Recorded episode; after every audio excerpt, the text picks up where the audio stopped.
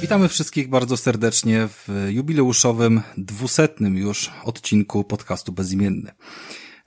Na wstępie chciałbym powiedzieć kilka słów takiego, takiego historycznego wspomnienia związanego z tym, jak w ogóle doszło do tego, że w tym podcaście znalazły się tak znakomite osoby i, i, i dokąd nas to doprowadziło.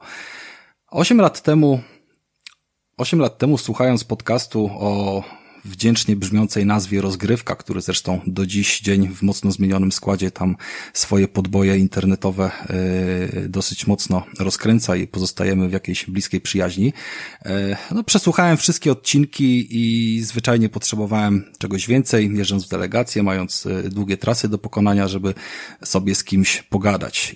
I trafiłem wtedy na taki podcast, pomyślałem sobie zresztą, że to będzie bardzo dobre, żeby się lepiej zżyć z jakimś podcastem, który jest po prostu nowy i świeży, więc po prostu wyszukałem sobie jakiegoś takiego najświeższego gównianego podcastu, który miał dopiero tam chyba osiem czy siedem odcinków nagranych, żeby zacząć od początku i żeby po prostu być z tym podcastem no, w miarę możliwości jak najdłużej. Nie byli oni piękni, nie byli oni również zdolni, nie, nie mieli zbytnio wiedzy. Do tego stopnia w zasadzie nie mieli tej wiedzy, że wkurwiali mnie tak bardzo, że krzyczałem do samochodu, żeby wreszcie mnie ktoś usłyszał, bo takie głupoty opowiadali. No i, i, i tak się też stało, że w końcu te głupoty do nich dotarły, yy, pisząc raz, drugi, trzeci wiadomość. W końcu, w końcu doszło do momentu, w którym sam w tym podcaście zasiadłem jako gość i, i mogłem trochę naprostować te błędne myślenie yy, prowadzących ówczesnych. Yy, no i tak się złożyło, że zostałem. Mamy osiem lat później dwusetny odcinek. W życiu się nie spodziewałem, że dojdziemy do takiego miejsca. Co więcej, po drodze bardzo dużo przeszliśmy zmian, przeszliśmy przygód formy, nagrywaliśmy w odcinkach co tydzień przez długi czas, potem, potem przeszliśmy na tryb dwutygodniowy. Łączna ilość prowadzących podcastu Bezimienny to już przekroczyła dychę. Ale my dalej jesteśmy, dalej nagrywamy, co dwa tygodnie dostarczamy wam regularnie nowy odcinek. Osobą za to mocno odpowiedzialną jest Krystian Kender, który zawsze stoi za pierwszym mikrofonem, nawet gdy nie prowadzi odcinka i, i, i zwyczajnie jest to jego dziecko, które... no, które chyba wielu, wielu z was dostarcza rozrywki. Mi też dostarcza rozrywki w postaci takiej, że mogę po prostu tutaj być i sobie ten podcast nagrywać. Witamy Krystiana. No, dzień dobry, dzięki wszystkim. Bardzo fajne, Rafał, wprowadzenie e, zrobiłeś. E, ja mam daty, e, jak chcecie. E, Rafał mówi, że... Proszę to... bardzo, chętnie powiedz, jakie tam daty e, ciekawe wyłapałeś. Pamiętasz, kiedy się pojawiłeś, Rafał? Pamiętam, że to była końcówka dwa tysiące czternastego roku. Okolice no, zimy. E, może tak było, aczkolwiek... Ja mam tutaj napisane, że pojawiłeś się, Rafał, w siedemnastym odcinku dwudziestego stycznia dwa tysiące piętnastego roku. Okej, okay, no to mogło to być na początku, I, w każdym razie blisko. I to było też odcinek, w którym mnie nie było. Więc w pierwszym odcinku nagrywałeś beze mnie, więc dlatego tak słabo ci poszło. Więc to było siedemnasty odcinek i to właśnie było dosyć fajne. Ja te daty będę dodawał, Tomę, ten Rafa, będę je dodawał przy okazji, przy okazji jak będziesz mówił dalej, aczkolwiek tak, wszystko w ogóle się zaczęło we wrześniu dwudziestego trzeciego dwa tysiące czternastego roku. No i Rafał do nas właśnie doszedł w siedemnastym odcinku dwudziestego stycznia. Więc tak, fajna, fajna historia, na pewno, fajna przygoda i w sumie do dzień dzisiejszy trwa dwieście odcinków. To jest od chuja, to jest od kurwy. Ale wszystko idzie w dobrym kierunku i naprawdę jest bardzo fajnie, więc Rafał, cześć, witam wszystkich też słuchaczy i oddaję ci głos, kontynuuj. Zdecydowanie osiem lat temu nie spodziewaliśmy się, że tak długo to będzie wszystko trwało. Byliśmy całkiem innymi ludźmi. Innym człowiekiem był też Tomasz Zawadzki, który również wtedy na y, grupie bezimiennego, y, znaczy, przepraszam, grupie rozgrywki y, się kręcił. Komentowaliśmy również odcinki bezimiennego i tam właśnie wpadliśmy na pomysł, żeby przejąć ten odcinek, kiedy chłopaki nie będą mieli pełnego składu, żeby nagrać, ten, o którym mówił Krystian.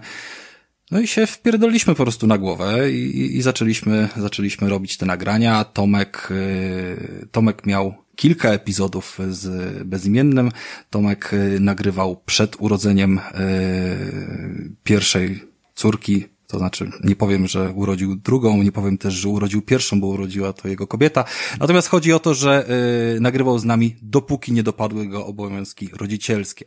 Potem wrócił, bo bardzo tęsknił, bardziej niż za rodziną, ale rodzina się rozrosła po raz kolejny i, i już odszedł na dobre.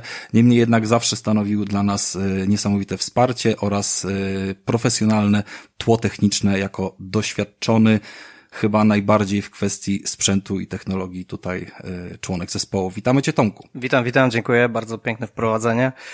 E, no, tak jak powiedziałeś, no to kawał czasu już e, nagrywamy. Teraz już bardziej słucham Was i, i muszę tu pochwalić Krystiana oraz Ciebie oraz e, nowego Mikołaja, którego jeszcze nie ma. Pewnie pakuje prezenty i się szykuje na wielką podróż dookoła świata, żeby rozdać prezenty dzieciom. E, pochwalić Was za to, jaki poziom reprezentujecie teraz swoimi nagraniami, e, stylem prowadzenia podcastów. Jest to naprawdę coś niesamowitego. No i witam wszystkich słuchaczy, witam wszystkich e, członków tego nagrania. Będzie ich jeszcze chyba paru. E, Rafał oczywiście zapowie. E, ja, no, no Krystian, mów, mów. Ja, ja tylko właśnie chciałem, chciałem powiedzieć, tak, w statystykach wam powiem. Wyobraźcie sobie, że Tomek pojawił się odcinek przed Rafałem, bo Tomek pojawił się w szesnastym odcinku, trzynastego stycznia. To jeszcze było moment, w którym nagrywaliśmy co tydzień. Tak bardzo byliśmy zajarani, że chcieliśmy nagrywać co tydzień. Więc Tomek pojawił się w szesnastym odcinku trzynastego stycznia dwa tysiące piętnastego roku. E, oficjalnie Tomek wjechał w trzydziestym piątym odcinku, bo on tam sobie raz był, raz nie był, ale już tak wjechał do nas dwudziestego trzeciego czerwca dwa tysiące piętnastego roku. I tak na dobrą sprawę odszedł, tak już ostatecznie odszedł od nas. Ja mam tu napisane, że to było w sto dziewiętnastym odcinku, aczkolwiek nie mam daty. E, nie, nie chciała mi się sprawdzić e, i wtedy Tomek jednak powiedział, że ma tam ważniejsze rzeczy do robienia, czas, bleble i tak dalej. No ale też prawie koło sto odcinków tak z, z nami nagrywał, nie nagrywał, ale, ale w większości w sumie był z nami. E, więc to tyle, jeżeli chodzi o statystyki. Skoro w takim razie lecimy chronologią, to nie sposób byłoby tutaj pominąć kolejnego członka naszej naszej grupy. Jest to niesamowicie barwna osoba, która tej barwy swoim głosem raczej stara się nie wyrażać i zachowuje wieczny stoicyzm wypowiedzi. Po odejściu Tomka szukaliśmy bardzo intensywnie jego zastępcy i... chcieliśmy kogoś wyjątkowego. No, już nie przesadzaj tak, Rafał, już nie przesadzaj. Daj mi dokończyć. Chcieliśmy kogoś wyjątkowego. Ja sobie przypomniałem wtedy o takim e, jednym człowieku, którego kiedyś poznałem w internecie, widziałem, bardzo mi imponował. Człowiek Skurwiel. Nie wiem, czy pamiętacie człowieka Skurwiela, który kiedyś gościł na łamach najróżniejszych stron z komiksami internetowymi. E, były one, można by rzec, y, pierwszej jakości i zdecydowanie styl był niepowtarzalny. Natomiast y, obserwując tegoż jegomościa, y, wiedziałem, że on się również w tematyce gier obraca i, i bardzo chciałem go do tego podcastu zwerbować. Y, niestety powyższy osobnik y, zakończył swoją gdzieś tam działalność, skupił się na innych rzeczach i I on mi wtedy polecił Wojtka, bo się znali właśnie z tak zwanego Save projektu, yy, który, który gdzieś tam wspólnie kiedyś razem otworzyli dawno temu i właśnie Wojtek yy, w ten sposób został przeze mnie poznany, zwerbowany, dołączył do nas yy, jako wyznawca rasy P C i jako główny tutaj, no po prostu chcieliśmy coś nowego, tak? Chcieliśmy również od tych konsol otworzyć się na, na taką tematykę, mieć trochę świeższego spojrzenia z innej strony, która wcześniej no była dla nas czarną magią i, i pod tym kątem Wojtek zawsze gdzieś tam e, mocno nas zasilał. Pamiętam, że mieliśmy kiedyś e, również mocnego pecetowca jako gościa, to wtedy go po prostu zjedliśmy w tym jednym odcinku. To była po prostu dramatyczna walka, w której on non stop był przegranym, a A jednak potem otworzyliśmy się na Wojtka. Wojtek do nas dołączył, statystyki jakich w ilu odcinkach wystąpił i, i, i w jakim okresie, to zaraz Krystian podrzuci. Tymczasem witamy Wojtka. Mm, witam serdecznie, czyli szukałeś kogoś wyjątkowego, niesamowitego i ciekawego z barwną wiedziałem, wiedziałem, e, osobowością, a, mamy Wojtka, a, dostałeś, a, mamy Wojtka. a dostałeś mnie. No trudno. Myślałem, no, że nie, nie załapiesz, ale jednak, jak jednak to jest mówił, dobrze. Jak to mówił czarownik Iwanow u Wędrowicza, życie nikomu nie szczędzi rozczarowań, także przykro mi, że tak to wyszło. Spokojnie, no, na mnie tak, jest przykro, tak, to był bardzo dobry okres. I, i, i co, Wojtek, pamiętasz, kiedy się pojawiłeś? Pamiętasz, w którym odcinku, albo mniej więcej w jakim to było okresie? Nie, nie, nie, przyznam, że, że nie pamiętam. Wo, Woj, Wojtek się pojawił wtedy, e, Wojtek się pojawił jedenastego września dwa tysiące szesnastego roku, w siedemdziesiątym drugim odcinku, więc e, to było ponad pięć lat temu również. Było, długo cię znamy, Wojtek, i Wojtek e, postanowił od nas odejść. Wojtek sto... był młodym człowiekiem wtedy, co? Tak, to, to wtedy był młodym człowiekiem, tak. E, I Wojtek postanowił od nas odejść w sto siedemnastym odcinku i to było dwa tysiące osiemnasty rok, trzydziesty sierpień. Więc e, Wojtek też z nami sporo czasu nagrywał, ja, no, no praktycznie dwa lata. E, no i Jak do się tego... nie mylę, to po tym okresie wrócił y, do nas y, po, po jakichś tam krótkich różnych epizodach, ale wtedy chyba też y, Tomek miał swoją. Tak, taką, tak, prawda? tak, tak, ale, ale nie, nie na długo, nie na długo, ale tak, tak było właśnie. E, tak, więc... No tak, rzeczywiście, ja, ja, ja tak y, troszkę się wytłumaczę, bo pamiętam to, że dla mnie wtedy, ja, ja miałem strasznie dużo w życiu zawirowań i I ja naprawdę czasami miałem tak, tak, taką... Było mi ciężko czasami się pojawić na te dwie godziny w dwa tygodnie, raz na dwa tygodnie, a to było jakieś absurdalne, no bo wydaje się, że to nie jest przecież... Wydaje się, że to nie jest dużo, ale zawsze pamiętam, nie? że tak. próbowałeś nam wcisnąć pomysł, żeby nagrywać godzinne odcinki, a w tym tak, momencie tak. nagrywamy trzy godziny, widzisz, w którym kierunku to poszło i czego chcieli słuchacze, więc jakby badanie no, rynku dobrze, było no. sztywne. Niemniej jednak, no tak, tak, tak. niemniej jednak było tego dużo, był to długi okres, no i, i no. Tak, tak. Jeszcze, jeszcze, jeszcze pamiętam, że tam chyba nawet był taki jakiś dziki pomysł, żeby się, żeby co tydzień nagrywać godzinę przez moment. No ale rzeczywiście, rzeczywiście było to, to jest takie zaskakujące dla mnie, że, że raz na dwa tygodnie, te dwie godziny czasami to było rzeczywiście, kiedy człowiek ma taki, taki dziki czas w życiu, to jest, to jest czasem dużo. No, ale fajnie, że jeszcze mogę do was czasami wracać, to, to, to jest fajne, to jest miłe. No i cieszę się w takim razie również, że, że odbierasz od nas wiadomości, że gdzieś tam utrzymujemy tą znajomość. Wojtek również rozwija się w kierunku takim, jaki, jakie szlify gdzieś tam u nas dostał. Wspominaliśmy już o tym, że zajmuje się dziennikarstwem. Wspomnę o tym również w przyszłości, a teraz dam tylko mały teaser, że przed nagraniem Wojtek zdradził nam pewne plany, że, że również podcastowo by chciał rozwijać swój chwilowo zamrożony projekt, bodajże Nerdomancer, tak? Aktualna jest, tak, jest tegoż nazwa, więc no, na pewno będziemy się tam wzajemnie wspierali, jeżeli do tego dojdzie. Znaczy ch- chętnie możemy go czegoś tam nauczyć, tak? Ż- żeby, żeby miał jakieś No, pojęcie. Wiadomo, ja myślę. Kolejną osobą po tych różnych wymianach i wielkich zawirowaniach, która się u nas pojawiła z rekrutacji tym razem przeprowadzonej przez Krystiana, był Michał. Michał pojawił się znikąd, Michał nie wiedział nic, Michał umiał tylko trzymać pada w rękach, ale nie, nie przeszkodziło nam to dać mu szansę, posłuchać, pogadać i dostrzec tą perełkę, tą małą perełkę, która się na nas wypięła po kilkudziesięciu odcinkach, niemniej jednak zaczęła po drodze nagrywać swój własny podcast, który również odnosi sukcesy i dzięki czemu jesteśmy również dumni, bo to powoduje, że te gałęzie naszego drzewa genealogicznego rozrastają się coraz szerzej. Witaj, Michale. Cześć wszystkim. No i to miłe, tyle, Michał. Nie, nie, nie, miłe bardzo przywitanie. E, mimo, że przygoda nie skończyła się jakoś bardzo dawno temu, bo jak Krystian nas zapewne zanotował, sto osiemdziesiąty siódmy, tak. ósmy? To był koniec? E, piąty byłeś ostatni, szósty już był Mikołaj. Aha, a dołączyłem w sto czterdziestym drugim i to był siedemnastego września dwa tysiące dziewiętnastego roku. Ach, e, dobry research. A o no, jakiej grze mówiliśmy wtedy? Call of Duty Modern Warfare Beta. Pamiętam mój debiut. Pamiętam, jak się stresowałem. To znaczy Bezimienny spełnił jakieś moje małe marzenie, żeby gdzieś tam dzielić się swoją pasją do gier, do filmów, do seriali i zawsze miałem taką potrzebę gdzieś pogadania sobie na jakimś podcaście i jakieś marzenie zostało spełnione. Wiem teraz, jak to działa. Dużo się nauczyłem. No i oczywiście, co nastąpiło za tym, powstanie Ciężkie Majki podcast, który, jak już Rafał wspomniał, odnosimy sukcesy i, i jest coraz lepiej. Super, bardzo się cieszę. Skoro pamiętałeś sam tą statystykę, to już Krystiano do tego nie przywołuje, chyba że bez jakąś sensu, bez sensu, nie, chyba że masz jakąś statystykę, tak, tylko... typu ile ile milczał na odcinku albo ile nie, razy się ja, wtrącił ja, podczas ja tych mam, nagrań. Nie, ja, ja mam coś innego. Pamiętam jeszcze, Rafał, jak rozkminialiśmy, kto to miał być. Ja mam wrażenie, że my jeszcze testowaliśmy kogoś przed Tomkiem. Tak, oczywiście, było znaczy, testowanie, było testowanie. Ja bym również nie chciał, jakby skoro już w ten sposób nagrywamy, okej, okay, przedstawiamy sobie kolejnych gości, którzy dzisiaj z nami są. Niemniej jednak osób, które z nami nagrywało, było jeszcze kilka, tak? Jakby było, było. Mówiliśmy zresztą o tym w setnym odcinku, jakie były początki, jakie tam były perturbacje. W ogóle w pierwszym składzie była jakaś dziewczyna, tak?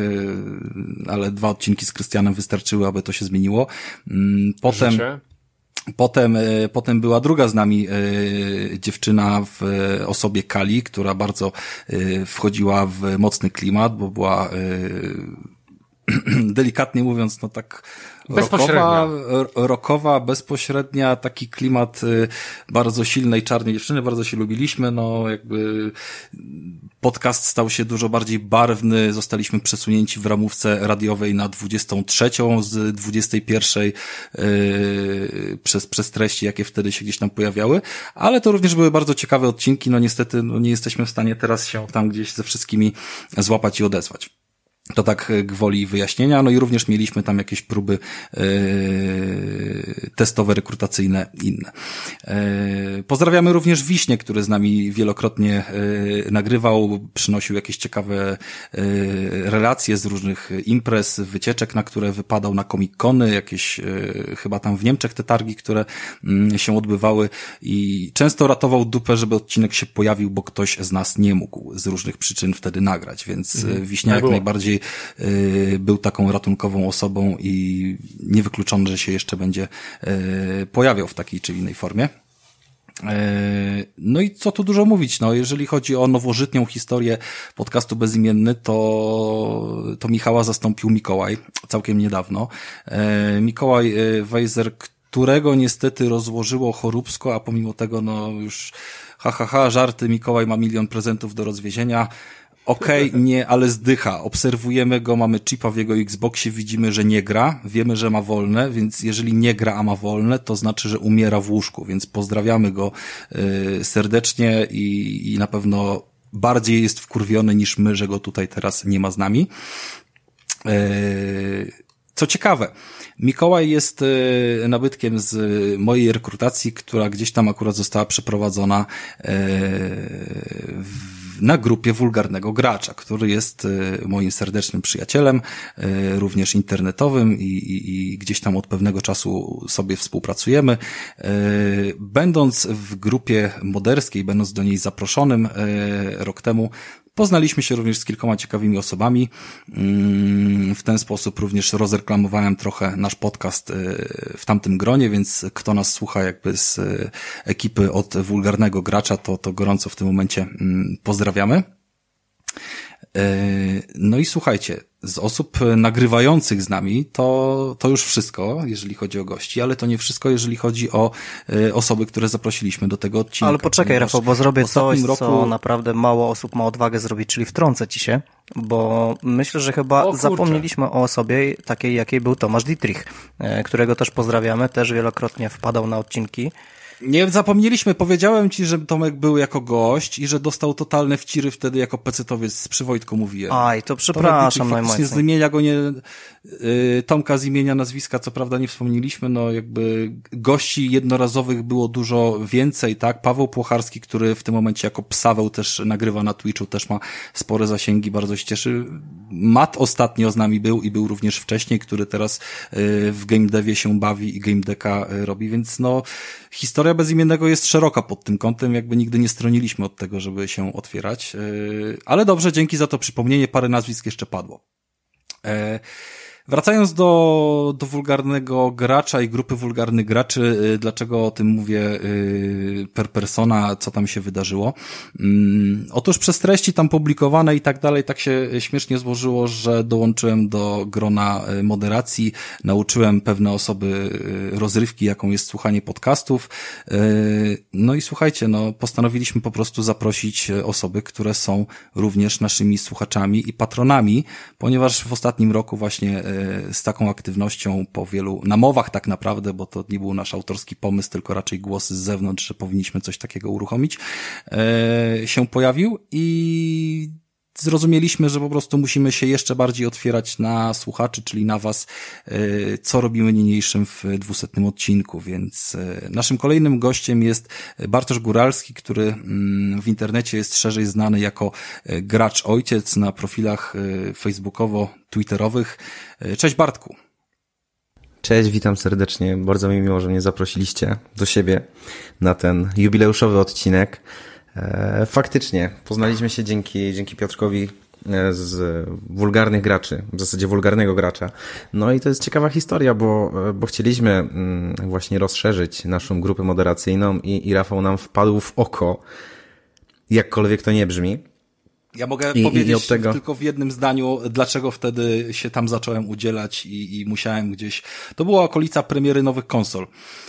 Krystian tak niesamowicie mnie wkurwiał w oczekiwaniu na premierę P S pięć, że przestałem całkowicie z nim rozmawiać, musiałem gdzieś wylewać swoje wnioski i spostrzeżenia na temat... Czyli dzięki mnie, czyli dzięki na mnie. Temat, czyli dzięki Krystianowi tak naprawdę odwróciłem się od niego, poszedłem gdzieś indziej, żeby się spełniać i, i pokazywać, jak fajnym sprzętem są nowe konsole, tak czy inaczej, w ten sposób, w ten sposób się tam właśnie trochę wybiłem z tłumu.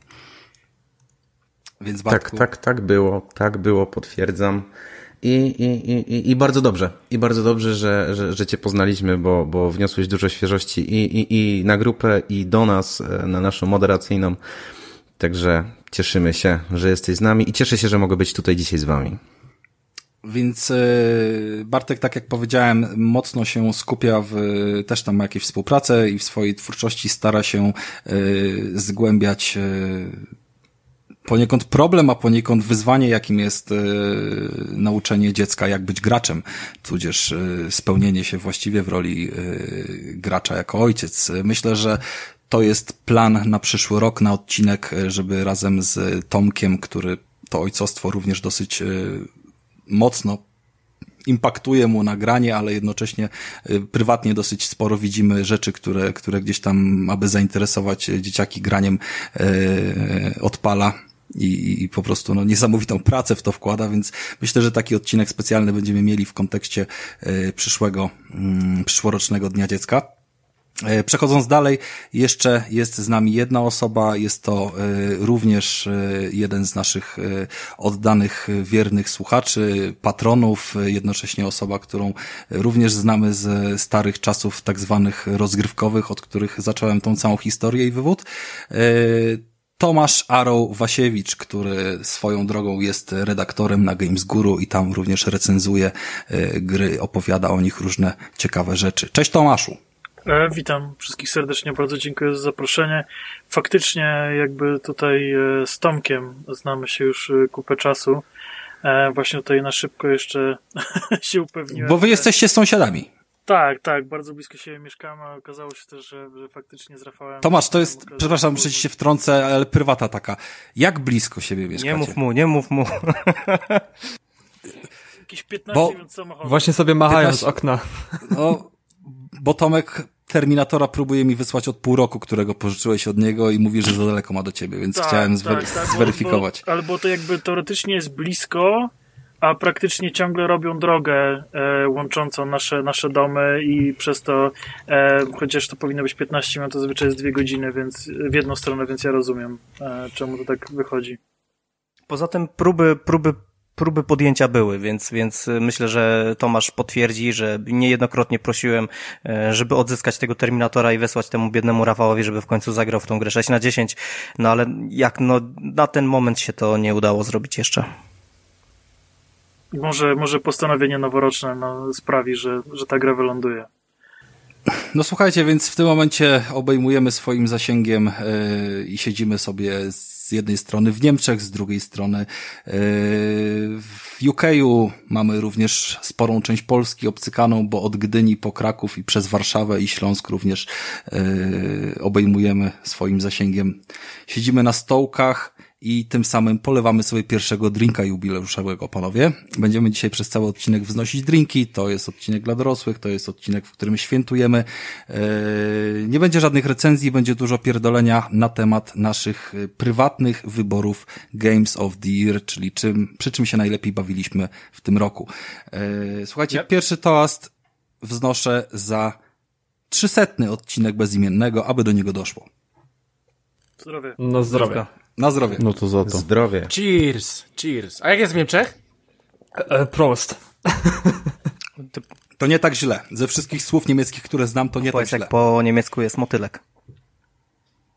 Schmetterling.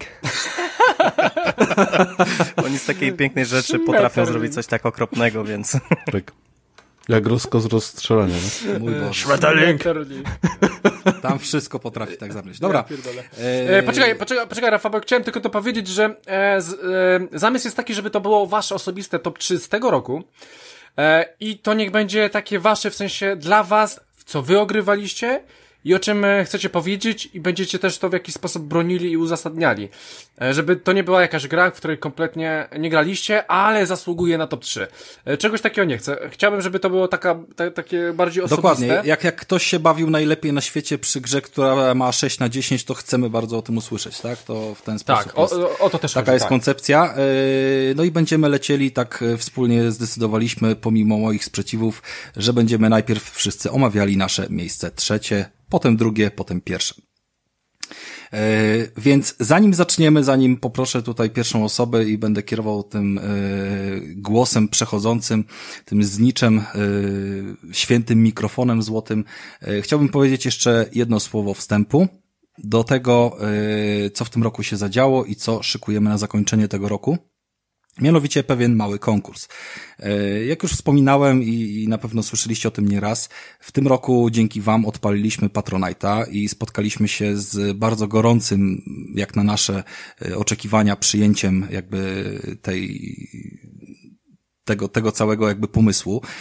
Bardzo długo, ponad chyba miesiąc lub półtora zajęło nam w ogóle ustalenie między sobą tego, co my chcemy na tym Patronite'cie zrobić. Jakby to nigdy nie miało mieć zamysłu zarobkowego w żaden sposób. Jakby czym innym oczywiście jest pokrycie jakichś tam niedużych kosztów serwerowych czy tego typu usług, ale jakby kluczem do, do sukcesu było to, żeby nie zarabiać na tym, tylko żeby ewentualnie poprawiać jakość podcastu, poprawiać jego treści i spowodować, żeby po prostu Bezimienny był lepszym podcastem. Takie, taki cel nam przyświecał. W związku z tym dlatego właśnie pojawiły się cele, które m, poza jakimś drobnym wsparciem y, praktycznie przy każdym progu oferują z naszej strony y, jakiegoś rodzaju korzyści.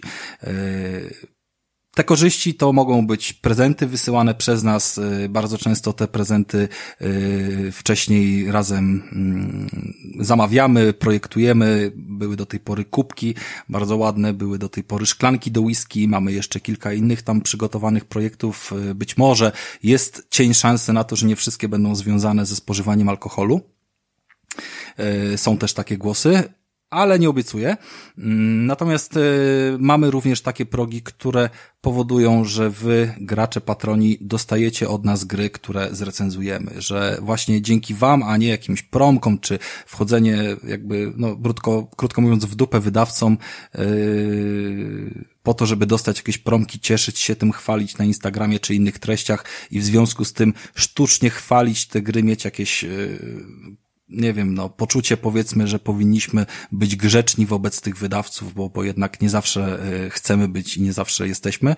Yy, więc krótko mówiąc, dzięki temu Patronite'owi w tym roku zrecenzowaliśmy najwięcej gier ogólnie i również najwięcej gier premierowych, jeżeli chodzi o jakieś statystyki. Nie wiem, czy to, Krystian, podliczyłeś, ale yy, rzut oka wystarczył na listę jakby starszych odcinków, że zawsze sięgaliśmy jednak yy, dosyć głęboko kieszenią do jakichś tam historycznych yy, gierek, a teraz mieliśmy prawie, że w każdym odcinku jakąś świeżutką premierę, a nierzadko ta premiera była właśnie finansowana przez was i potem ta gra w postaci płyty czy karty kartridża na Nintendo trafiała.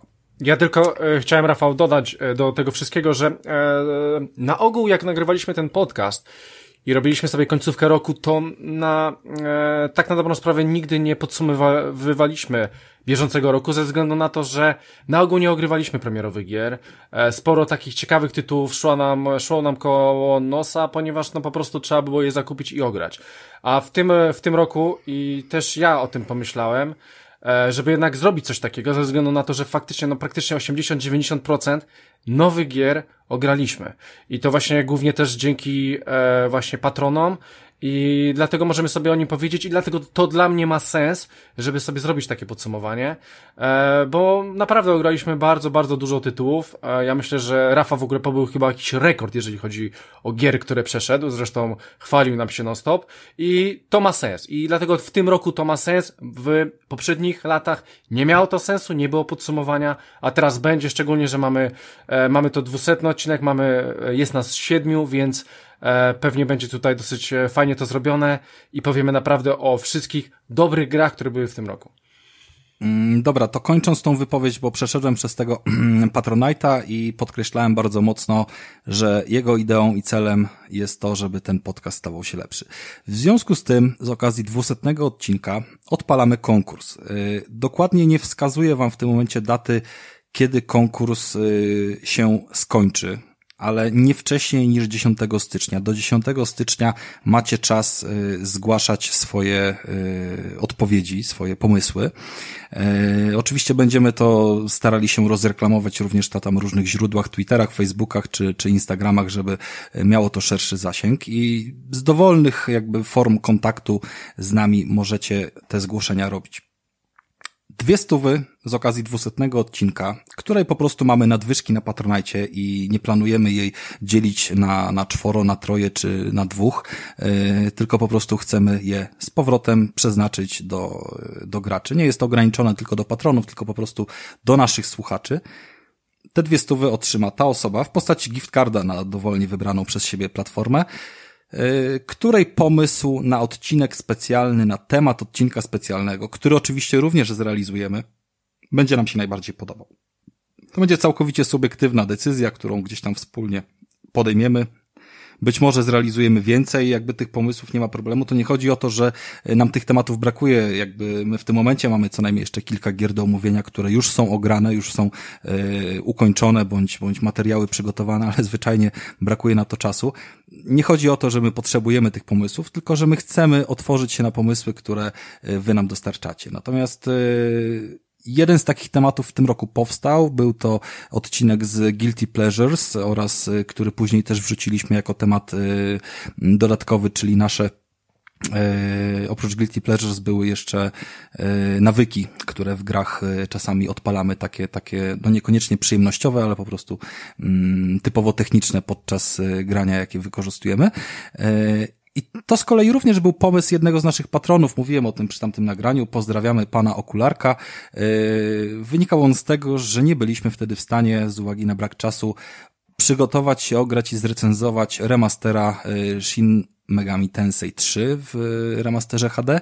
W związku z tym, no, coś trzeba było zrobić, żeby ten patron dostał to, o co poprosił, tak? W kontekście, no, jednak nie chodzi tylko o to, żeby dostał grę, tylko chodzi o to, żeby dostał recenzję, więc yy, to był jego pomysł, podrzucił nam ten temat, nam się to spodobało. Tym razem zrobimy inaczej, tym razem to my kasę wyłożymy za temat, który, yy, który ktoś z was nam podrzuci. Więc zapraszam do zabawy, jestem bardzo ciekawy i myślę, że wszyscy jesteśmy bardzo ciekawi, co z tego wyjdzie, jakie pomysły wam padną. Um, uczulamy, uprzedzamy, że jeżeli chodzi o pomysły, które pojawiają się w różnych innych podcastach, raczej większość z nich jest dla nas znana, ale kto wie, zobaczymy, mamy no inne różne moce przerobowe, może się uda przygotować coś ciekawego, ale najbardziej liczę na coś zaskakującego i, i w takim kierunku będziemy szli, jeżeli chodzi o no, wybór laureata, tak, więc w tym momencie życzę powodzenia, czekamy do, do powiedzmy dziesiątego stycznia i... I tyle. Co uważacie o takim konkursie, nasi drodzy tutaj goście w ogóle? Bo was o tym nie informowaliśmy, to była nasza niespodzianka. Znaczy, na dzisiaj. I tak Tomek ja wygra, właśnie, Tomek Właśnie, bo ja mam pytanie, bo tutaj regulamin jakiś przygotowujecie, bo ja nie wiem, czy osoby, rodzina może brać udział, plus nagrywający, jakie są wyłączenia, interesuje mnie yy, i tak dalej. Bo... Tomek, załatwiłem ci nagrodę na Xboxie, więc nie pierdol. Eee, raczej nie będziemy tutaj na pewno celowali w kontakt, znaczy osoby znajome, osoby, z którymi utrzymujemy kontakt i tak wnoszą bardzo dużo w kontekście bieżącej naszej rozmowy i dyskusji. Na pewno, na pewno nie będziemy zakładali tutaj takiej formy wygranej. Zdaję sobie sprawę, że konkursy powinny mieć regulamin, ale że to Krystian odpowiada za cały podcast, a mieszka w U K u. U K nie jest w Unii, prawo, przepisy go nie obowiązują. Jest Schengen nie ma, nawet. Nie ma, nie ma, nie ma, nie ma umowy ekstradycji, więc nie boi się konsekwencji prawnych i, i tyle w temacie. Dobra, świetny koncert, ten konkurs, takie mocne dwa na dziesięć, więc ja dorzucę jeszcze do tego waszego konkursu pięć randomowych gier, które od razu mówię uczciwie, że to są gry z Humble Bundle, gdzieś tam zbierane przeze mnie przez ostatnich ładnych kilka lat, których albo, które albo już mam, albo mnie nie interesują, więc taką paczuszkę też do tego konkursu dorzucę. Oczywiście gry są na Steama albo na, na jakieś tam Uuu, inne mamy, pod, mamy podbicie stawki, czy ktoś jeszcze? Także, także pięć, albo może jeszcze jakieś troszkę więcej gier tam dorzucę.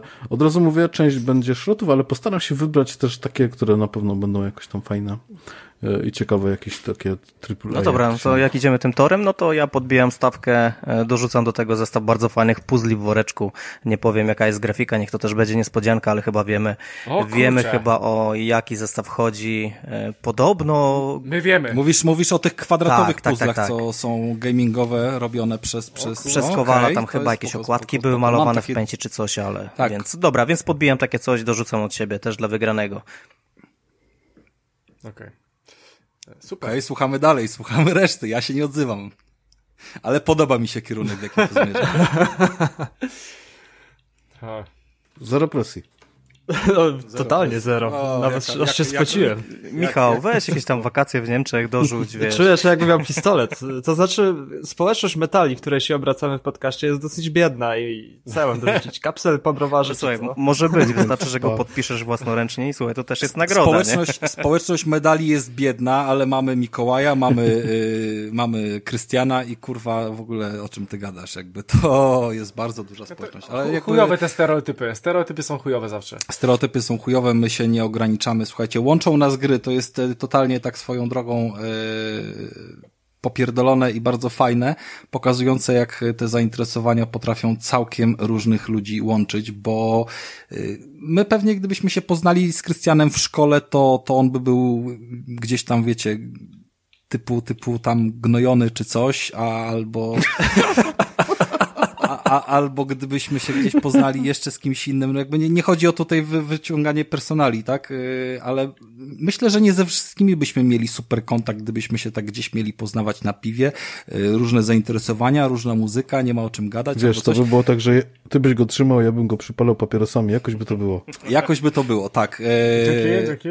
A, a w tym momencie jakby super nam się układa, jeżeli chodzi o gadanie zawsze, bo, bo, bo hobby potrafi łączyć, gry potrafią łączyć i niesamowicie yy, to się wszystko kręci od tylu lat, więc yy, wy się słuchajcie, również nie napierdalajcie. Ja przysięgam, że jeżeli chodzi o rok dwa tysiące dwudziesty drugi i kolejne sto odcinków, które będziemy nagrywali, yy, to wojenki konsolowe będą oczywiście jak zawsze, ale tylko i wyłącznie dla żartów. Nie bierzcie na poważnie sobie tego, co my mówimy, że, że się tam nienawidzimy za Xboxa czy PlayStation, bo, bo, bo po odcinku, na którym krew, pot i łzy idą, to, to sobie dalej rozmawiamy o tym normalnie, jak wiecie, yy, ale o przecież, grach, w które graliśmy. Przecież, nie? Poczekaj, ja pamiętam, jak ty odszedłeś raz z grupy, pamiętam jak Tomek raz odszedł z grupy i to było chyba, rozmawialiśmy o grach chyba. Z tego, Tomek raz odszedł z grupy chyba w zeszłym tygodniu.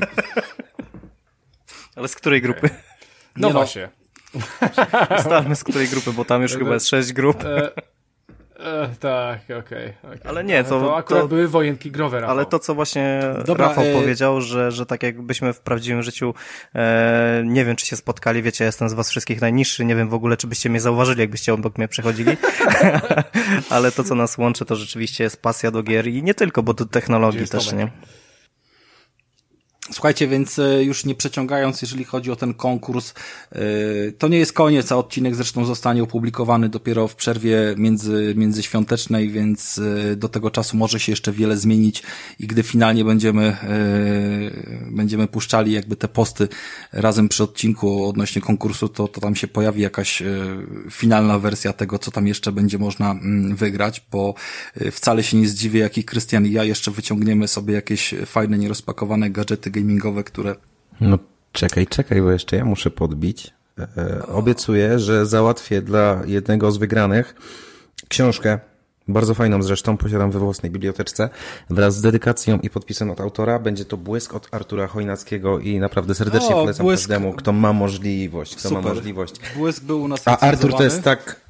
A Artur to jest tak świetny człowiek, że na pewno z miłą chęcią podpiszę dla, dla wygranego książeczkę. Ale łatwo się rozdaje cudze, co Bartek? To jest...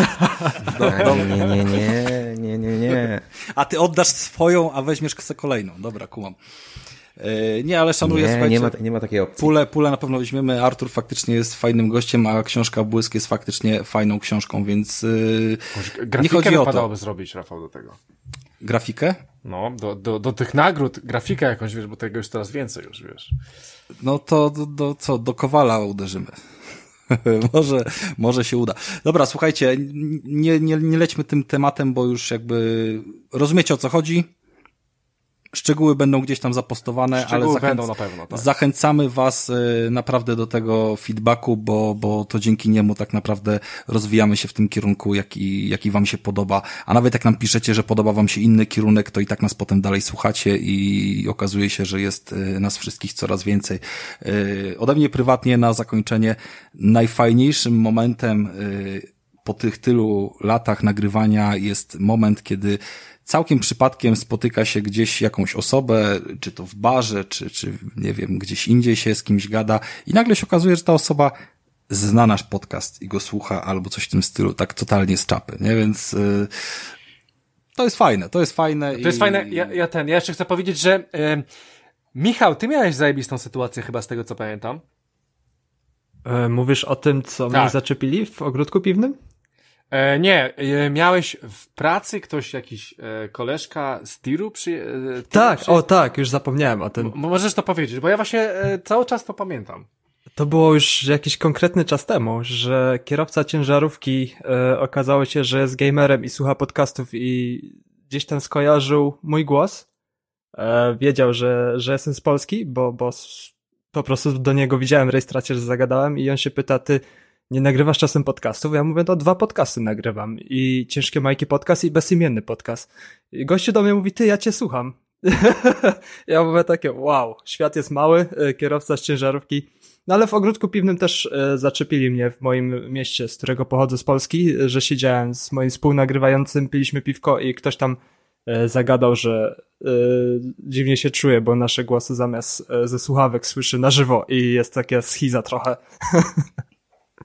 No zobaczcie, a to tylko gdzieś tam w małym miasteczku w Niemczech, nie? Więc to, to się jest. dzieje, to jest ciekawe. My nigdy, słuchajcie, nie śledziliśmy statystyk, jakby z uwagi na to, że nie potrzebujemy i nie, nie upychamy się gdzieś tam u wydawców o promki, a oni zawsze pytają o zasięgi, a my tych zasięgów nie śledzimy, jest, jakby korzystamy ze wszystkich kanałów, czy to pobierania, czy, czy Spotify'a, czy YouTube'a, yy, bądź, bądź jakichś tam, nie wiem, aplowskich wynalazków. I tyle, i wyjebane, no jakby robimy to ja dla myślę, siebie, że, dla was. Ja myślę też, Rafał, że patron, Patronite jest dla nas takimi statystykami. Jeżeli, jeżeli co miesiąc możemy sobie pozwolić na premierową grę, no to dla mnie super. Dla mnie super i nam to zdecydowanie wystarcza, szczególnie, że no teraz mamy troszeczkę taką posłuchę i będzie posłucha bodajże dopiero do lutego. Więc dla mnie to mniej więcej bardziej świadczy o takich statystykach i z, i z tego, z czego jestem ja osobiście zadowolony, niż jakieś tam statystyki, z którymi też, no, one są zadowalające, ale, ale też, też jakoś tak mam do tego dystans, szczególnie, że użytkownicy podcastów są zupełnie inni niż użytkownicy, którzy sobie jakiegoś tam słuchają, oglądają coś na YouTubie. No to prawda, to. Często jest jakby feedback, no bo jakby posłuchasz materiału, który, wiesz, sprecyzowany jest pod odsłony, ma dziesięć piętnaście minut i jeszcze często ktoś go zasponsorował, dając coś gratis, no to, to, to leci tak naprawdę no krótka informacja, tak? I, i bierzesz albo nie, ale nie, nie czujesz pełnego przekonania. My potrafimy o głupiej frytkownicy czy, czy innym odświeżaczu, kurwa, powietrza rozmawiać czterdzieści minut i przekonywać się do tego, czy to jest warte, czy nie warte jakiegoś naszego zainteresowania, więc w gruncie rzeczy myślę, że po prostu znamy się lepiej, nie w kontekście, że znamy się lepiej na sprzęcie, tylko że słuchacze nas znają, tak? Spędzając tyle czasu z nami, ja też miałem zresztą to samo wrażenie słuchając innych podcastów kiedyś, że po prostu potrafiłem się z zdaniem osób, które słucham, utożsamiać. Myślę, że nasi słuchacze mają tak samo.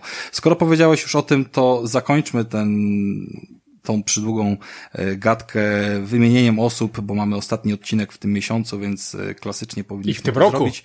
I w tym roku również nasi patroni to, czytając w kolejności, którą przygotował mi Krystian i nie ma ona żadnego związku, tylko po prostu tak to napisał na rozpisce. Igor Wołowski, Dariusz K., Adam Struzik, Ula Ziółko, Paweł Łukasik, Adam Ziółek, Kamil Kender, Okularek i Hatrik, Tomasz Wasiewicz, Tomasz Zawadzki, Tomasz Tendera. Czy będzie ich więcej? Czy się rozmnożą? Zobaczymy. W każdym razie dziękujemy bardzo za wsparcie. No i słuchajcie, przechodzimy do tych naszych prywatnych goty. Zanim poproszę pierwszą osobę o wskazanie swojego numeru trzy w tym roku i polecimy tak przez te numery trzy przez wszystkich, postarajmy się zachować kolejność. Ja tej kolejności już nie będę chciał potem zmieniać, dobra? Więc jeżeli... Jeżeli pierwszy yy, będzie ktoś mówił, to, to po nim i tak dalej, i tak dalej będą raczej te same osoby cały czas, żeby to jakikolwiek sens zachowało.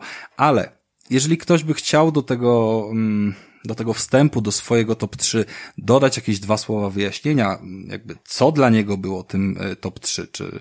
Y, jakie przyjął parametry tak naprawdę, jakie, jakie informacje chce przekazać poprzez y, ten swój... Y, ten swój...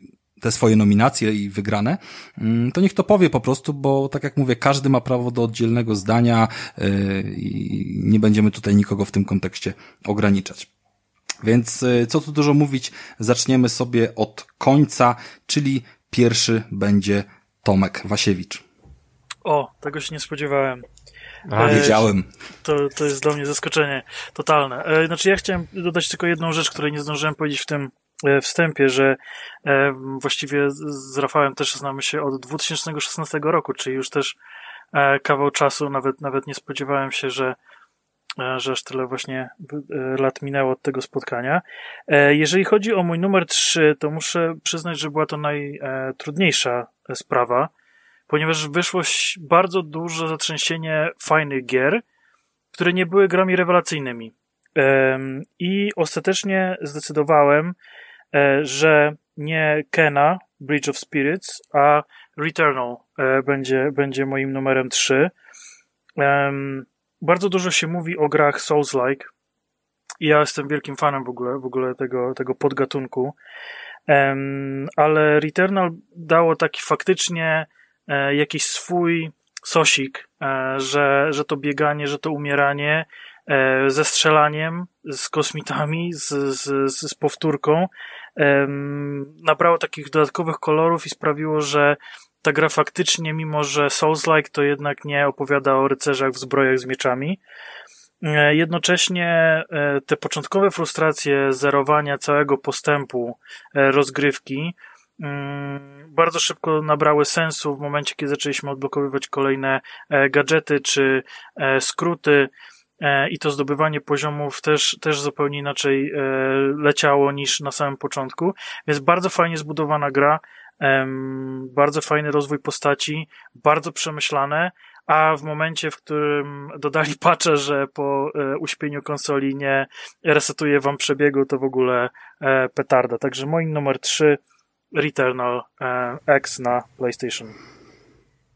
Mam do ciebie pytanie, Tomku, bo y, nie, nie zadawałbym go, gdyby, gdybyśmy rozmawiali tutaj z Krystianem czy, czy z kimś ze stałego składu, ale y, z uwagi na to, że no też z Playką masz kontakt od y, premiery tak, chyba, czy prawie, tak, że tak, premiery, nie, od premiery, premiery tak. mm, od premiery, w związku z tym pytanie, czy jesteś w stanie, no bo Returnal jest grą, która można powiedzieć, że jest nowym przedstawicielem w tym gatunku, tak? Że tak. jakby tego rodzaju roguelike'i się pojawiały i w gruncie rzeczy nie ma tam super nowych rozwiązań, ale forma wykonania z jakby takim aspiracją do, do triple A i jakby tą grafiką, mnóstwem szczegółów, ogólnie jakby całym wykonaniem, no ma robić wrażenie, tak? Mhm. Ma, ma pokazywać jakby to wręcz mogło być coś zupełnie innego. Chyba zresztą to powodowało pewien kiepski odbiór gry przez osoby, które myślały, że to będzie jakaś taka luźna strzelanka yy, w klimacie, tak jak to się zwykle mówi, Sony the Game. Tak, tak, tak. A jednak,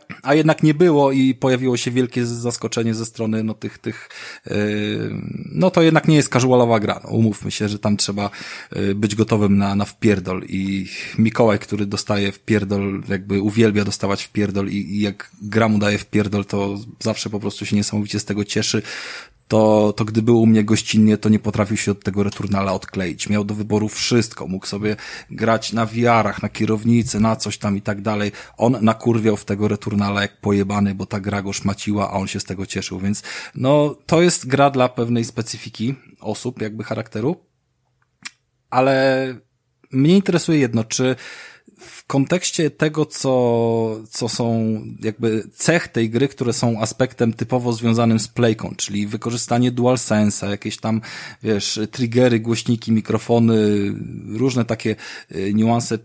Czy ty oceniasz tą grę, że, że ona pasuje do playki, jakby, czy równie dobrze mogła być multiplatformą? Jak, jak to odebrałeś kontekst pojawienia się czegoś takiego nowego w stajni Sony? Nie, to jeżeli chodzi o e, wykorzystanie jakby możliwości e, tych, tych, które daje PlayStation pięć, to nie, to ta gra nie urywa. E, niestety, niestety pod tym względem są dużo lepsze gry, e, natomiast e, jako nowe I P, e, jako nowe jakby próba definicji mm, roguelite'ów, e, takiego jakiegoś Souls-like'a, petarda, bo e, to jest świetne odświeżenie. Były już gry, w których była broń palna e, i też aspirowało do bycia Souls-like'ami, ale tutaj jednak to jest zrobione naprawdę z pomysłem, naprawdę jest to fajne rozwinięcie formuły i przede wszystkim setting i, i to graficzne właśnie takie, takie zawężenie zmiany pomiędzy, pomiędzy pl- planetami czy, czy, czy, czy światami. To jest, to jest coś naprawdę niesamowitego, więc to jest świetny tytuł next-genowy, ale nie, nie uważam, że ta gra powinna być ograniczona tylko dla PlayStation pięć. No okej, okay. Dzięki wielkie za, za tą odpowiedź. Jeszcze, Wracamy... Ja jeszcze chciałem się Tomka tylko jedną rzecz spytać. Tomku, ty masz tylko, czy ty masz Xboxa? Nie mam. Mam, Aha, dobra. mam P C, okay. PlayStation i Switcha. Okej, okay, no to, to dla mnie wszystko jasne. Dobra. Czy e, na, na pececie korzystasz z tych tam z Game Passa. Jakby biblioteki tak, Game tak, Passowej? Tak, tak, no, tak, tak, tak. tak kojarzyłem po materiałach, że tam się też pojawiały z tamtej biblioteki. Dobra, dzięki wielkie za tą y, pierwszą odpowiedź. Tutaj zauważcie, że Krystian będzie już próbował prze- przechylać trochę flankę na zielono i wiadomo, wiadomo do czego to zmierza. Y, ale nie, nie bawimy się dzisiaj w to, żeby stwierdzać, czy wygrała Playka, czy wygrał Xbox. To, to jakby nie jest nasz cel. Y, w związku z tym proszę Bartka o zdanie. Bartek, twój numer trzy. No to też miałem oczywiście dużego kaca moralnego co wybrać, bo jest masa, masa dobrych produktów, które w tym roku się u- ukazały, ale myślę, że pójdę w stronę świeżynki od Microsoftu i będzie to Halo Infinite, który jest dość mocnym restartem całej serii. Nie jest to ten klasyczny Halo. Jest sporo zmienione, ale czy na lepsze? Nie wiem. Za, za dużo otwartego świata, za dużo grindu. Takie ja mam odczucia. Dlatego to jest tylko top, top trzy, tylko trzecie miejsce w moim odczuciu. Zwłaszcza, że ostatnio przechodziłem sobie całą Master Chief Collection. Przy jedynce, dwójce, trójce dużo lepiej się bawiłem niż przy, przy nowym Infinite. Okej, okay, ale... Ja, ja to... No. Ja, ja to trochę odebrałem, tak jakby powiedział, że no Infinite jest chyba, w ogóle jest słaby i ten, ale jest w moim top trzy. To ja, to... to musimy ja... zapytać Bartka, czy układając top trzy, czy grał więcej niż trzy gry. To jest Aha, kluczowe o, no, pytanie. No właśnie, zanim... no właśnie, bo tak, bo tak w sumie, w sumie jest chujowy, ale niech będzie na trzecim miejscu. No. Okej. Okay. Znaczy nie, nie, nie, nie, nie negujmy tego, tego zdania, bo ja w sumie, w sumie chyba trochę je rozumiem, jakby mm, mi brakowało z takiego y, epickości i splendoru, jakby halo, ostatnio gdy mówiłem o recenzji, to jeszcze byłem przed ukończeniem tej gry i nie da się ukryć, że, że nie dało się wtedy całkowicie tej fabuły ocenić, a chodziło tak naprawdę mi tylko o ocenę kampanii, multiplayerem się tam zajmował Krystian. Y, Po ukończeniu tej gry, którą jakby no faktycznie nie mogłem się oderwać i raptem dwa wieczory później już napisy końcowe oglądałem. Owszem, jakaś tam satysfakcja była z zamknięcia pewnych wątków i jakby elementów, które no musiały się jakoś zamknąć, tak? I w jakiś tam powiedzmy satysfakcjonujący gra, dla gracza yy, yy, sposób. Swoją drogą na bank możemy liczyć na kolejną część lub niewykluczone, że to będzie w formie D L C bardziej wydawane, jakichś takich rozdziałów. Nie, nie, nie zdziwiłbym się. Ale zabrakło mi takich momentów epickiego rozpierdolu. Jakby w całej grze ten moment muzyczny, motyw, który po prostu wyrywa z butów i jest y, co najmniej jakby odpowiedzialny za trzy oczka w całkowitej ocenie jakby każdej kampanii Halo, czyli muzyka, pojawił mi się dwa razy.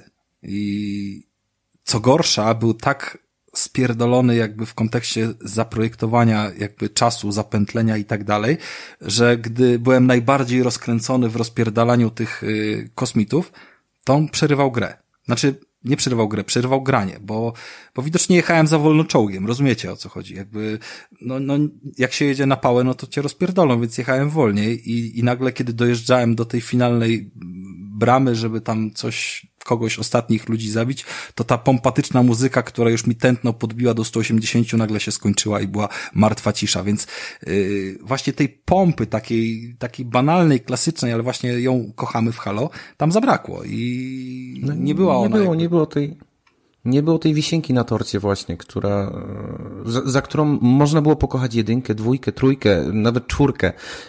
Piątka, wydaje mi się, że jest, przepraszam, Infinite, jest, jest dobrą grą. Jest bardzo dobrą jak grą. Najbardziej, jest jakby linka śliczną grą. Się, wiesz, ślicznie strzela, rozpierdala to. to nie ale, ale wydaje mi się, że to jest, że to jest po prostu brakło, brakło tego pomysłu już trochę producentom i, i, i, i to widać. To widać. Jest delikatny przesyt już całą serią. No, mi zabrakło chyba najbardziej na koniec y, momentu ucieczki. Byłem niesamowicie zawiedziony, że w momencie, gdy już jakby wiadomo na koniec, y, nieważne czy to wybucha statek, planeta, cokolwiek, kurwa, zawsze coś na koniec wybucha i my zawsze na koniec uciekamy i to jest znak rozpoznawczy tej serii, że gra muzyka, my uciekamy, wszystko się wali, a tutaj po prostu uciekamy, scenka, koniec scenki, dziękuję. Nie, tu, tu po prostu... Opadły mi emocje tak bardzo, jak tylko po prostu może opaść w zwód, gdy okazujemy się, że z niewłaściwą osobą jesteśmy w łóżku. Więc yy, no dzięki za to zdanie, rozumiem, szanuję. No i cóż pozostaje mi. Pewnie do Halo jeszcze dzisiaj wrócimy. Nie zdziwiłbym się, jakbyśmy jeszcze do Halo dzisiaj wrócili. Yy, więc wywołam w takim razie no czekaj, następną czekaj, osobę. Czekaj, ale no to wtedy grał więcej niż trzy gry, czy nie?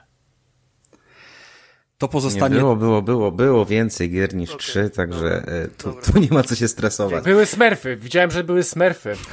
Były smerfy, no jak, tak jak powiedziałem, tutaj granie, granie z dzieckiem jest bardzo ważną rzeczą. Ale wiecie co, ja tak sobie właśnie no to słuchajcie. Słucham, przepraszam cię Rafał, taka myśl mnie złota naszła, tak? Bo e, Halo zawsze właśnie było, tak jak mówisz, tym synonimem, że coś się na końcu kończy, wybucha i tym my musimy w tle pompatycznej muzyki uciekać albo robić inne fajne, e, epickie rzeczy.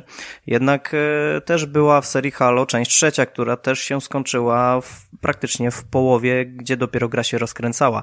E, myślę, że o, o Halo Infinity, jeżeli będą jeszcze kolejne części, a na pewno wiemy, że będą, mm, to będziemy mogli mówić jako o całości, jako o, o takim całym opakowaniu. Jednak e, wracając jeszcze na chwilę do tej samej części, to nie wiem, Rafał, czy pamiętasz, jak sobie prywatnie pisaliśmy o, o, o odczuciach, wrażeniach z rozpoczęcia gry, to ja tam użyłem takiego stwierdzenia, e, że w końcu Xbox ma tą swoją właśnie Xbox The Game, tak? E, filmowość, epickość, pierdolnięcie, e, no to było naprawdę super i niestety z każdą godziną w głąb gry te uczucie no po prostu znikało.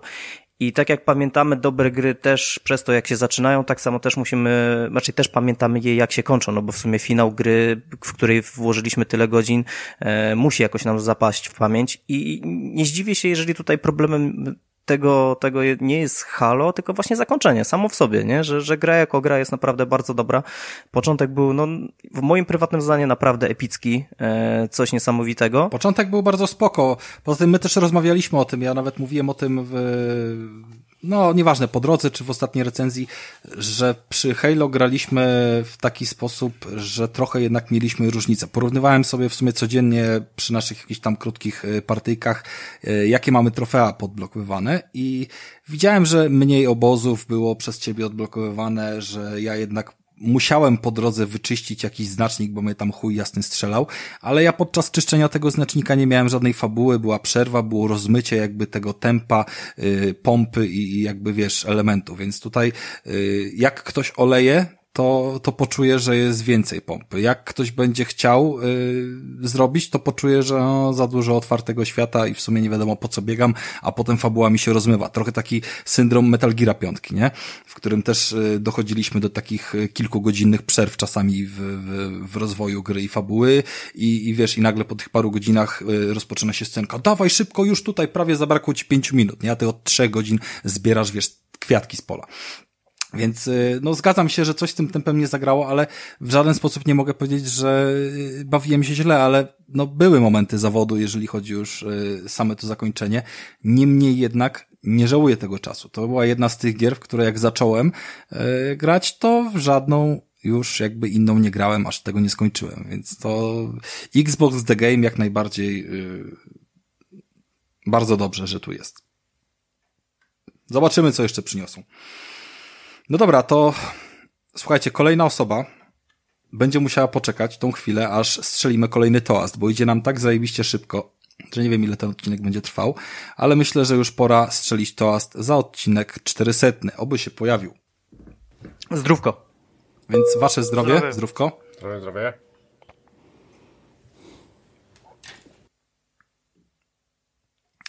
No i skoro tak już sobie przeszliśmy do tego, to jestem, jakby wyjdźmy trochę z tych konsol, jestem bardzo ciekawy Wojtka zdania na temat jego Goty numer trzy.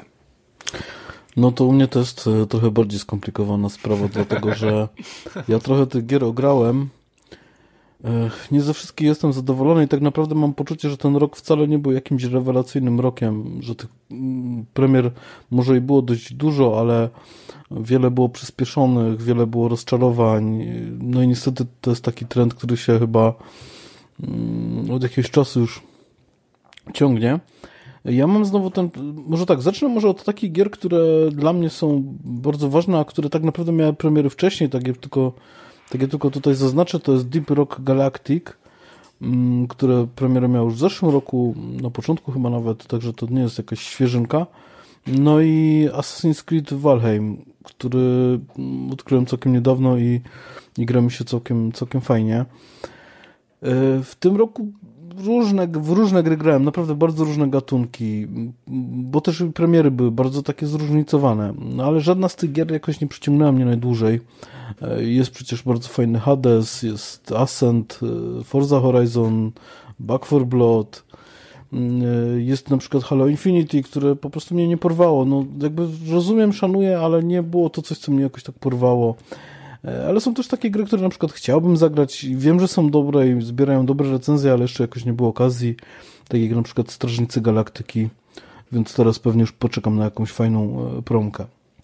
Także wybierając tą grę, która będzie takim trzecim miejscem u mnie, no to po prostu zastanawiam się, jakie gry mnie przykuły, takie, które miały premierę w tym roku, a które rzeczywiście mnie przykuły na długie godziny. No i na tym trzecim miejscu, miejscu byłoby to Medium polskiego studia. Gra przygodowa, gdzie to jest dziwne, bo ja w zasadzie w gry przygodowe w ogóle nie gram, ale coś w niej było takiego intrygującego, co, co, no dokładnie to klimat, tak, bo tam się, bo tam tak naprawdę zanurzamy się w taki trochę P R L-owski klimat, w, zwiedzamy sobie ośrodek wypoczynkowy, który się zatrzymał w jakiś tam sposób w czasie. Bardzo gęsta, taka fajna atmosfera. Gra troszeczkę ona jest mocno psychologiczna, także ona tam jest trochę horrorowata, trochę psychologiczna, trochę, trochę, trochę jest tam detektywistyczna, także fajna gra, bardzo polecam, tym bardziej, że chyba ona teraz już jest na, o ile się nie, nie walnę teraz, ale chyba jest na, X com, na Xbox Game Passie. A to była na premierę, Wojtku. Też dotyka... To zasadniczo, premierę, zasadniczo no, była właśnie gra na premierę, która była eksem mhm. Xboxa. I... czasowym. I pierwszą grą w sumie mm-hmm. taką ekskluzywną, nie licząc Tetrisa, która weszła do Game Passa, żeby nie skłamać, chyba w styczniu, w styczniu e, tak. tego roku i no po prostu... Czyli był... wtedy, kiedy miała premierę. Tak, tak, tak, tak wtedy, tak. kiedy miała premierę, to od razu wpadła na dzień dobry do Game Passa, choć to nie było Game Pass Xbox, żadne studio, tylko, tylko po prostu wykupiona licencja. E, no jakby... Ja, ja nie zagrałem, a kupiłem sobie wersję w pudełeczku ładną na Playkę, więc e, zagram sobie w tą lepszą wersję. Na pewno można polecić, bo tak jak mówię, no to, to ja nie spodziewałem się, że mnie to tak wciągnie, a ona od początku gdzieś tam przykuwa i tak człowiek się zaczyna zastanawia, co dalej. Jest intrygująca i, i gdzieś tam ona też jest, jakby to powiedzieć, ona dotyka takich dziwnych tematów, które czasami gry olewają albo robią to po macoszemu, ona to robi po prostu fajnie, dobrze. To mam dwa pytania, Tomek, jeżeli chodzi o The Medium naszego Tomek, krakowskiego. Wojtek? Wojtek, przepraszam, Wojtek. No, dwa spoko, pytanka, no? jeżeli chodzi o Medium. Po pierwsze, me- miałeś mega zajarkę na to, że oglądałeś sobie to mieszkanko, które pamiętałeś z dzieciństwa? Podob- tak, tak, tak. To jest właśnie to chyba. To mnie przykuło, tak? Ten sentyment, że nagle widzisz rzeczy i sprzęty, które tak naprawdę dobrze znasz. I to jest, to jest fajne, tak, tak. Później zresztą to się pojawia dalej, bo wszystko też później, jak już tam wychodzisz, idziesz do tego domu wypoczynkowego i tam też są takie sprzęty, jakieś takie różne, takie archaiczne już dzisiaj, jakieś budki telefoniczne w ogóle, nie? No fa- fajne, to jest, to jest to, tak. Więc to, to miałem na to taką zajarkę, jak to powiedzieć. Dobra, to drugie pytanie, bo jak przejdziemy do goty naszego numer jeden, to będziemy mówili o samych zaletach, ale jeżeli mówimy o numer trzy, to musimy powiedzieć też o jakichś wadach. Mhm. No więc rozumiem, że mam y, powiedzieć, jakie są wady. Dobrze, rozumiesz. Co jednak spowodowało, że to nie jest numer jeden, a tylko tak, numer tak. trzy? Mm, wiesz co, chyba przede wszystkim to, że jednak to, jak dla mnie, to nie jest ten gatunek gier, w którym ja się dobrze czuję. To znaczy, nie jestem przyzwyczajony do takiego prowadzenia rozgrywki. Myślę, że jeżeli ktoś lubi przygodówki, to dla niego mógł, mogłaby to być to biedynka, ale dla mnie niekoniecznie.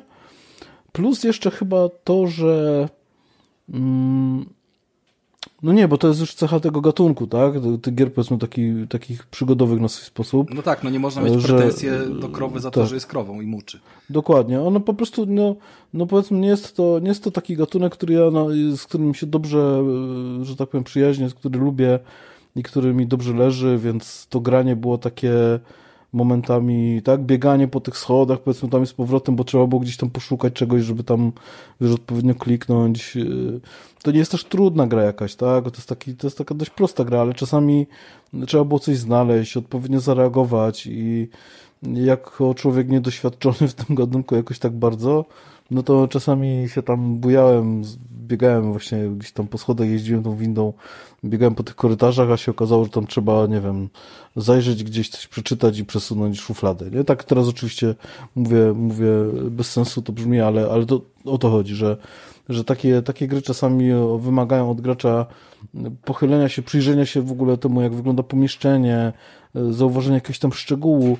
I to jest właśnie to, co mnie przykuło, tak? Bo ja do tego nie jestem przyzwyczajony, ale czasami bieganie po tym pomieszczeniu, oglądanie go, gdzieś tam jakieś przyglądanie się tym plakatom, yy, które były tak świetnie stylizowane, tym właśnie ten, yy, troszkę tej architekturze, ten, ten wystrój wnętrz, yy, kiedy się można było pochylić nad tym, rzeczywiście przyjrzeć temu, no to to było fajne, a z, z jednej strony, a z drugiej strony właśnie to było to, co mnie czasami momentami męczyło i, i dlatego tak yy, dość długo w to grałem w sumie, zanim tam gdzieś do, do jakichś tam sensownych etapów rozgrywki doszedłem, to, to się w ogóle ślimaczyło, bo ja biegałem po tym mieszkaniu, nie, tam wszystko oglądałem.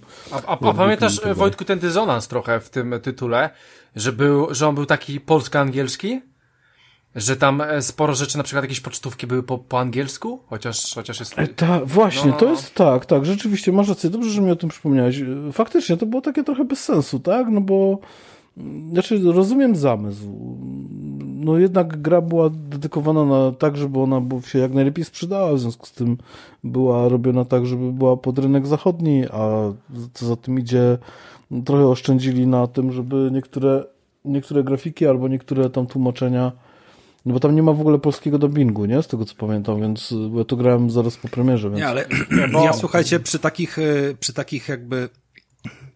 Znaczy, nie przy takich tytułach, tylko ogólnie przy różnych grach niesamowicie szanuję momenty, w których gra wrzuca spolszczenie i to spolszczenie jest bezpośrednio odczuwalne nawet nie w napisach, które się tam pojawiają, czy, czy w dubbingu głosu, głosów postaci, tylko bezpośrednio na przykład ekrany komputera mają wyświetlany obraz stylizowany, jakby widać, że to są litery wyświetlane na ekranie jakiegoś tam wirtualnego mhm. monitora, ale on jest w naszym języku i to jest takie bardzo fajnie dopieszczone, w wielu grach coś takiego można spotkać, albo właśnie napisy na jakichś tam znakach, czy coś w tym stylu, że, że wszystko jest spolszczone, a tam właśnie był bałagan, jeżeli chodzi o to. Ta, nie da się ukryć, tak. że nas osobiście to mogło trochę zaboleć, tym bardziej, że no jeżeli mówimy o jakichś grach, które się rozgrywają w Rosji, czy, czy to jakieś tam stalkery i wiecie, tego typu klimaty, to, to tam cyrylica jest powszechna i nikt nie robi wyjątków, nie? Tak, zgadza się, no i to jest rzeczywiście coś, co, co czego brakuje, ale też to jakby... Ja nie wymagałem tego od tej gry. Znaczy pomyślałem sobie rzeczywiście, tak mówiąc, szkoda, no bo to trochę bez sensu. Aż się prosi o ten język polski, chociażby w dialogach, kiedy wiesz, no to jest polska gra, kurczę, dzieje się w polskim klimacie, wręcz P R L-owskim momentami, a masz po angielsku. No to jest takie trochę słabe, ale też nie było to coś, co by mi jakoś bardzo... Zaburzało imersję, okej, okay, ale nie, nie w taki sposób, żeby mnie to jakoś rozbijało. To znaczy...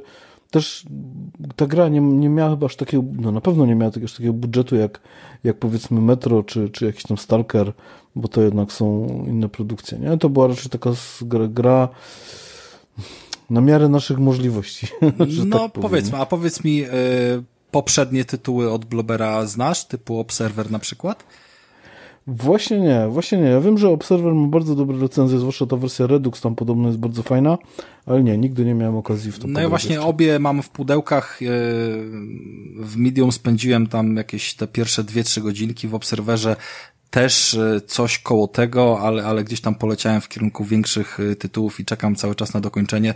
To również jest taka chodzonka z drobnymi aktywnościami, ale nie tam stresem, że ktoś cię może zabić, tylko raczej obserwacją i myśleniem zachowanym. No ale powiedzmy, że szczególnie dla nas w kontekście klimatu polskości przemycanego w, w tych grach od Blobersów należy to docenić, bo siedzenie w aucie, w klimacie cyberpunkowym, totalnie dostrojone, jakieś komputery, wiecie, i, i różne dziwne rzeczy, ale jednocześnie wciąż siedząc w starym Polonezie Borewiczu, to jest naprawdę fajny klimat i, i ciekawy, więc y, takich dużo niuansów można złapać.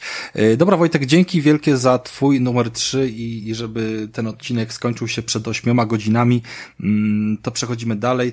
Tomku, Tomku, czy zostawisz grę, w którą teraz grasz i nam poświęcisz chwilę? Jak najbardziej, ale też jak pozwolę sobie już tu powiedzieć, że kto jeszcze nie grał w grę z Game Passa The Gang, to polecam, bo naprawdę fajna, kolorowa gra a la Ratchet i Clank. Ale wracając do tego, po co myśmy się tu spotkali, to powiem wam szczerze, że w tym roku wybrać grę, która według mnie byłaby grą Game of the Year, to jest naprawdę ciężkie zadanie. Starsi słuchacze, albo wy też wiecie, że ja jestem taki trochę popierdolony, bo z jednej strony chwalę gry za to, że mają rewelacyjny klimat, albo jakieś tam...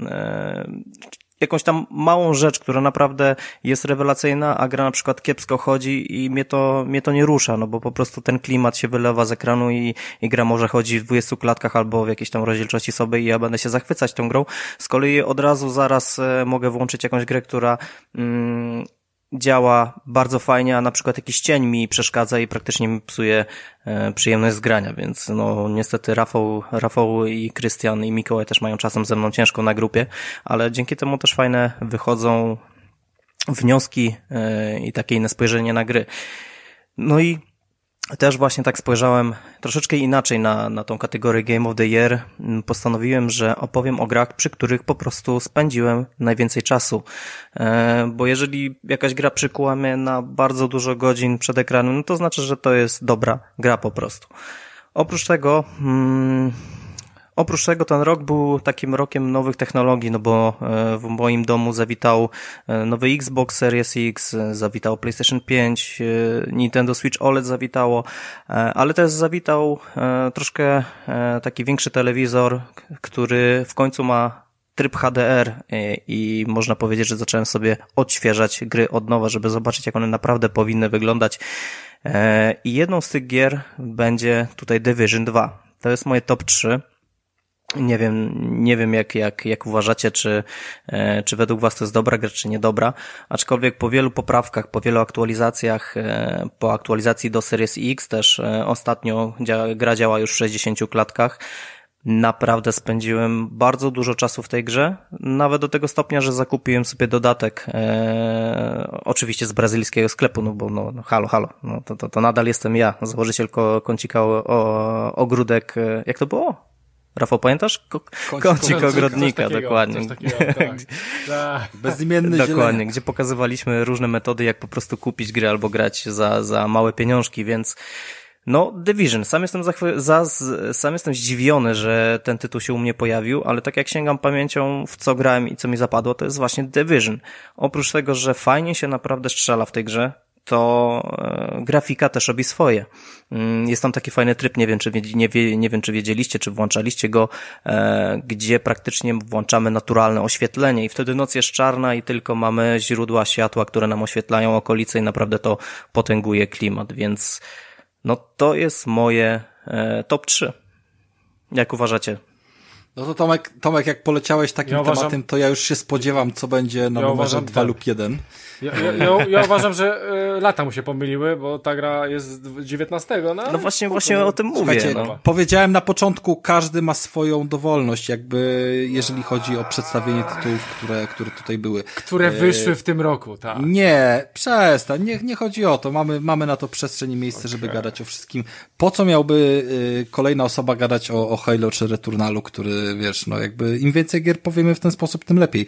Nie zamykajmy się tylko na nowości i starości. Ja jakby, ja też w tym roku wśród listy gier, które ukończyłem, miałem co najmniej trzy tytuły, które już wyszły parę lat temu.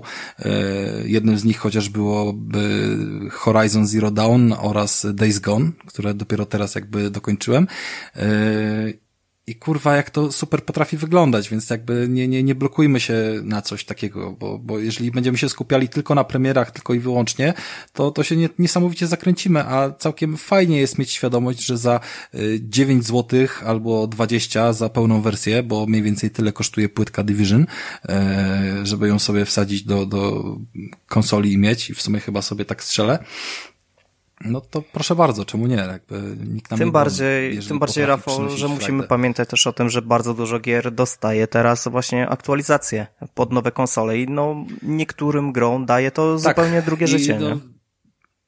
To prawda, no jakby czekając na Horizon i Days Gone właśnie poniekąd to było temu y, tym spowodowane, że, że zagrałem w te gry dopiero kiedy wyszły y, może nie tyle pełne upgrade'y do, do wersji next-genowej, ale powiedzmy odblokowanie klatek czy, czy coś w tym stylu. Takich gier jest sporo i wcale mnie to jakoś tam nie blokuje w kontekście wyboru takiego czy innego.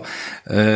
Ale żeby Krystian, cieszę się, żeby bardzo... Krystian też, wiecie, dzisiaj mógł zasnąć spokojnie, no bo ja wiem, że będzie go to męczyło. No jak on mógł wybrać Division dwa? Przecież to jest niemożliwe.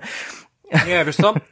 Po, powiem ci, powiem ci, że grałem, grałem z Mikołajem w Division dwa i ze względu na to, że grałem dużo w jedynkę, jakoś ta dwójka mnie tak nie cisnęła, aczkolwiek może gdybym, gdybym zagrał, nie, gdybym zagrał na nowej konsoli, e, faktycznie, e, z tymi ulepszeniami, to może by mi się faktycznie dużo lepiej grało, no bo grałem na starej Playce chyba jeszcze wtedy.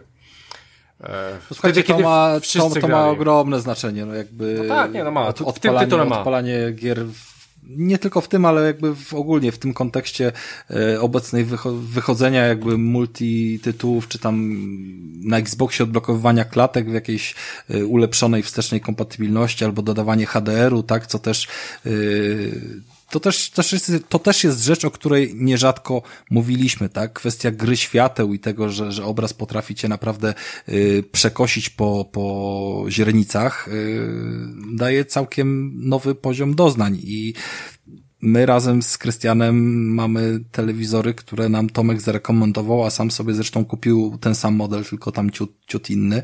Yy, a to jest rzecz, która, no nie wiem, na, na pecetach praktycznie rzecz biorąc nie istnieje, bo jak szukałem parametrów monitorów, yy, które spełniają jakby taki poziom H D R-u, to, to, to jest gdzieś tam koszt rzędu siedem osiem tysięcy za monitor. Nie? Więc jakby myślę, że jednak poza sferą zainteresowania większości osób, i to nie mówimy wcale o jakimś panoramicznym, kurwa, siedemdziesięciocalowym zawiniętym dookoła gracza monitorze, tylko po prostu zwykłym dwudziestotrzycalowym czy coś. Więc nowy sprzęt, nowe doznania jak najbardziej pozwalają się cieszyć ze starych gier. Ja to szanuję, lubię. Okay. Skoro tak, Tomek, fajnie, cieszę się, że coś ciekawego tutaj przyniosłeś, czego się zdecydowanie nie spodziewaliśmy. W związku z tym, Michał, czy ty grałeś więcej niż trzy gry w tym roku? No właśnie tak policzyłem sobie i ciężko było znaleźć coś, ale okazało się, że ranking mógłbym zbudować czterech gier i jakbyśmy U. mieli top pięć, to bym nie miał piątej pozycji już w tym roku. Mm. Bardzo skupiłem się na tym, żeby po prostu wyluzować, jeśli chodzi o gonitwę za premierami. Nie goniłem tam, nie śledziłem kalendarza. Jeśli wychodziły jakieś tytuły ty, typu Psychonauts dwa, która wyszła w top cztery, więc to jest trochę poza rankingiem, wtedy dawałem się po prostu zaskoczyć na premierę Day One. Ściągałem, sprawdzałem, czym to jest, nie jarając się wcześniej, więc to wychodzi mi na dobre, bo po prostu siedząc, śledząc, oglądając trailery i wyczekując do premiery, nie mam czegoś takiego jak zawód, bo zawód pojawia się bardzo często przy ostatnich premierach. Mamy tu na przykład trylogię G T A, w której bawię się bardzo dobrze, bo jest w Game Passie San Andreas i mimo tego, co narzekają ludzie, ja, ja bawię się w tym bardzo dobrze, ale na top trzy wszedł tytuł, który mnie wziął z zaskoczenia. Bo w sierpniu zdarzyło się, że miałem swój debiut na stole operacyjnym po pełnej narkozie i musiałem po tym trochę okresu przesiedzieć w domu i wciągnąłem się, recenzowany już przeze mnie na, na odcinku, jeszcze raz wciągnąłem się w grę Loop Hero, czyli gra, która, jak już to Krystian mówił o Mikołaju, nie, to Rafał mówi się o Mikołaju, że gra lubi jak, że Mikołaj lubi jak gra sprawia w, w pierdol. Spuszcza ci w pierdol, tak, ja do, wiem, dokładnie. Że to jest też również twoje ulubione zajęcie, dogadalibyście się. Dokładnie, i na chorobowym, ledwo ruszając się, dawałem sobie jeszcze wpierdol przy okazji Loop Hero i ratowałem świat, przy, przy, przy, który został zaczarowany w ponadczasową pętlę, i odświeżyłem sobie ten tytuł w ogóle na, na, na pececie, a teraz wyszedł tytuł na Switcha i mi się wydaje, że na Switchu jest to tytuł e, chyba idealny na, na tą konsolę, żeby na Switchu sobie pograć, mimo że tam gdzieś e, trzeba, nie wiem jak to jest zorganizowane, ale reakcja myszki jest bardzo potrzebna w Loop Hero, żeby sobie tam ekwipunkiem zarządzać, ale wciągnąłem się jak w narkotyk, wciągałem pętlę za pętlą, walczyłem z tymi wrogami i tutaj nawet e, ciężko by było, uprzedzając pytanie o, o wady w tej grze, bo po prostu ta mm, ta gra nie daje sobie poznać w sobie jakichś wad, kiedy wciąga się ją tak, nie zwracając się uwagi całkowicie w tej grze, bo można w tą grę grać oglądając sobie na drugim monitorze Netflix, co też robiłem, oglądałem sobie serial, grałem w Loop Hero i to mi pozwoliło w sumie ta gra przerwać, przetrwać okres dochodzenia do siebie po, po operacji i przez to mam straszny sentyment do tej gry, mam straszny sentyment do tej oprawy graficznej i udźwiękowienia, które jest totalnie wypikselowane i, i wygląda na mega stare, a ta gra wyszła w marcu dwa tysiące dwudziestego pierwszego, więc to nie jest jakieś stare, zakurzone Division, tylko to jest świeżynka po prostu, na miejscu trzecim. Super, ja, ja chciałem tylko dopowiedzieć, że ja zapomniałem o tym tytule, a ty mówisz, że by mi się spodobało. Być może teraz też będę właśnie jechał do Polski, więc wezmę ze sobą Switcha, więc być może to będzie tytuł, poza tym co Tomek mi cały czas mówi, żebym cisnął, to być może sobie jeszcze ściągnę właśnie te Loop Hero, Loop Hero i sobie to właśnie kupię i sprawdzę. Na kompie też powinno ci pójść, jak co. Znaczy tak, nie no, w porządku, tylko że na kompie no nie będę grał w coś takiego, no albo, albo już konsola, albo, albo Switch, no bo... Mi się wydaje, że na Switcha to jest idealne, jeśli gdzieś jest w drodze, to można sobie parę pętelek, jakiś run zrobić i, i to jest, bo przy kompie jednak siedzieć, ja się trochę męczyłem, ale mhm. oglądałem też na drugim właśnie Netflixa i, i tak to szło. Okay. No dobra, Michał, w takim razie, skoro gadacie z Krystianem o tym, to od razu przekazuję głos Krystianowi, już na ciebie pora, podaj swoje top trzy. E, e, dobra, z, czyli teraz ja, tak? Teraz czyli ty, teraz ale ja. z numerem trzy. E, Okej, okay, moje, moje Ty w ogóle zrobiłeś tą listę. No wiem, widzę, dobra. E, słuchajcie, e, u mnie trójeczka jest taka, troszeczkę tak jak Tomek. E, e, Tomek mówił, e, pierwszy Tomek. E, że właśnie te, te, trzecie, te, te trzecie miejsce to takie, takie problematyczne trochę, bo w sumie miałem tutaj dwie gry, e, ale jednak e, wyszła taka gra, która, która, która chyba jest w ogóle lepszą grą. E, I to będzie jedyna gra na konsolę, o której mi się ciężko mówi w ogóle w tym, w tym odcinku. E, no niestety. E, w ogóle w każdym odcinku mi się o tej konsoli źle, e, tak ciężej mówi. E, słuchajcie, to też była konsola, e, gra, którą dostałem do konsoli. Więc oczywiście będzie to najnowszy Ratchet and Clank e, Rift Apart oczywiście. E, słuchajcie, to, to była pierwsza gra, w którą tak na dobrą sprawę zagrałem na PlayStation pięć e, i nie miałem jakichś dużych oczekiwań do tego, poza tym, że ta gra była ładna. No i faktycznie była ładna, była bardzo ładna, w ogóle była ro- zajebiście ładna. E, nawet bym powiedział, że była w chuj ładna. E, I to było coś, co było chyba takie jedne z ładniejszych rzeczy, które widziałem w ogóle w tym roku. I w ogóle też. E, no i to też pokazało, że, że, że ta generacja jednak wjeżdża, że te gry faktycznie mogą wyglądać ładnie. E, oczywiście Insomniac e, zrobiło tutaj świetną robotę, e, standardowo. O, oni ogólnie są zajebiści. E, no i słuchajcie, i grając nawet w tą grę, tak na początku byłem i, i tak dalej sceptyczny. Wiadomo, e, nie, nie, nie ten pad, nie ta konsola, w ogóle te pudełko takie z, z, z białym, a nie z zielonym na górze. No ale jednak okazało się, że gra jest dobra. Naprawdę, gra jest dobra, gra do tego stopnia mnie wciągnęła, że tam później troszeczkę e, zacząłem ją maksować, w sumie mam platynę, zresztą tak jak Rafał. E, druga postać dużo wprowadziła, czyli ta e, Rivette, e, e, damska, o której ja po prostu ja, e, w której po prostu mi się to nie podobało, szczególnie mówiłem, że e, na recenzji, że ona powinna mieć te inne givery i in, inaczej się nią powinno grać niż Ratchetem, e, ale, ale to nie jest jakiś e, duży minus, gra była naprawdę bardzo dobra, bardzo dobry system strzelania, zajebiste bronie, pad działał w tym tytule po prostu przepięknie, to była w ogóle gra, w której odkryłem tego pada i e, zobaczyłem e, dlaczego ten pad jest taki dobry.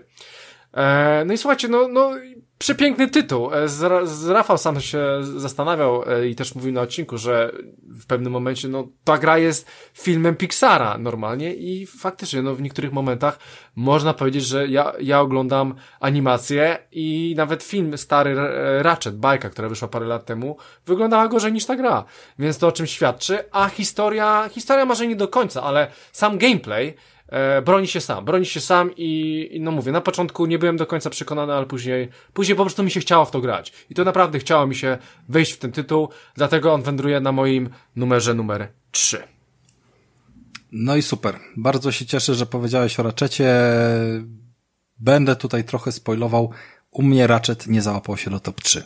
Więc jakby od razu powiem, że, że nie macie co czekać, że to będzie jakieś e, fanatyczne postanowienie od, od e, wyznawcy niebieskiego źródła fantastycznych gier.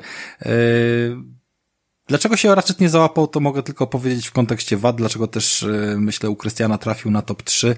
Mm. Sama w sobie gra podczas przechodzenia dawała niesamowite, fajne odczucie, wrażenia, strzelanie i tak dalej. Ale nie mogę niestety powiedzieć, że myślałem o tej grze po przejściu jej. Nie mogę powiedzieć, że wspominałem momenty z przechodzenia jej. Za specjalnie mogę, nie mogę powiedzieć, że, że, że mógłbym powtórzyć historię, która tam się pojawiła. Mogę, mogę jedynie powiedzieć, że pamiętam fragmenty, które, no, były fajne, tak, szczególnie jeżeli chodzi o jakieś tam dobrze wy, wyreżyserowane przeskakiwanie między tymi wymiarami, czy, czy, czy, czy różne inne efekty ciekawe, o które się pokusili tutaj twórcy. Bądź co bądź, no jakby premiera była typowo next-genowa, więc, więc kilka takich rzeczy było. No ale nie, u mnie to nie będzie top trzy, cieszy mnie tym bardziej, że jest u Krystiana. No i przejdę do siebie, ja jestem na końcu tej listy, zamykamy top trzy taką ciekawostką, bo Tej gry jeszcze nie było u nas na podcaście, jeżeli chodzi o jej recenzję. Niemniej ja już się do niej przygotowałem i myślę, że do pełnej recenzji jeszcze wrócimy. Guardians of the Galaxy. Słuchajcie, Guardians of the Galaxy jest grą przede wszystkim multiplatformową. Od tego zacznijmy, że to wyszło sobie na wszystkie platformy. Co więcej, jest to gra, która wyszła po mocno, naprawdę mocno zjechanych Avengersach i ja się wcale nie dziwię, że Avengersów tak wszyscy zjechali, bo tam, tam po prostu nie było czuć mnóstwa rzeczy, których powinno się czuć w grze z uniwersum M C U. Jakby ja uwielbiam to uniwersum. Komentowaliśmy przez ostatnie osiem lat większość filmów, które wychodziły na premierę i niesamowicie się tym zachwycaliśmy, tak? Jakby oglądaliśmy je prawie zawsze na żywo na premierę w kinie i od razu potem dzieliliśmy się tymi wrażeniami. Kompletnie tego w grze Avengers nie dało się odczuć. Natomiast w Guardians of the Galaxy da się odczuć niesamowicie to, czym właśnie Guardiansy są. To nie jest w żaden sposób I P, czy też ogólnie marka postaci, bohaterów z komiksów, które znałem wcześniej. Jakby tak, tak osobiście związany mogę być tylko ze Spider-Manem, Batmanem, czy też Transformersami. Niemniej jednak już od pierwszego pierwszej zapowiedzi filmu, który, który miał się pojawić parę lat temu, byłem po prostu kupiony i zakochany samym soundtrackiem, który tam był i tym, jak on potem niesamowicie wchodził podczas e, różnego rodzaju scen i akcji. Jakby do dzisiaj słucham tego soundtracku i do dzisiaj e, wiem i czuję od razu te momenty, które odbywały się e, podczas tego pierwszego seansu i każdego kolejnego zresztą też. I właśnie za to, że te uczucie pojawia się również przy tej grze, przy graniu w Guardiansów w momencie, gdy mamy jakąś mocną strzelaninę albo jakieś sceny pogaduszek, tak naprawdę bardzo różne momenty. Ta muzyka nam również towarzyszy. To nie jest oczywiście ta sama ścieżka, która, która była w, w filmie, tylko po prostu klimatycznie bardzo mocno podpięta. Mogłaby spokojnie być tak zwanym Avesom Vol Mix Number Three, gdyby taki film miał wyjść. Ścieżka jest dobrana świetnie i możemy sobie, spędzając czas na statku i gadając z naszymi kolegami z zespołu, zmieniać piosenkę, która nam akurat w tle przegrywa. Potem podczas walki, mamy taki moment, kiedy podczas walki nabijamy pewien pasek. No powiedzmy, że to jest taki pasek, wiecie, w pierdolu, kombosów i tak dalej. Jeżeli odpowiednio długo walczymy, to go nabijamy, wtedy robimy zbiórkę. Zbiórka sama w sobie jest nudna i taka trochę na siłę, równie dobrze mogłaby się po prostu pojawić i nie zawierać żadnych opcji wyboru, a my tam teoretycznie musimy wybrać jakąś opcję dialogową, w której nasz, nasz Peter Quill, dowódca, Star-Lord, motywuje swój zespół do tego, żeby lepiej zapierdalali w dalszą część walki. No fajne na dwa, trzy razy jakby sam, sama kwestia tego dialogu, ale potem, potem jest to powiedzmy nużące. Niemniej jednak zawsze potem, kiedy ten dialog się skończy, wjeżdża nam jeden z hiciorskich utworów. Ciężko naprawdę bardzo być człowiekiem, który by nie znał któregoś z tych utworów i którego, u którego od razu tętno by nie skoczyło do góry, bo to są po prostu naprawdę dobrze dobrane kawałki i no co tu dużo mówić, no w rytm dobrze dobranej muzyki zawsze lepiej się rozpierdala ludzi. Czy też potwory, czy też jakieś inne gumowe kulki, które nas atakują.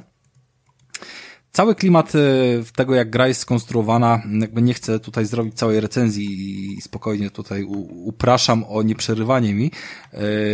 Cały klimat to jest taki trochę Spider-Man bez otwartego świata i bardzo mocno ta gra aspiruje do tego, żeby ten klimat utrzymać. Tam bohaterowie ze sobą cały czas rozmawiają, przez większość czasu poruszamy się razem w piątkę bądź w delikatnie okrojonym składzie, gdy tam ktoś z ekipy robi jakąś poboczną czynność i gdzieś tam się oddziela od grupy i praktycznie nie ma ciszy. Nawet jak nie ma muzyki, to oni między sobą gadają i, i wymieniają bardzo fajne komentarze. Gra oczywiście, znaczy w sumie nie oczywiście, bo to nie jest przecież ekskluzyw Sony, a można by się pomylić, zawiera polską lokalizację w postaci dubbingu i jest ona zrobiona naprawdę nieźle, w sensie dialogi są nagrane bardzo dobrze, nawet chyba jeden z aktorów jest ten sam, co w dubbingowanej wersji Strażników wydanych jakby w wersji kinowej, z tym, że oczywiście no oryginałów nie oglądaliśmy w dubbingu, więc, więc nawet mnie to szczególnie nie obchodzi. Jest to fajny dubbing i jedyne zastrzeżenia mam do tego, że brakuje płynności w kwestii przechodzenia różnych scen, że ta gra tak dobrze potrafi wklejać się w klimat filmowy, że, że tak jakby my sterujemy filmem, który oglądamy i lubimy. No oczywiście bohaterowie mają inne twarze, ale my się w jakiś tam sposób potrafimy po paru godzinach z tym oswoić i, i nie marudzimy, że to już nie są twarze aktorów, yy, ale mają między sobą jakąś tam więź, klimat i, i naprawdę zagadują do siebie cały czas. Komentują na bieżąco wydarzenia, które które się dzieją, jeżeli coś tam między nimi się dzieje niedobrego, ich poróżni, to przez najbliższych kilka, kilkanaście minut będzie to, będzie to tematem ich tak naprawdę docinek, dogryzek i, i różnych rzutek tekstów. Teksty są naprawdę wspaniałe, szczególnie jakby tutaj, jeżeli chodzi o oddawanie charakteru postaci. Jeżeli ktoś oglądał film, to wie, czego się spodziewać, bo no cóż, no Drax jest Draxem, Groot jest Grootem, a, a Rocket jest Rocketem i, i tak naprawdę charakter tych postaci jest bardzo dobrze w tekstach oddany, więc jedyny moment, w którym tak naprawdę odczuwałem delikatne wkurwy, to momenty, kiedy dialogi trwały na przykład zbyt długo w kontekście do przejścia do kolejnego jakiegoś punktu spornego, kiedy się odpalała kolejna scenka i dialog się przerywał, bo musiała się odpalić scenka, bo ja doszedłem do punktu, wiecie, no jakby zbyt dużo zaplanowanego tekstu na, na, na krótki spacerek, a ja od razu pobiegłem do celu. Rafał? Podobne momenty, tak? A nie przeszkadzały ci te kill roomy pod koniec gry, tak powiedzmy ostatnia jedna trzecia gry, że przechodziło się od właściwie kwadratu do kwadratu, na którym wysypywali na ciebie dziesiątki wrogów, pokonywałeś ich, żeby zacząć od zera? Szczerze mówiąc to nie. Szczerze mówiąc to nie, jeżeli chodzi o kwestię walki, bo tak się skupiłem na, na aspektach yy, dźwiękowo-muzyczno-dubbingowych bardzo mocno, no ale co tu dużo mówić, one oddają klimat. Yy, gwoli ścisłości tylko powiem, że grafika jest naprawdę spoko yy, i co ciekawe, pojawiło się mnóstwo recenzji bezpośrednio na premierę, wiadomo, promki, różne tego typu tematy i, i nawet największe kanały YouTube'owe nasze polskie miały yy, od razu na premierę recenzję, a tu proszę Państwa, w kilka tygodni po premierze pojawiła się trzecia opcja wyboru yy, graficznego trybu z dostępnym ray tracingiem, tak? Którego nie było wcześniej, bo doszedł sobie w patchu i możemy sobie wybrać inny tryb. I ja właśnie w takim trybie gram.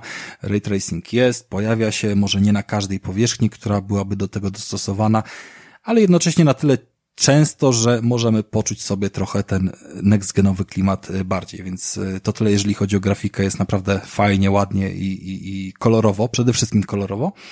Mm, wracając do twojego pytania, yy, nie mam tego odczucia, bo szczerze mówiąc, najbardziej przeszkadzała mi walka na samym początku. Jakby przez pierwsze kilka godzin gry miałem ogromne zastrzeżenia do tego modelu walki. Brakowało mi w niej płynności. Jakby naturalnym było porównywanie tej walki do Spidermana, do płynności, którą pająk potrafił w tych atakach wykonywać, kombosów. Zresztą nierzadko mieliśmy tam nawet trofea za zdobycie stu, stu hitowego kombo, tak? Czy, czy coś w tym stylu. I po prostu, no, pająk był niesamowicie obdarzony gracją podczas, podczas tej walki, a tutaj tak naprawdę ciężko mówić o tej gracji. Trochę więcej można by używać słowa chaosu. No i taka prawda, no, jakby poniekąd sterujemy pięcioma postaciami. Oczywiście cztery z nich są przez A I sterowane i, i same sobie gdzieś tam walczą z wrogami, ale to my wydajemy im polecenia do specjalnych ataków i no mając czterech kompanów, to już tych specjalnych ataków trochę y, można wykorzystać. Zanim zużyjemy wszystkie, wykorzystamy nasz własny, to to to chwilę później nam się y, odpalą znowu. Jeszcze po drodze możemy wykorzystać jakieś elementy środowiskowe. I ciężko mi było się na początku w tym yy, ogarnąć. Trochę, trochę poniekąd nienaturalne i irytujące było to, że yy, ktoś tam sobie walczy na drugim końcu tego, nazwijmy to kill rooma, jak powiedziałeś, chociaż one czasami nie są takimi kwadratami, tylko wręcz bardzo rozległe i, i, i, i takie szersze, a jednocześnie Gdy klikamy odpowiedni przycisk przy jakimś tam przedmiocie, to ta postać się teleportuje i natychmiast wykonuje gdzieś tam jakąś tam akcję rzutu, wybuchu, czy, czy coś innego, wiecie, o co go poprosimy. Więc yy, tak jak powiedziałem, no nie chcę teraz robić całej recenzji tej gry, ale mi walka podobała się wraz z rozwojem gry coraz bardziej. Wraz z rozwojem drzewka umiejętności postaci, kiedy dochodziły kolejne ataki yy, i co więcej, to bardzo muszę pochwalić, że te ataki w bardzo sprytny sposób były przyporządkowane do, do klawiszów na, na, na padzie, w kontekście takim, że yy, gdy je wybieraliśmy, to yy,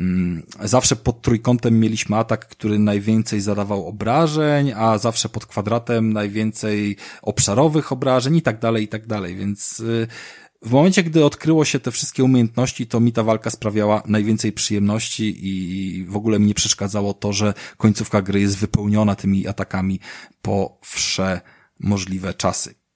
Więc tyle na temat Marvel's Guardians of the Galaxy.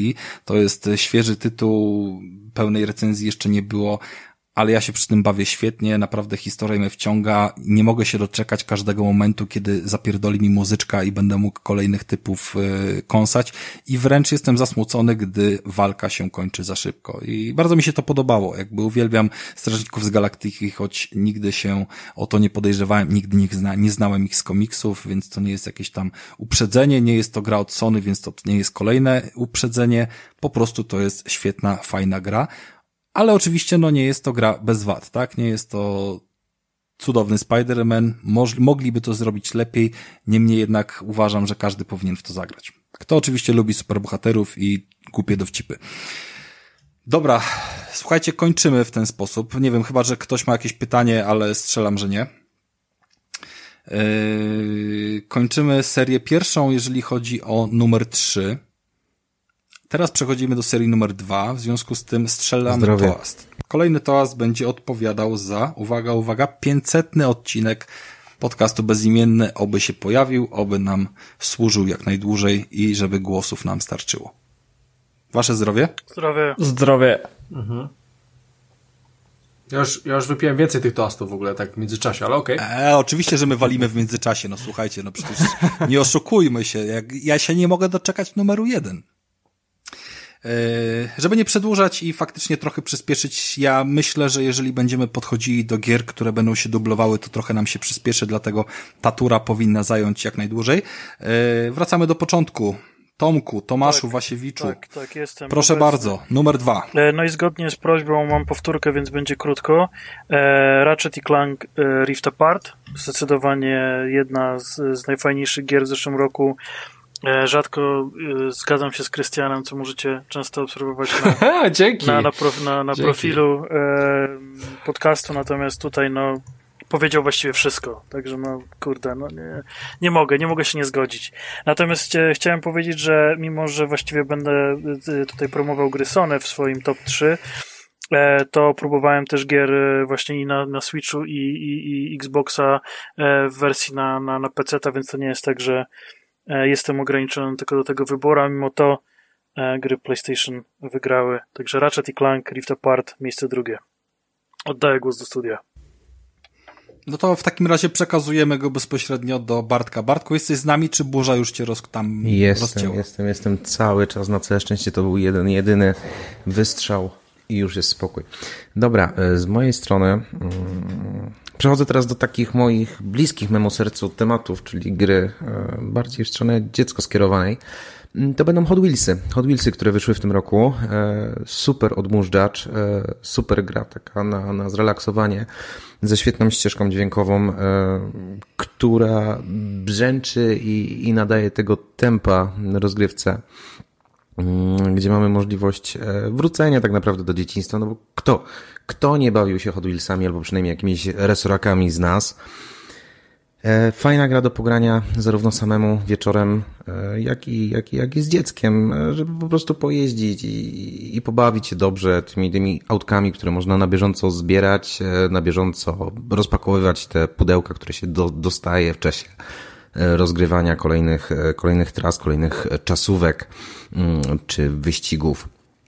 Również mamy możliwość budowania swoich własnych tras i to jest naprawdę duży fan, bo, bo, bo nie musisz zająć tak naprawdę całego pokoju, możesz to zrobić tu fajnie za pomocą konsoli. nie ma takiego rozpierdzielu wokół. Jakieś wady, które stwierdziłeś po, po ogrywaniu tego?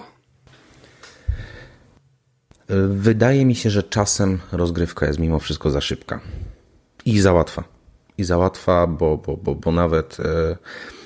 Bo nawet mój syn pięcioletni potrafi bez problemu wygrać taki wyścig, gdzie, gdzie, gdzie najpierw mu nie idzie, potem poznaje trasę i, i te autka tak naprawdę N P C czekają, aż, aż ty ruszysz, żeby dalej lecieć z wyścigiem. Mogłoby to być trochę, trochę trudniejsze i trochę mimo wszystko wolniejsza rozgrywka. A to okay, ma, ale, no, ma, Krystian, śmiało. Ma kooperacyjnego lokala może? Możesz grać sobie tak, z ma, synem? Ma, ma, tak, ma, ma, możesz, możesz. Aha, no to, to właśnie spoko. Ale do, do dwóch graczy, nie do czterech. Nie, do dwóch tylko. Kurczę, szkoda, bo akurat te, tego typu gry to mi się najbardziej kojarzą z kartami różnego rodzaju, czy to no Crashe, tak Mario trochę. I tak dalej, które powinny właśnie mieć, mieć aspekt rozgrywki czteroosobowej.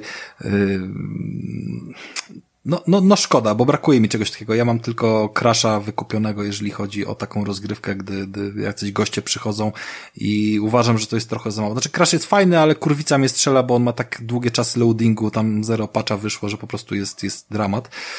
Myślałem, że Hot Wheelsy może to zmienią. No ale okej. Okay. Dobra, ale fajny bardzo tytuł. Znowu mamy jakieś odświeżenie tematu. Więc Wojtku, Wojtku, obudzimy cię, obudzimy cię, usłyszymy twój numer dwa. Ja, ja już je, ja już je, ja mam go dać. Yy, tak, jeżeli chodzi o dwójkę, to u mnie jest Valheim, bo, bo w zasadzie, yy, chociaż to jest taka gra dość osobliwa, bo nie wiem, czy wiecie, ale Aha, nie jest... wiem, czy, okay, no, okay. No, czy kojarzycie sorry. tą grę w ogóle, bo ja nawet bardzo, nie wiem, czy ona na konsolach. Tak, kojarzymy bardzo dobrze, nie ma na konsolach, mam zainstalowaną tak, na pececie, tak, tak, zresztą tak. z twojego konta, yy, niemniej jednak nigdy nie grałem. Wojtku, to jest jedna, Spoko, to jedna z wielu, znaczy, tfu, tfu, jedna z niewielu gier, które kurewsko ci zazdroszczę, że masz na komputerze, których nie ma na konsoli. Także bądź dumny. Mm. No dobra. Widać, widać, że jest bardzo dumny ze swojego numeru dwa. Top dwa, nie? Ach. Tak, powiem ci, jakbym tak przejrzał tą bibliotekę moją na Steamie i tak, no to ten Valheim nie by był tam, myślę, w pierwszej dziesiątce, ale nawet nie w dwudziestce, ale, ale nadal to jest bardzo dobra gra, naprawdę świetna. Mm. Przede wszystkim to jest pewna taka rewolucja, jeżeli chodzi o podejście do, do gier survivalowych, bo ona jest po prostu dobrze zrobiona. Zazwyczaj jak wychodzą gry na peceta survivalowe, czego wy może na konsolach tak nie doświadczacie, to one są w jakimś early accessie, one są... że kiedyś będzie dobrze. Moment, dajcie moment. Yy. Tak, wracam do nagrania. Więc one tam zazwyczaj są w jakichś takich, w jakichś takich early accessach, w jakichś takich, no i że tam kiedyś będzie fajnie, kiedyś ją skończymy, no wiecie, ale dajcie hejsy, nie? No ale to, to jest, to jest model, który się, który się pojawia w zasadzie z każdą grą tego typu i to już jest męczące, bo kiedy kolejna gra i tam coś nie działa z podstawowych jakichś mechanizmów, no to to człowieka drażni i, i rzuca się potem, bo ci ludzie zwłaszcza co lubią takie gry. Ja to tak lubię, no ale, ale nie jest, powiedzmy, to znowu mój taki jakiś priorytetowy gatunek, ale lubię czasami, na przykład Conan Exiles jest bardzo fajna gra. No i ten Valheim też, też bardzo przyzwoity, zwłaszcza dlatego, że on jest dobry, on już od razu był dobry, on się pojawił w early accessie, bo on nadal jest w early accessie tak naprawdę, ale to jest po prostu dobrze zrobiona gra, tam nie ma wielu błędów, jakieś tam może się pojawiają, ale przyznam, nie spotkałem, o, może tak, żeby tam były jakieś duże, duże problemy. Jest bardzo dobrze przemyślany, ten system tam craftingu jest fajnie zrobiony, bardzo dobra fizyka jest w tej grze przede wszystkim, tam na przykład wiesz, urąbiesz drzewo, no to ono się wali i jak się tam otrze o jakieś mniejsze drzewo, to one się też połamią. To wszystko gra tam. Gra jest stosunkowo, z jednej strony jest może taka... Jak na survival nie jest specjalnie skomplikowana, bo są bardziej skomplikowane gry, ale z drugiej strony tam jest na tyle dużo różnych mechanizmów, różnych czynności, które możesz wykonać, że ona się nie nudzi za szybko. Budowanie w tej grze to jest po prostu czysta przyjemność. Zazwyczaj w tych survivalach to jest naprawdę męczący proces, gdzie tam przebijasz się przez te kolejne menusy, wybierasz coś tam, męczysz te surowce. Tutaj to jest bardzo płynne. Do podstawowych rzeczy nie potrzebujesz nie wiadomo jakich cudów i gra też bardzo fajnie cię prowadzi, to znaczy ona jest tak z, z, wymyślona, że jakby teoretycznie to powinno być cecha każdej, każdej gry survivalowej, ale tak nie jest. A tutaj jest tak, że na początku masz te proste jakieś budowle, no to tam wszystko masz pod ręką tak naprawdę. Jak chcesz coś lepszego, no to musisz już iść dalej, musisz gdzieś tam się wspiąć wyżej, musisz gdzieś tam da, co, coś pokonać i każdy kolejny boss to ci jakby... Każdy kolejny boss otwiera ci możliwości w ogóle... Przepraszam, inaczej. Każdy biom daje ci możliwość zdobycia przedmiotów, które umożliwiają ci otwarcie, jakby przywołanie bossa, którego zabijasz i przechodzisz do dalszego etapu gry. Także to też jest bardzo fajnie przemyślane. Jest bardzo fajne żeglowanie tam. Naprawdę bardzo dobra, dobra gra i, i myślę, że z tych wszystkich takich gier triple A i nie wiadomo jakie cuda, to Valheim jako gra taka indyczek, bo tak naprawdę ona na początku była tworzona przez jednego gościa bodajże. Po prostu siedział po, po robocie i sobie to dłubał. Potem tam, jako że to już go trochę zaczęło przerastać, tam chyba kilku gości też zatrudnił. Potem się dopiero z tego zrobił jakieś studio, ale tak naprawdę cały ten trzon tej rozgrywki to, to jeden chłop jakiś tam wykombinował. Bardzo fajna gra. Jeszcze jedna ciekawostka, to może już tak na koniec, żeby nie przedłużać, ona też graficznie jest bardzo urokliwa, bo z jednej strony to jest bardzo prosta grafika, te tekstury nie są specjalnie skomplikowane, ale z drugiej strony to, to jak tam działa światło, jak tam działają kolory, jak te biomy wszystkie tam są, tam są zrealizowane, to jest bardzo fajny miks, takie połączenie trochę momentami takiego pixel artu delikatnego, bo to nie jest typowy pixel art, ale, ale ta grafika jest na tyle prosta, że gdzieś tam pewne przybliżenia, no patrzysz, no piksele, nie? Takie chamskie piksele, gdzieś tam z bliska. Ale z drugiej strony, jak się tak gdzieś oddalisz, albo siądziesz gdzieś na brzegu, albo biegniesz gdzieś pod górę, no to widać po prostu, jak, jak to jest bardzo fajnie, zmyślnie zrobione w prosty sposób, a jednocześnie bardzo taki przyjemny do, do oglądania, do obcowania. Ale powiedz mi, bo tak sobie czytam właśnie teraz o tej grze i widzę, że ona jest na silniku Unity. Bardzo czuć ten silnik, bo to jest kurewsko trudny silnik, na którym można pisać gry i, i, i zrobienie w taki sposób, żeby nie czuć było tego silnika jest, jest trudne. To jest gra, która jest bardzo wygodna podczas obcowania z nią. Ona nie stwarza żadnych problemów.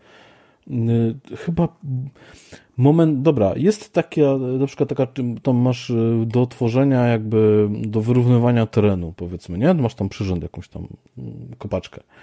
No to tak, czasami, momentami to jest takie trochę, że tam kopiesz, on to się nie zawsze wyrówna, tak, ale generalnie to jest chyba taka jedyna rzecz, która mi teraz przyszła do głowy, z którą tam jakiś problem może być momentami, ale tak naprawdę ta gra nie stwarza wielkich problemów, ona jest naprawdę dobrze przemyślana, fizycznie jest super zrobiona, budowanie jest wygodne, to co powiedziałem, nie będę się tutaj powtarzał, no po prostu nie da się jakoś zbyt wielu jakichś problemów takich naliczyć.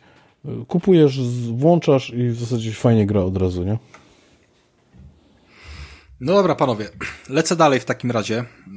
Yy, odbieram głos, przekazuję dalej, żebyśmy mogli yy, mogli tutaj pozwolić różnym ludziom jeszcze się wypowiedzieć. Yy, Tomku, przeskoczymy przez ciebie na chwilę. Chciałbym chciałbym teraz Michała wywołać do tablicy, yy, gdyż ponieważ Michał zgłosił yy, potrzebę pójścia spać na swoje ulubione rozgrywki, tak zwane yy, dla wtajemniczonych oglądanie seriali i tego typu rzeczy, które zawsze przed snem się musi odbyć, czyli powszechnie znana masturbacja. Michał Stiller, w związku z tym yy, podaj nam swój numer dwa, numer jeden, uzasadnij i do widzenia. Yy, numer dwa trochę jest nietypowo yy, pojawił się, bo nie przyszedłem kampanii, nie zacząłem, a chodzi tu o Halo. I dlaczego wrzucam w Halo w swoje numer dwa tego roku, bo na Halo czekałem na taką część, jeśli chodzi o multiplayer, yy, od trzeciej odsłony, bo jednak trzecia odsłona to był taki dla mnie yy, numer jeden, jeśli chodzi o o multiplayery z, przez długi, długi czas, aż do okresu powstawania tych wszystkich Call of Duty, które gdzieś tam pchały się przez mój portfel do mojej konsoli, więc więc to był taki narkotyk. No i zawsze mm, przy każdych kolejnych odsłonach Halo gdzieś tam ten multiplayer pozostawiał e, totalny niesmak, e, totalnie nie potrafiłem wejść w ten multiplayer, tak jak wszedłem w trzecią część, no i pojawiło się Halo Infinite, które wystartowało ze swoją betą długo, długo przed premierą i to była super e, niespodzianka dla mnie. No i e, okazuje się, że to jest multiplayer mimo pewnych niedociągnięć, bo pojawia się coraz więcej i coraz więcej. Jest moim multiplayerem, który zarządzi przez długi okres, bo odstawiłem mocno męczonego w tym roku Cold War'a do, do nowego Halo. Spróbowałem się w nowym B F ie i wyrzuciłem go z dysku po trzech godzinach. Call of Duty Vanguard w ogóle mnie nie interesuje, więc yy, chyba nic za wiele nie ma i tutaj współczuję też graczom na PlayStation, którzy są, nie mają za bardzo możliwości oprócz oprócz grania, grania w Coda czy, czy w Battlefielda, bo PlayStation na razie nie posiada jakiegoś tam markowego produktu, jakim jest Halo na swojej konsoli. Killzone został zaorany, co mnie bardzo smuci. No i Halo wróciło do takich korzeni, gdzie naprawdę multiplayer, rywalizacja w multiplayerze cały czas mnie wciąga od meczu do meczu. Arena shootery były zawsze dla mnie, czy to Quake'i, czy to właśnie Halo, zawsze blisko serca, więc pewnie by było numer jeden, gdybym przeszedł kampanię, ale tak bez znajomości kampanii ciężko mi tutaj się wypowiedzieć. Bazuję jedynie na multiplayerze, jestem zachwycony. Ja, ja, e... ja tylko, tylko chciałem dodać i od razu dwie pieczenie na jednym ogniu, bo dwójeczka to właśnie u mnie też jest z Halo i też multiplayer. Pierwszego miejsca bym nie dał, bo, bo na pewno nie będzie to moje pierwsze miejsce, bo moje pierwsze już miejsce już jest, a nawet kampania na pewno nie, nie, nie skoczyłaby na pierwsze miejsce po kampanii. Faktycznie, no multiplayer rządzi, dla mnie tak samo, Tom, Michale. Powiem szczerze, że to jest chyba jedyna gra, w której w ogóle kupiłem Battle Passa. Szczególnie, że jest świetny, bo tak jak mówiłem, jest do początku maja, więc praktycznie przez pół roku za te trzydzieści pięć złotych macie Battle Passa i jest super, szczególnie, no gra wiadomo jest free to playem. I faktycznie to, co mówi Michał, zgadzam się też, że Battlefield czy Call of Duty, no muszą się bać, muszą się bać. Szczególnie, że teraz, nie, nie wiem czy słyszeliście, ale znowu w tym, teraz chyba w tym tygodniu Battlefield wychodzi z darmowym weekendem, nie, za, albo, albo za tydzień, bo po prostu, no jest słabo, no jest, jest kurwa słabo. Call of Duty nigdy nie robił darmowych weekendów, parę tygodni po premierze, a tu już proszę, już dru- dwa były takie darmowe weekendy, teraz Battlefield wpierdala darmowy weekend, no boją się kurwy Halo. I bardzo dobrze, bo Halo naprawdę prezentuje wysoki poziom, na tle właśnie takiego Call of Duty e, czy Battlefielda, bardzo dobry pow- powrót, e, dla mnie taki trójkowy właśnie multiplayer, świetny, ja tylko czekam na lepsze tryby, e, no i więcej map. Już się pojawiły nowe tryby, nie wiem tak, kiedy ostatnio ale, ale one są tygodniowe, wiesz, wiesz jak to Michał tam jest, to jest tygodniowe, we wtorek będzie jakiś resecik, pewnie połowa zniknie, ja czekam na Odbola dwa na dwa na dwa na dwa, cztery drużyny po dwa, to było piękne, więc tak, ja jestem kupiony i to też jest moja dwójeczka, Michale i oddaję Ci głos, możesz kontynuować dalej.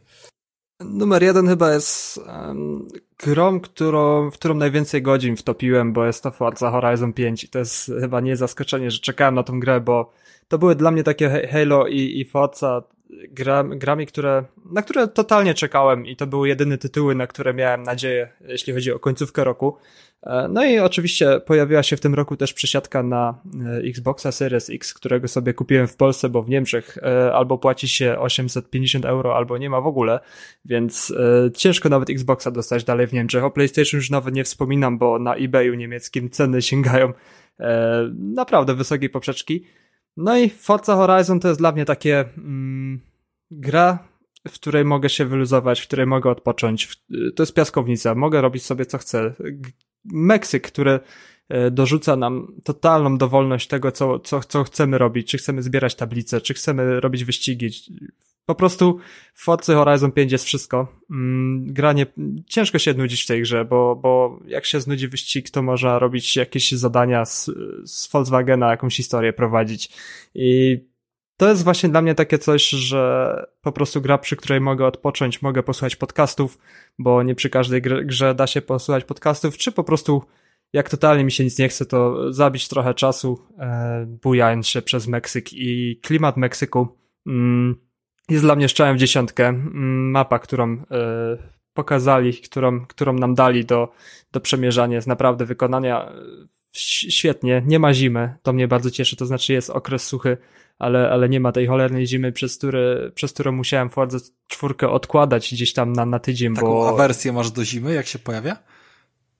E, tak, w czwórce było to straszne, bo musiałem odłożyć grę, nie podobało mi się i ja też sam mieszkam w górach i jak tutaj śnieg pada, to też mnie bierze kurwica jak okay. białe gówno. A, a, a czy jak był okres ten tak zwany zimowy, suchy, jak, jak tam Forza piątka go nazywa, to, to dokładnie nie pamiętam, bo to nie jest klasyczna zima, wybrałeś się może na tą wulkaniczną górę, bo tam leży trochę śniegu jakby. E, tak, e, brałem nawet udział w wyścigach na tej górze i to było tak, tak fajnie to zbalansowali w Forzie oraz pięć, że ta, ten śnieg nie leży wszędzie, bo trzeba naprawdę spiąć się na ten wulkan i dopiero się, się śnieg trafia, ale jak się po prostu nie chce w zimę w śniegu jeździć, to po prostu się nie jeździ, a w czwórce był ten śnieg po prostu wszędzie, oblodzone drogi i tak było strasznie smutno. No wiadomo, nie porównujmy Anglii do, do Meksyku jednak. No właśnie. Meksyk więc... jest bardziej sexy, ciężko, ciężko to samo powiedzieć o, o jakimś tam Edynburgu, no jakby mapa to jest największa zaleta piątki, jakby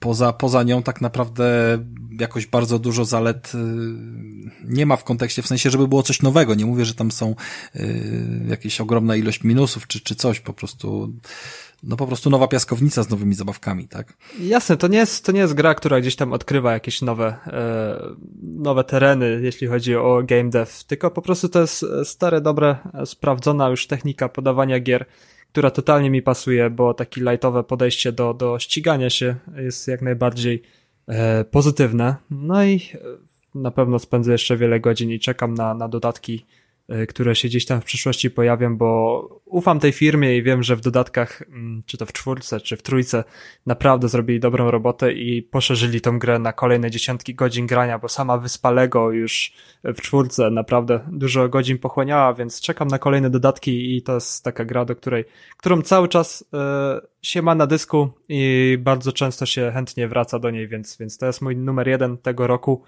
i to jest taki numer jeden, który po prostu z palca mogę od razu powiedzieć, że to jest Forza, bo tutaj nie ma nad tą grą, nie mam się, nie ma co się zastanawiać, numer jeden i tyle, Forza Horizon. Ja chciałem tylko dodać jeszcze do tego, do tej wypowiedzi, że, że w sumie e, mówicie o tym, że, że jest ten Meksyk taki różny od, od Anglii, od, od, od Edynburga, ale właśnie nie, grałem, jakby przed tym podcastem też chciałem się jakby przygotować lepiej z tych gier Xboxowych, grałem w Forzę tą nową i oni chyba sami są świadomi, że, że, że te Wyspy Brytyjskie to nie był e, najlepsze miejsce na, na umiejscowienie Forzy tej poprzedniej, bo sam główny bohater mówi, że, e, że, że w tym Meksyku, że tak super, że nie mają takich rzeczy u siebie, a, a jest właśnie tam, tam gdzieś tam jakby powiedziane, że, że pochodzi z Wysp Brytyjskich, że, że dżungla, że, że, że takie nowe klimaty, więc, więc chyba sami jakby też e, twórcy stwierdzili, kurde, potrzebujemy jakichś takich ciekawszych klimatów, żeby, żeby pokazać. To jest faktycznie fajne.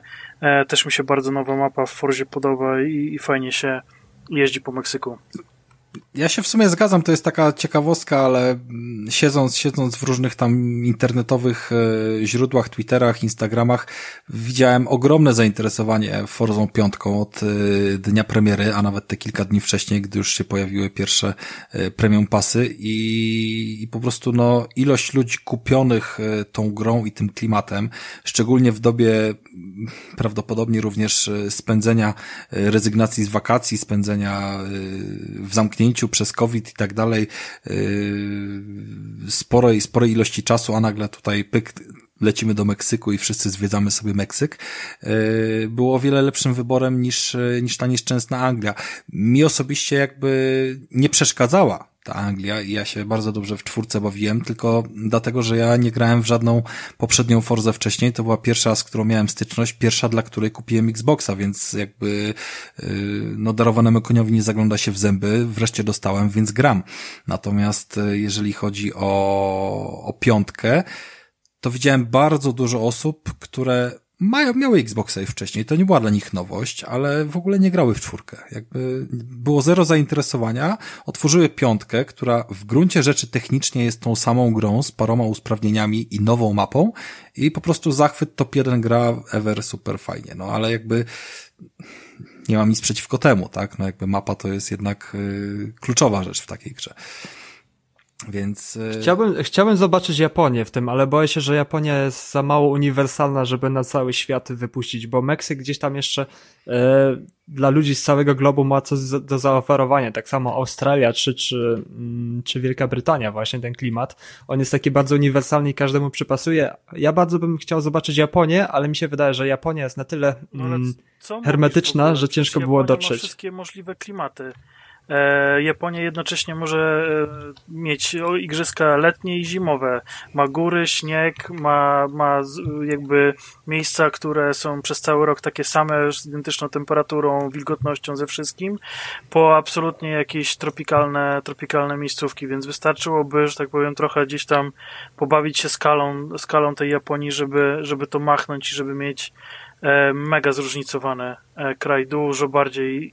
Jasne, co to, to tak, ale jeśli chodzi o kulturę motoryzacji w Japonii, to jest trochę inna niż na całym świecie, bo Japonia jednak stawia w te swoje marki, które są tam produkowane i nie wiem, czy w Japonii... No tam by to nie Lambo... grało naturalnie, żeby no właśnie, to właśnie, o to mi chodzi.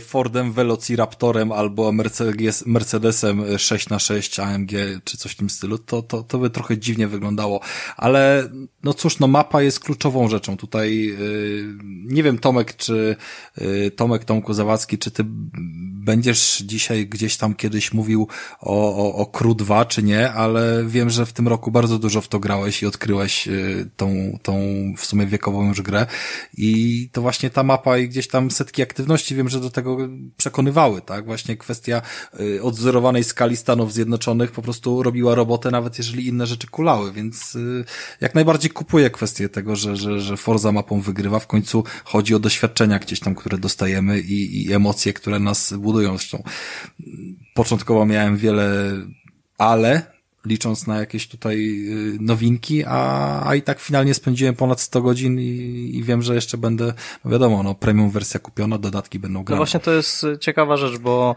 chyba o żadnej grze nie powiedzieliśmy tyle złego i tyle niedobrych rzeczy, które tam nie działały, a mimo to spędziliśmy naprawdę masę godzin w po prostu...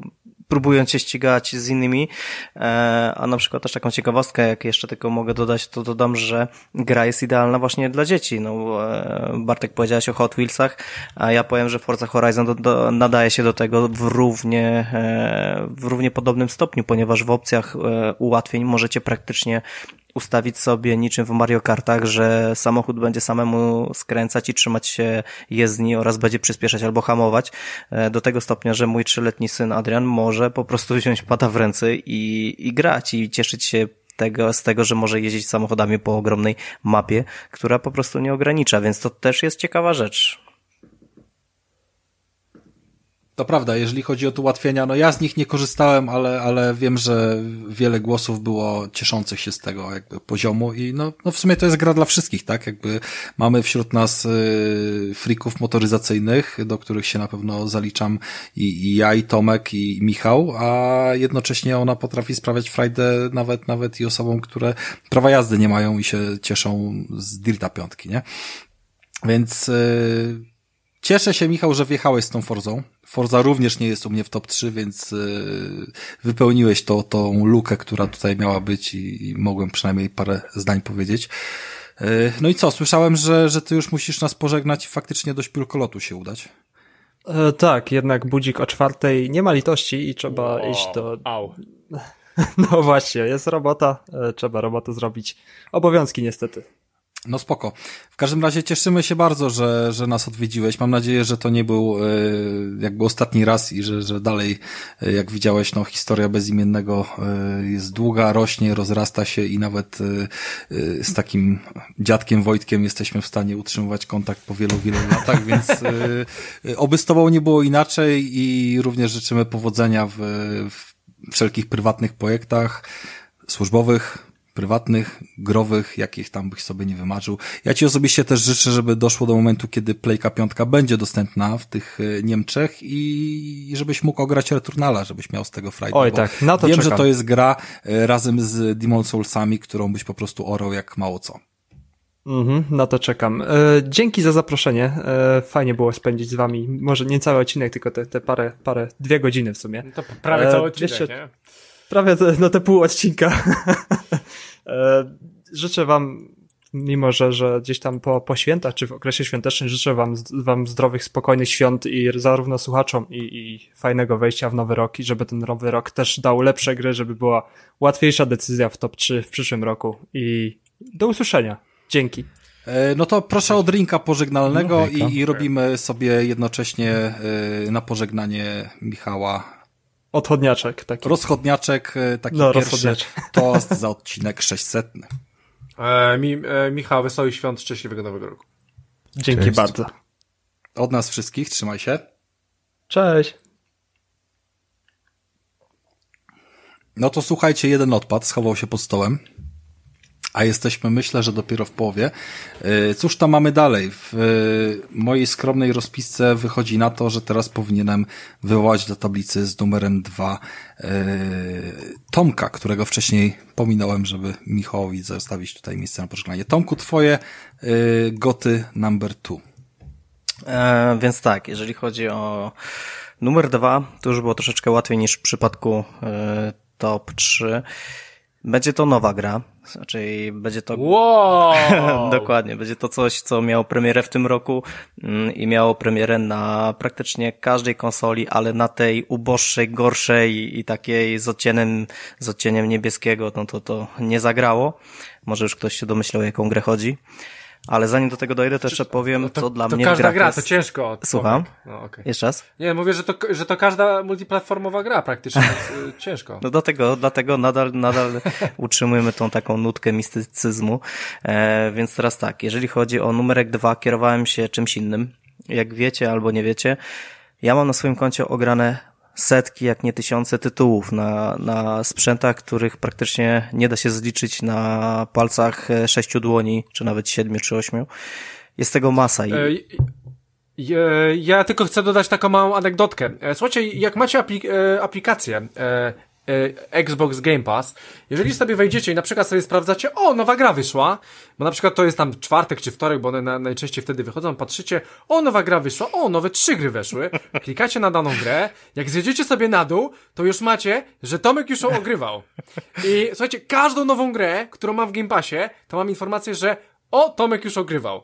Więc to Tomek jest właśnie takim graczem, że on po prostu wszystko sprawdzi. Wszystko sprawdzi. No mów, Tomek. No, no to no jest tak, no i, no i wcale tego nie chcę ukryć, ale też jest jedna, jedna wada takiego, że, że tak powiem, stylu grania. Mianowicie za dużo to i świnia nie zażre, więc w pewnym momencie przychodzi takie ogromne znudzenie i wchodzi taki zblazowany Tomek, gdzie, gdzie Rafał, Krystian albo reszta społeczności graczy się cieszy i oczekuje nowy tytuł, a ja tak się zajmuję. Tak, ale przecież to już było, nie?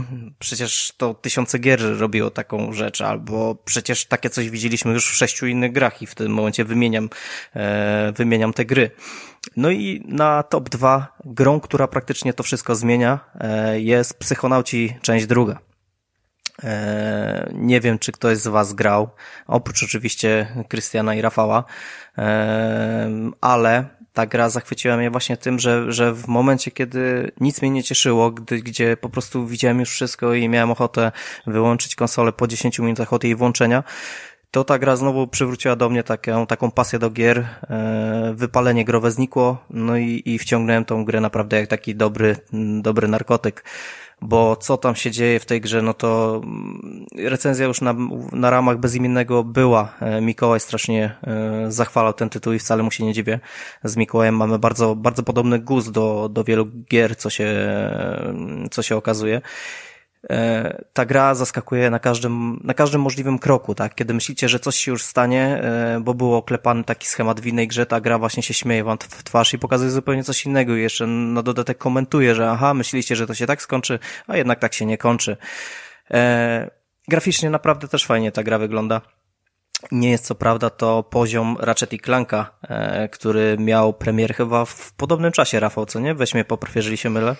Ale to było chyba... Wiesz co, jak... raczej ten Clank to był okolice początku wakacji, żeby mm-hmm. nie skłamać, chyba tam maj, czerwiec, a Psychonauci sierpień, yy, tak, więc, tak, więc tak. to, to było gdzieś tam dwa, dwa, trzy miesiące różnicy, no i mm, tak jak mówiliśmy na recenzji, tak jak ty mówiłeś sam zresztą podczas, gdy Krystian jeszcze nie zagrał, a się pytał, jak ta gra wygląda i jak ona się sprawuje, to nie są tego samego stylu gry, to są całkiem inne gry, tylko że w w obydwu się biega z rzutu trzeciej osoby w podobnej jakiejś tam, załóżmy, kreskówkowej stylistyce. Yy... Co więcej, jakby wtrącając się już tutaj, powiem, że również Psychonauts dwa jest moim y, goty number two, więc y, w pełni się w tej kwestii zgadzamy. Mm, tym bardziej przyspieszę trochę jakby całą rundę i, i, i swoje zdanie już teraz y, wypowiem. Y, Psychonauts przede wszystkim doceniłem za to, że przedstawiło mi historię w inny sposób. Nie chodzi o to, że ta historia sama w sobie była jakaś zjawiskowa, bo, bo, bo tego typu kwestie musimy pozostawić Kojimie i jego tworom, bądź też innym aspirującym do nich. Natomiast sam fakt przedstawiania jej, że tutaj to, co mówiłem już na recenzji, powtórzę krótko, nie same dialogi mówią nam często o tym, co się wydarzyło w przeszłości, czy też co musimy zbadać, no bo my tam de facto odwiedzamy głowy, y, umysły różnych osób i, i to, co w tych umysłach potrafimy znaleźć, potrafi być naprawdę zaskakujące. Jakby twórcy nie byli w, w żaden sposób tym ograniczeni. To nie jest kwestia, że jest kosmos i oni mają tam różne planety, więc mogą na tych planetach dać różne kolorki i różne rodzaje y, kosmicznych rzeczy, które ten świat budują.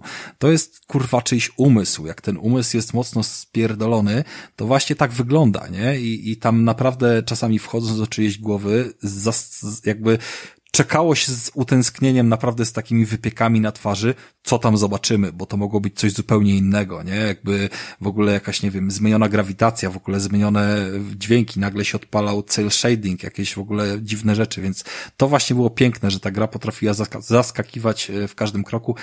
Pamiętam, że po pierwszych kilku godzinach gry, tam jakiegoś zapoznania, E, przysiadłem do niej praktycznie na cały dzień, bo miałem wtedy taki wolny dzień, wolną chatę, zamówiłem sobie dużą pizzkę i po prostu przysiadłem do Psychonautsów i komentowaliśmy razem właśnie to, to moje przechodzenie.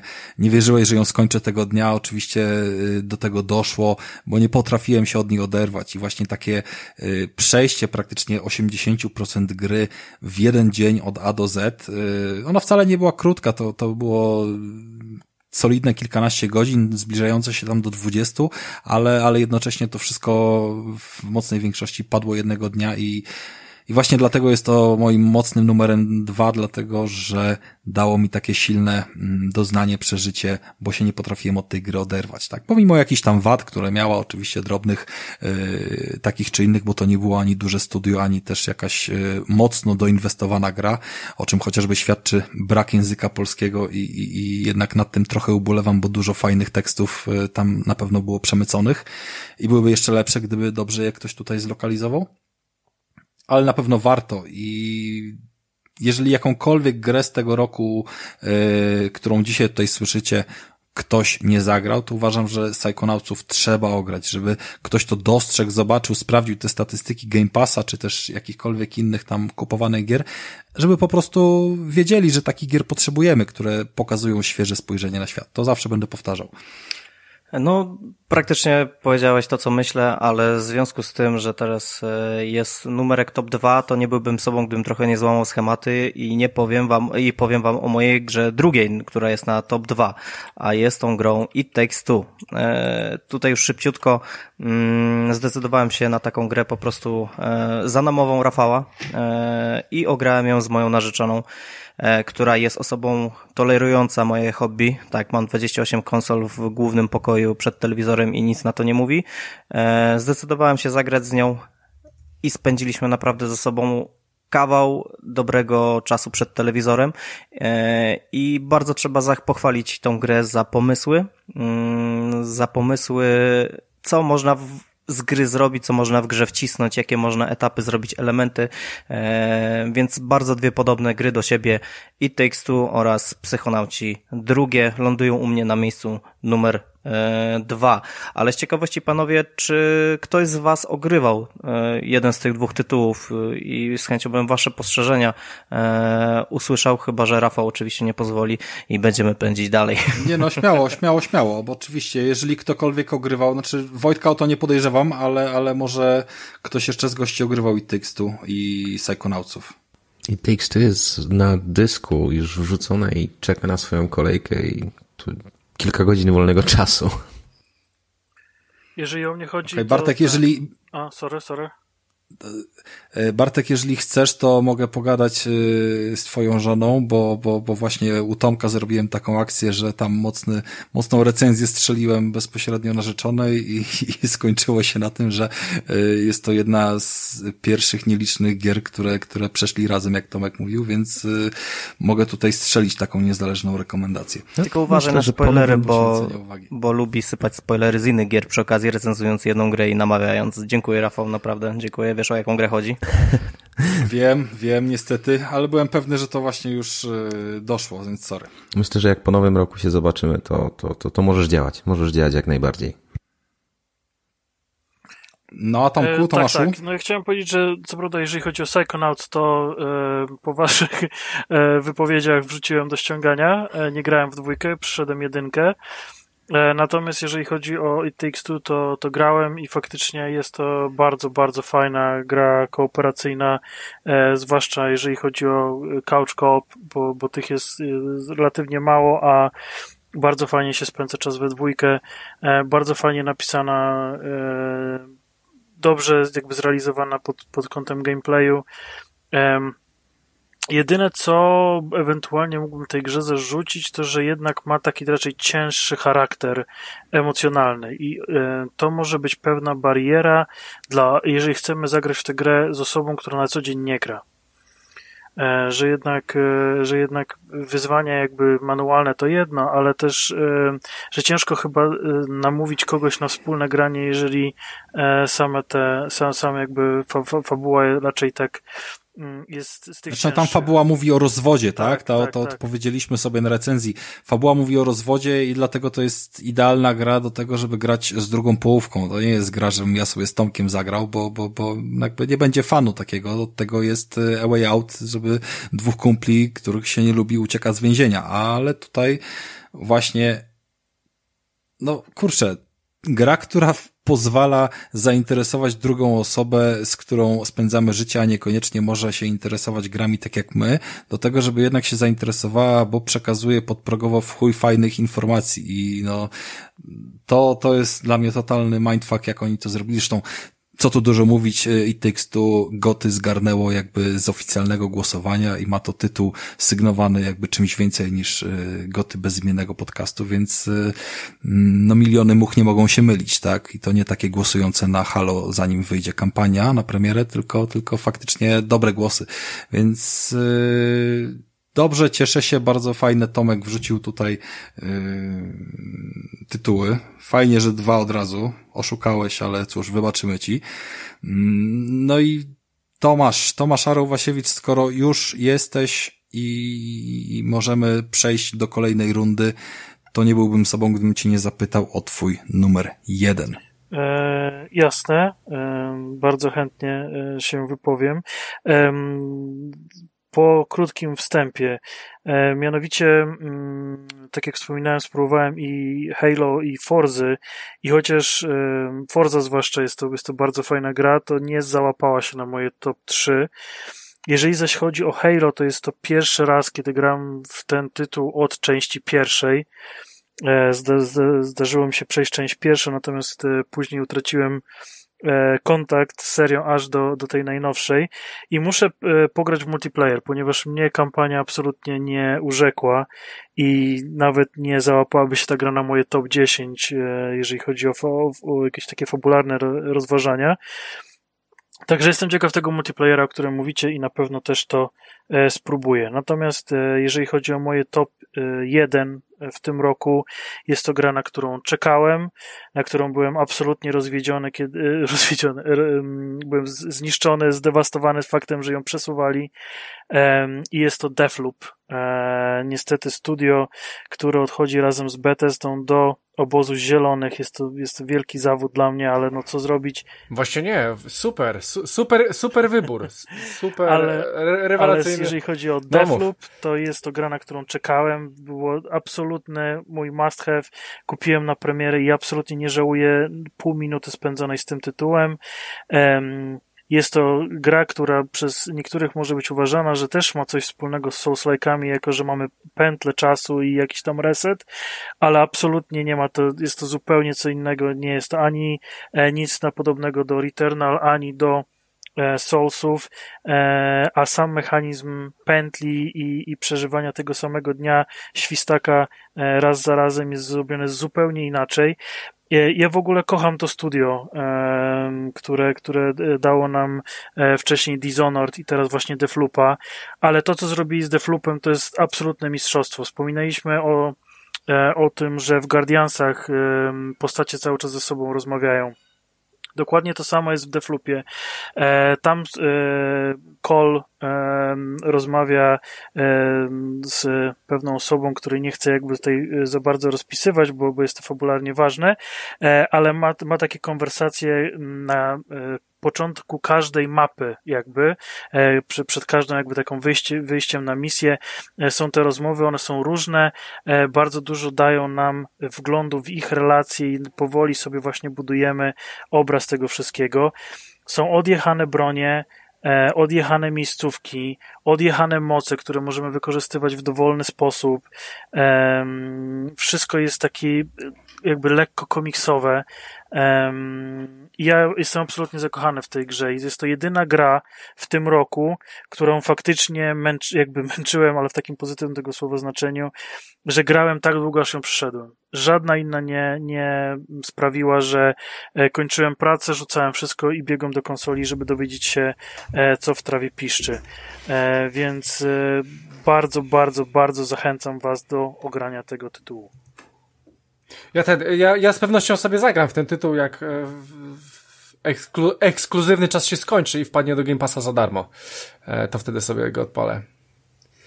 Spoko. No widzisz, Tomku, no właśnie to pojęcie Game of the Year jest, jest dla każdego z nas chyba czymś innym, bo ty mówisz, że to jest twoja najlepsza gra, a, a ja oczekując też premiery tego tytułu też śledziłem troszeczkę e, co i jak. Generalnie marketing tej firmy, tej gry był taki troszeczkę mm, zagmatwany, e, tak naprawdę bardzo dużo ludzi przed premierą, e, a, przed premierą, e, po recenzjach też w sumie nawet nie wiedziało, z jakim tytułem ma tak naprawdę do czynienia. Ale finalnie, no niestety odpadłem po jakichś dwóch, trzech godzinach. W sumie też nie jestem w stanie powiedzieć ci dlaczego. Coś mi po prostu tu nie zagrało. Tak jak mówiłem wam wcześniej, że, że grafika może być niesamowita, ale ten cień taki niedorobiony będzie mnie denerwować i porzucę grę. To też zadziało się tutaj, ale trzeba przyznać, że ma fajne momenty ta gra. Ma fajne zastosowanie dual, dual sensa, e, triggery haptyczne też fajnie robią robotę, ale kurczę, coś w tej grze mi osobiście nie zagrało. Nie wiem, nie wiem jak wy uważacie, czy graliście w to, bo Tomku, w sumie to jest ekskluzyw PlayStation pięć, nie? A, a jak z Dishonored Czasowy. U ciebie? Dishonored już troszeczkę dłużej czasu przy nim spędziłem, ale też jakimś wybitnym fanem tej a, serii widzisz, nie byłem, więc myślę, myślę, że wydaje mi się, że chodzi bo tutaj tak naprawdę o gatunek. Gry, że... że te dwie właśnie, dwie części Dishonored, ten najnowszy Prey, który zebrał mega baty, a dla mnie był grą absolutnie wybitną, i właśnie teraz Deathloop, że to jest jakby taki zupełnie, co oni jakby nie zrobią z tymi tytułami, to jest jakby taki osobny, osobny podgatunek, skradanek z mocnym naciskiem na wymyślanie przejścia danej, da, danej mapy, dane, danego jakiegoś tam odcinka, fragmentu.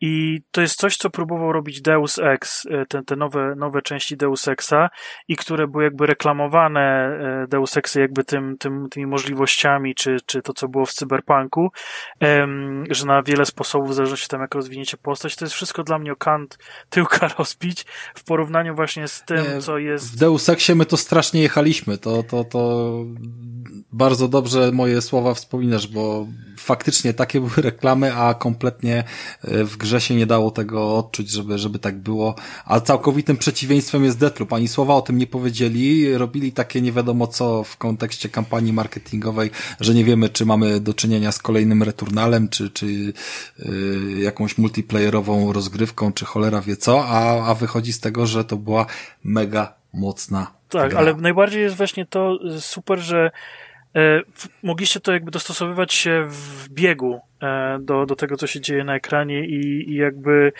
zmieniać taktyki raz, dwa, więc no to, to bardzo, bardzo silne, silny aspekt i bardzo ważne dla mnie, także jeszcze raz Deathloop numer jeden u mnie. No to słuchajcie, u mnie też jeszcze raz Deathloop numer jeden. Ja nie chciałem przerywać Tomkowi, jak najbardziej jednemu i drugiemu, spoko, ale analizując cały ten rok i przechodząc przez te wszystkie wspomnienia z gier, to był dla mnie totalny szok, jakby ja, okej, okay, Psychonautsów wcześniej nie znałem i, i, i tak samo jak y, Dishonoredów nie znałem, więc powiedzmy, że i w jednym i w drugiej sytuacji mogłem y, to zaskoczenie jakieś odczuć, ale mm, ale jednak przy Deathloopie poraziło mnie to, jaką fajną rozgrywką, yy, taką taką energiczną, taką mocą, taką fajnym prowadzeniem fabuły, w ogóle całkiem świeżym w kontekście tych tych tak naprawdę skromnych dialogów przez radio, ale nie skromnych, że że było ich mało, tylko że były ograniczone do dwóch osób, a cała reszta to było tło, a mimo tego się od choler rzeczy dowiadywaliśmy, plus tam jedyne chyba zastrzeżenie, jakie mogę mieć, to kwestia yy, małej ilości yy, tak w tym podstawowym trybie, jeżeli nic nie zmieniliśmy w ustawieniach U I, czy, czy jak to się tam powinno nazwać, jeżeli chodzi o punkciki na mapie, do których musimy dążyć, że no można by było więcej spędzić czasu na śledzeniu tych, tych przestrzeni, które tam mamy do tych czterech map tak naprawdę do poznania w różnych porach dnia, żeby znaleźć to, co mamy do znalezienia, a nie, że nam, nas mapa prowadzi sama w sobie, ale poza tym klimat mnie niesamowicie poraził. Jakby odpalałem tą grę nawet na pół godziny, gdy tylko miałem wolne, żeby po prostu zrobić jakieś jeszcze jedno podejście, jakiś jeszcze jeden krok. Tak jak była mowa, no to to dosyć potrafiły być krótkie momenty. Wystarczyło odpalić sobie no, jakby jedną rzecz mieliśmy konkretną do zrobienia, załóżmy o danej porze dnia, żeby poznać tą historię. To było bardzo sprytnie rozpisane w taki sposób, żeby nawet piętnaście minut spędzić spędzone w grze potrafiło dać nam odczucie progresu, a jednocześnie no, no, no nie nudziło nas, nie nużyło, bo za każdym razem wchodziliśmy w inną wersję mapy, jeżeli chodzi o, o jej porę dnia, podczas której się zmieniały, i inną jakby część mapy, gdzie one były tam podzielone na te cztery części, więc jest to dla mnie zaskoczeniem, bo Deathloopem nie interesowałem się ani trochę od samej premiery i, i wszelkich zapowiedzi, gdzie one przecież przy pierwszym już yy, wspomnieniu o PlayStation pięć się ta gra pojawiała, yy, a jednocześnie na koniec był to i jest mój goty od of the year, który zresztą trafił do jednego z naszych patronów i ten patron powiedział również to samo, że niczego się nie spodziewał dobrego, a wsiąkł jak kurwa, nie wiem, kamień w jakieś coś, co powinienem powiedzieć, że śmierdzi, jest miękkie, ale, ale tego nie ale powiem. Ale to też fajnie właśnie zaznaczyć, że ja z kolei byłem mega nastawiony na ten tytuł i, i, i absolutnie dowiózł, więc, więc można, można też z tego wyciągnąć jakieś wnioski. Mam nadzieję, że tak samo się spodoba, gdy już trafi do Game Passa pozostałej części użytkowników.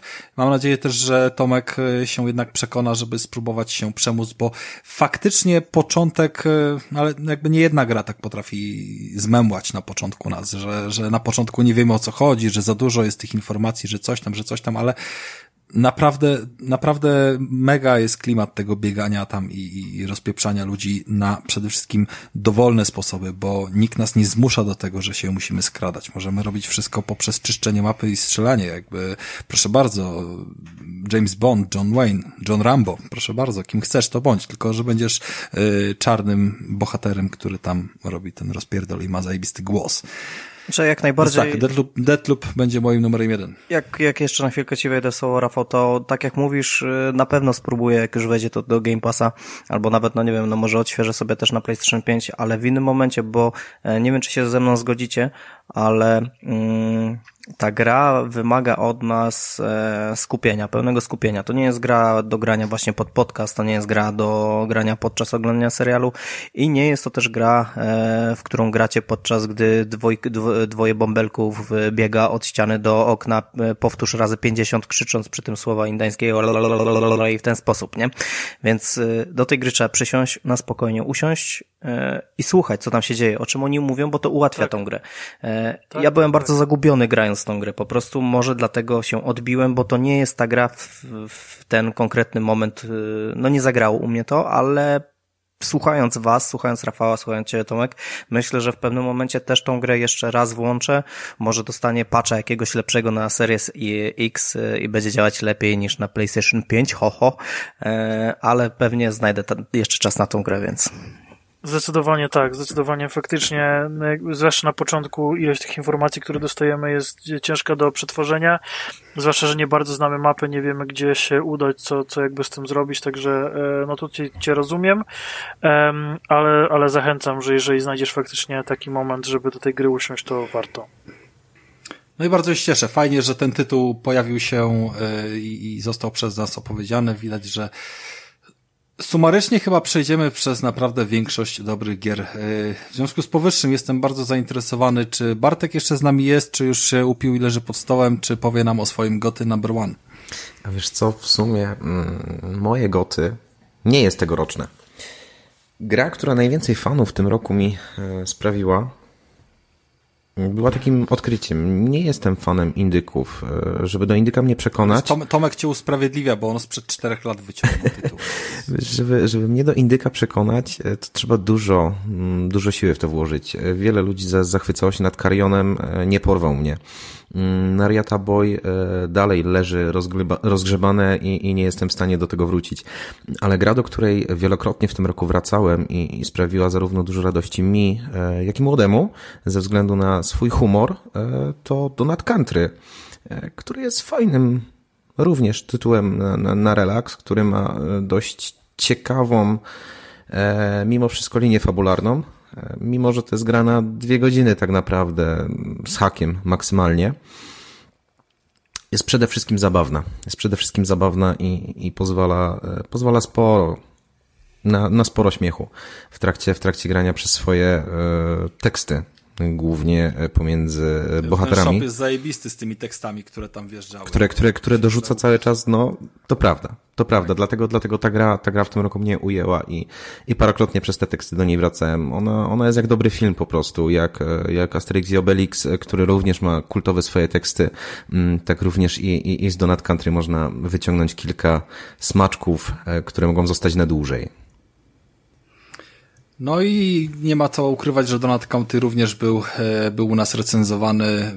Zresztą to, to, to jest tytuł, który również, nie wiem nawet, czy, czy byśmy gdzieś tam dotarli do niego w natłoku gier, które wpadają do Game Passa, a właśnie on do tego tutaj robi najlepszą robotę, jaką jest, że daje nam dostęp do mnóstwa mm, tytułów, które są indykami, ale możemy znaleźć wśród nich bardzo ciekawe. Bardzo dużo mieliśmy y, tego typu śmietanek recenzji. Donut Country w sumie pokazał nam Piotrek, że, że, że jest naprawdę yy, kozacką, tak naprawdę niekończącą się yy, lawiną śmiesznych sytuacji, ale przede wszystkim no jakby ten prosty gameplay, tak, z tym tym pożeraniem przez dziury yy, wszystkich innych rzeczy i że za każdym razem możemy się trochę inaczej poławić samą mapą. To też to też jest ciekawy yy, design ogólnie levelów, tak, że, że że można tam tak naprawdę powodować na tych mapach różne śmieszne sytuacje poprzez yy, mechanikę gry. No to jest właśnie te, tego typu tytuł, który warto sobie odpalić na odmurzenie po całym dniu w pracy, kiedy chcesz po prostu zchillować się, uśmiać się, wypić sobie do tego drinka i, i pójść za chwilę spać, no bo, no bo nie musisz się męczyć tak naprawdę i zastanawiać co dalej, jak dalej, e, stresować się, e, czy rozkminiać kolejne kurwa levele, e, by przejść dalej gdzieś z fabułą. No dobra, w takim razie, w takim razie chyba musimy w tym momencie poprosić o przyznanie się, Co było tak naprawdę najlepszą grą, Wojtku, w tym roku, w jaką grałeś? Co jest twoim takim skrywanym tytułem, którym chciałbyś się z nami podzielić i którym nas na pewno zaskoczysz, bo myślę, że mamy jednak trochę inne podejście do, do gier. Jesteś jedynym tutaj y, takim z krwi i kości przedstawicielem P C Master Race, więc dajesz, zaskocz nas. Wiem, że to nie będzie Cyberpunk. Na pewno nie. Tym bardziej, że uderzam raczej w te gry, które się pojawiły w tym roku, a nie w poprzednim. Ale tak, jeżeli chodzi o największe rozczarowanie, to tak, to gdzieś tam w takim rankingu na pewno Cyberpunk by, by się znalazł. Natomiast y, gra moja taka numer jeden w tym roku to jest paradoksalnie gra, w którą grałem już w zeszłym roku. Y, ale dopiero teraz, dosłownie bodajże tydzień temu, pojawiła się w, już jako wersja pełnoprawna na Steamie i to jest G T F O. To jest gra, również nie ma jej na P C, chociaż wiem, że chyba Krystian tam kojarzy, nie wiem czy, czy, czy, czy grał nawet. W każdym razie to jest gra, która robi to, czego inne gry do tej pory nie potrafiły zrobić, a które się gdzieś tam, w, a które gdzieś tam w tytułach miały, miały tak, tak, tak, taki wyraz Alien albo Aliens. Bo G T F O to jest tak naprawdę fajna gra, która... Gdyby te stwory były alienami, to już by w ogóle było dziesięć na dziesięć, ale nie są, nie są, nie są to obcy. Nie ma licencji. Są jakieś, nie, nie ma tej licencji, tak, zgadza się. Natomiast tam naprawdę ten klimat obcego wyziera. Z, oczywiście. Ale możesz powiedzieć tam dwa słowa więcej o charakterystyce tej gry, bo przyznam tak, szczerze, że to, oczywiście, to, to mnie no. jakoś ominęło, to nie jest jakby nasz klimat konsolowy, a... Tak, tak, może... tak, jak najbardziej, oczywiście. Tylko zacząłem od tego, dlaczego ona w ogóle, w ogóle jest fajna, chociaż nie jest alienem, no bo ten klimat właśnie, zacząłem od klimatu, bo, bo jest mroczna, bo jest strasznie taka... To jest przede wszystkim połączenie skradanki i strzelanki. I chociaż brzmi to jak coś, co mieliśmy wiele razy, to tutaj jest to troszkę jednak coś innego, dlatego że to jest bardzo gra, która stawia na... Jeszcze raz, przede wszystkim czteroosobowe drużyny, które przedzierają się przez taki kompleks. Nie do końca wiadomo, o co Czyli chodzi. Multi-kooperacja, to się tam... tak? Tak, tak. To jest, to jest kooperacja, w której, w której musicie wykonać jakąś misję. Te misje mogą być różne. Może być taka misja, w której, nie wiem, trzeba na przykład znaleźć jakiś przedmiot, trzeba gdzieś coś dostarczyć, trzeba coś gdzieś włączyć, trzeba na przykład coś zasilić, znaleźć baterię, znaleźć nieśmiertelniki, na przykład jakichś gości, którzy gdzieś tam przed, przed wami poszli. To jest gra, w której jest czterech operatorów, w cudzysłowie, chociaż to są więźniowie, którzy gdzieś tam są zsyłani, a, którzy, a dla których, przepraszam, dla których alternatywą byłaby, powiedzmy, jakaś tam kara śmierci, czy, czy coś tam innego, no to oni się godzą na to, że gdzieś tam są spuszczani w dół, no i mają coś tam zrobić. W tym kompleksie znajdują się zmutowani ludzie, prawdopodobnie byli, byli tam pracujący czy mieszkający w tych, w tych podziemiach. Oni gdzieś tam zmutowali, jakieś dziwne rzeczy tam się zaczęły dziać. No i generalnie gra przez gra jest bardzo trudna, to znaczy trzeba się naprawdę postarać, żeby, żeby to skończyć. Misje są skomplikowane w taki sposób, może nie taki, że tam musisz dziesięć czynności zrobić, tylko one są skomplikowane dlatego, że po drodze napotkasz bardzo wiele przeszkód. A kiedy z, powiedzmy tam jednego, oni są śpiący generalnie, wszyscy ci przeciwnicy tak są uśpieni. Jak się jeden obudzi i zrobi larmo, no to zaraz będzie cała sala, powiedzmy, obudzona i wtedy jest problem. Jest bardzo mało amunicji, mało surowców, więc to nie jest taka gra, która cię, to nie jest jak Aliens Fireteam, że sobie tam przechodzisz i, i strzelasz i fajnie, nie? Tylko tutaj naprawdę każdy, każdy pocisk trzeba, trzeba się zastanowić, czy, czy strzelać w ogóle, gdzie się przekraść, czy w jaki sposób w ogóle przejść, czy na przykład, przepraszam, czy na przykład te drzwi otworzyć, czy je zostawić zamknięte, pójść naokoło. Za każdym razem, bo tam są tak zwane rundowny, czyli te mapy kolejne są... One nie są generowane losowo, ale cele są generowane w różnych miejscach, czyli może być ten sam, ta sama mapa, ale na przykład w jednej misji będziesz musiał iść do tego pomieszczenia, a w drugiej do innego. Więc to jest, to jest mniej więcej gra, która teraz można grać z botami, nie polecam generalnie, bo do tej wersji jeden zero można już sobie grać z botami. To jest fajne, żeby się tak, nie wiem, porozglądać, rozejrzeć, spróbować coś tam zrobić, ale generalnie jak masz dobry skład fajnych, fajnych też takich, powiedzmy, ziomków w zespole, którzy, którzy ogarniają, to się naprawdę przyjemnie gra, bo bo to jest duża satysfakcja, kiedy się tam gdzieś przekradasz. No, misja potrafi trwać bardzo długo, bo no bo tak jak mówię, czasami trzeba się przekradać pomiędzy tymi śpiącymi, nie? Nie obudzisz żadnego, a jak oni tylko usłyszą szmer jakiś, oni się tak, jakby widać po nich, że oni tak zaczynają pulsować, tak jakby się trochę wkurzać, no to znowu trzeba się na moment zatrzymać, poczekać chwilę, tak, aż się wszyscy uspokoją, znowu tam się trochę przekraść. Czasami trzeba się zakraść do nich i ich tam, nie? Z jakiegoś młotka pacnąć i uśpić na dobre. Także to jest, to, to jest tego typu gra. Dlaczego to jest najfajniejsza gra? Może to nie jest najfajniejsza gra ze wszystkich, ale to jest, to jest na pewno gra, która sprawia mnóstwo satysfakcji i dzisiaj, kiedy te gry kooperacyjne są chyba coraz bardziej popularne, takie właśnie w stylu trochę Vermintide, trochę Back four Blood, czy tam Left four Dead, to to jest taka gra właśnie tego typu, tylko że trudna.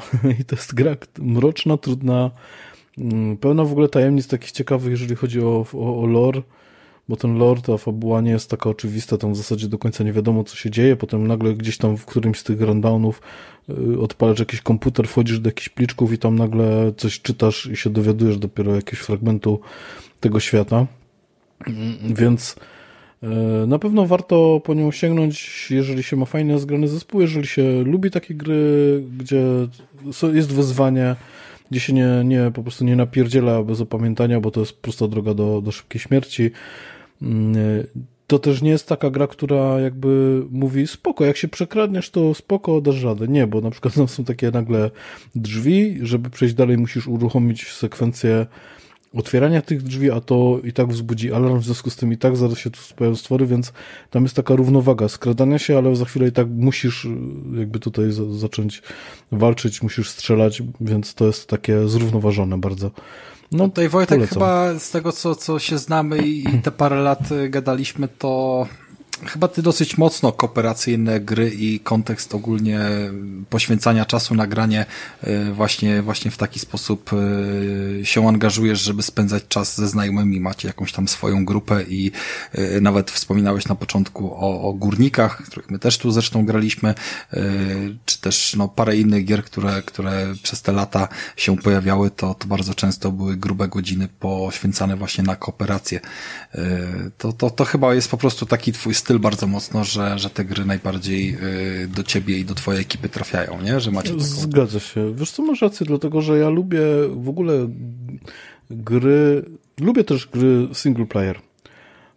Red Dead Redemption, super, nie? Wiedźmin, przyszedłem dwa razy z wszystkimi tam dodatkami. Jasne, bardzo to lubię.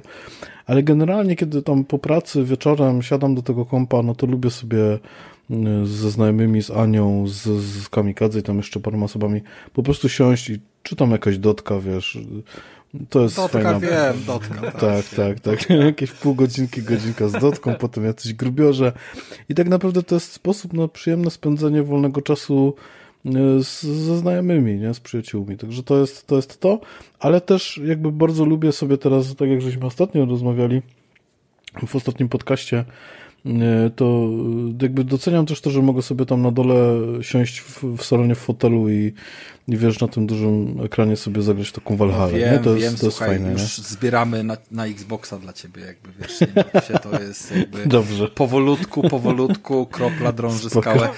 Ja ci powiem jako ciekawostkę, że ze wszystkich gier, y, które zawierają multiplayery, kooperacje i, i tego typu rzeczy, y, to tak, żeby zagrać może nie w dwie osoby, tylko w trzy lub cztery, żeby faktycznie się zgadać większą ekipą, pomimo, że się znamy tyle lat i no, no ciężko jest się od siebie oderwać, nawet jak już się na siebie wkurwimy.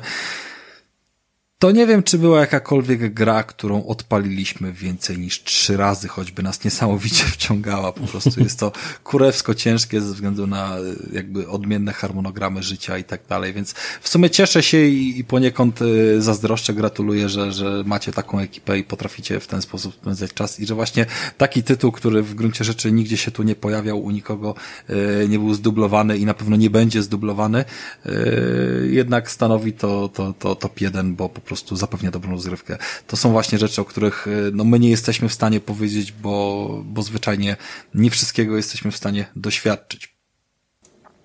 No, ja zachęcam, żeby czasami spróbować jednak się, się, się przełamać i więcej w tej kooperacji grać, dlatego, że tak jak mówię, no każdy tam ma jakieś swoje życiowe rzeczy, ale, ale tam ta godzinka czy, czy, czy, czy, czy dwie czasami wieczorem to po prostu fajnie relaksuje, nie? No dobra, czy w związku z tym byłbyś skłonny kolejny toast wznieść? Podpowiem, że to będzie sześćsetka.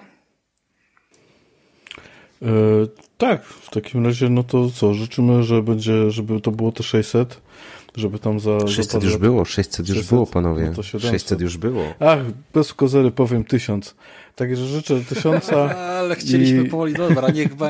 niech no będzie tysiąc, dobra, możemy Przebiłem polecieć z grubej. I, i żebyśmy, żebyśmy po prostu właśnie, żeby te gry nas łączyły, nie? Bo to jest, to jest chyba najfajniejsze, że ta pasja gdzieś tam łączy ludzi. Bardzo się cieszę.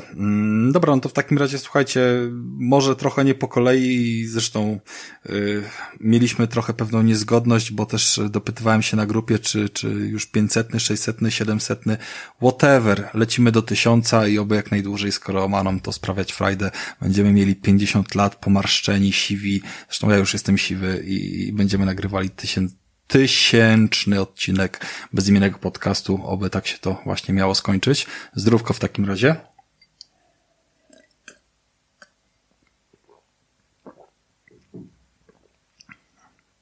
No dobra, to jeszcze nam chyba ktoś został z tym goty, żeby dokończyć tą piękną historię.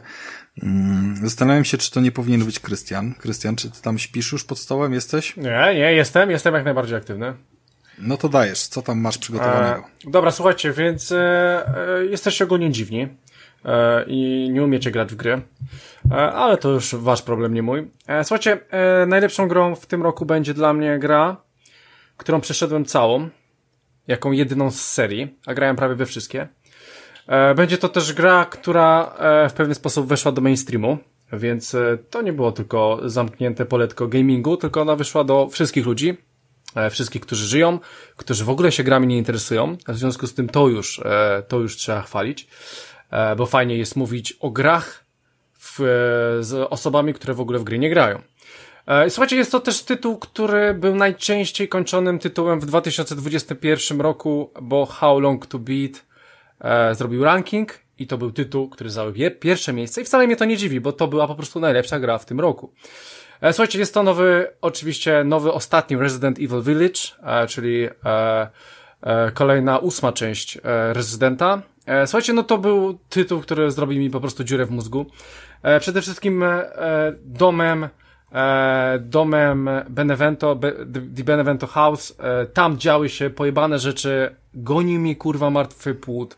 E, nigdy chyba tego nie zapomnę. W, w ogóle tak sobie też e, pomyślałem, że to musi być też tytuł, który, który zostanie ze mną na lata i który w pewien sposób będę mógł wspominać i właśnie go wspominam. Wspominam go właśnie tym momentem, który po prostu rozjebał mi banie, plus, plus chyba najbardziej charakterystyczną e, osobą ostatnio, przynajmniej z gamingu, czyli Lady Dimitrescu, która po prostu wylewała się wszędzie. Cosplaye, wyszło to do, game, e, do mainstreamu, e, praktycznie każdy ją zna, każdy widział te brazersowe filmiki, zdjęcia czy cokolwiek. Krystian, ale wiesz, że ostatnio spotkałem się, yy, sorry za wtrątkę, ale mm, no w goty, tych, tych oficjalnych naszych, yy, znaczy nie naszych, tylko, tylko tych wyborach pojawiła się aktorka, która yy, no grała tą postać, nie? Jakby Lady Dimitrescu. I byłem mocno zaskoczony, że to jest ta aktorka, która tam została wymieniona, ja nie będę tutaj usiłował jakby podawać tego imienia i nazwiska, yy, tylko że wiemy, że twarzy użyczyła nasza jakaś rodzima, jedna z, no nie wiem, modelek, aktorek, whatever, tam, tam jakaś postać użyczyła twarzy, yy, nasza Polka, tak? Było o tym dosyć głośno w mediach i byłem zaskoczony, że właśnie... Yy, ktoś inny użyczył twarzy do modelu, a całkiem ktoś inny zagrał tą postać jako, wiesz, ruchy, artyzm i, i ogólnie, no, jakby kreacja tej postaci. No bo wiadomo, zagranie postaci, która ma trzy metry i się rusza i, i chodzi sobie po tym zamku, też wymagało jakichś teatralnych umiejętności. To była aktorka teatralna swoją drogą, więc yy, to, to taką ciekawostkę chciałem tylko wrzucić, że niejako dwie, dwie osoby, dwie kobiety tą jedną postać yy, zagrały, musiały się na nią złożyć, żeby taki efekt osiągnąć, jaki mamy. No tak. No i efekt był zajebisty, tak? Bardzo dobrze zapamiętałem tą postać, to, że trzeba było jednak spierdalać cały czas prze, prze, przed nią, nie można było jej nic zrobić i cały czas był ten niepokój grając w tym domu. Słuchajcie, no to, to był też tytuł przepiękny, naprawdę bardzo ładny, momentami fotorealistyczny, szczególnie w domu, przy w sytuacjach, w które mamy różne odbicia różnych mebli, czy różnych elementów, czy talerzy, czy, czy tego typu rzeczy. Jeszcze światełko nam się ładnie odbija, powiedzmy, w kominku, więc gra na, naprawdę zrobiła dobrze, Rezydentowi zrobiła zajebiście. Ja po prostu będę ją pamiętał, będę ją pamiętał ze względu właśnie na, taki, na takie momenty, w których, w których sam po prostu czułem pewnego rodzaju grozę i czułem pewnego rodzaju e, takie, takie zaszczucie wręcz. E, I sam ten efekt bardzo, bardzo mnie zdziwił, że może gra doprowadzić e, mnie do, do, do takiego stanu. E, plus na pewno ze mną to zostanie. No, będę, będę to doskonale pamiętał. No, tego, tego martwego płodu, który mnie goni, a ja nie mogę nic zrobić, bo to jest moment w grze, w której, w której nie możecie nic, nic zrobić. Tracicie broń, możecie tylko spierdalać i się chować. No, zostanie to ze mną praktycznie do końca życia i, i będę e, przy wspominaniu o Resident Evil będę pamiętał po prostu to, co, co, to, co wydarzyło się właśnie w e, domu e, Benevento. Jeszcze, jeszcze dochodzą te larki, e, co tam było bardzo fajnie zrobione, też mocno creepy. E, no super, super gra, super gameplay, super. To, to był dobry tak. moment. Więc e, po prostu to jest dla mnie goty i nic nie zrobiło mi większego, większej dziury w mózgu niż właśnie najnowszy Resident Evil Village.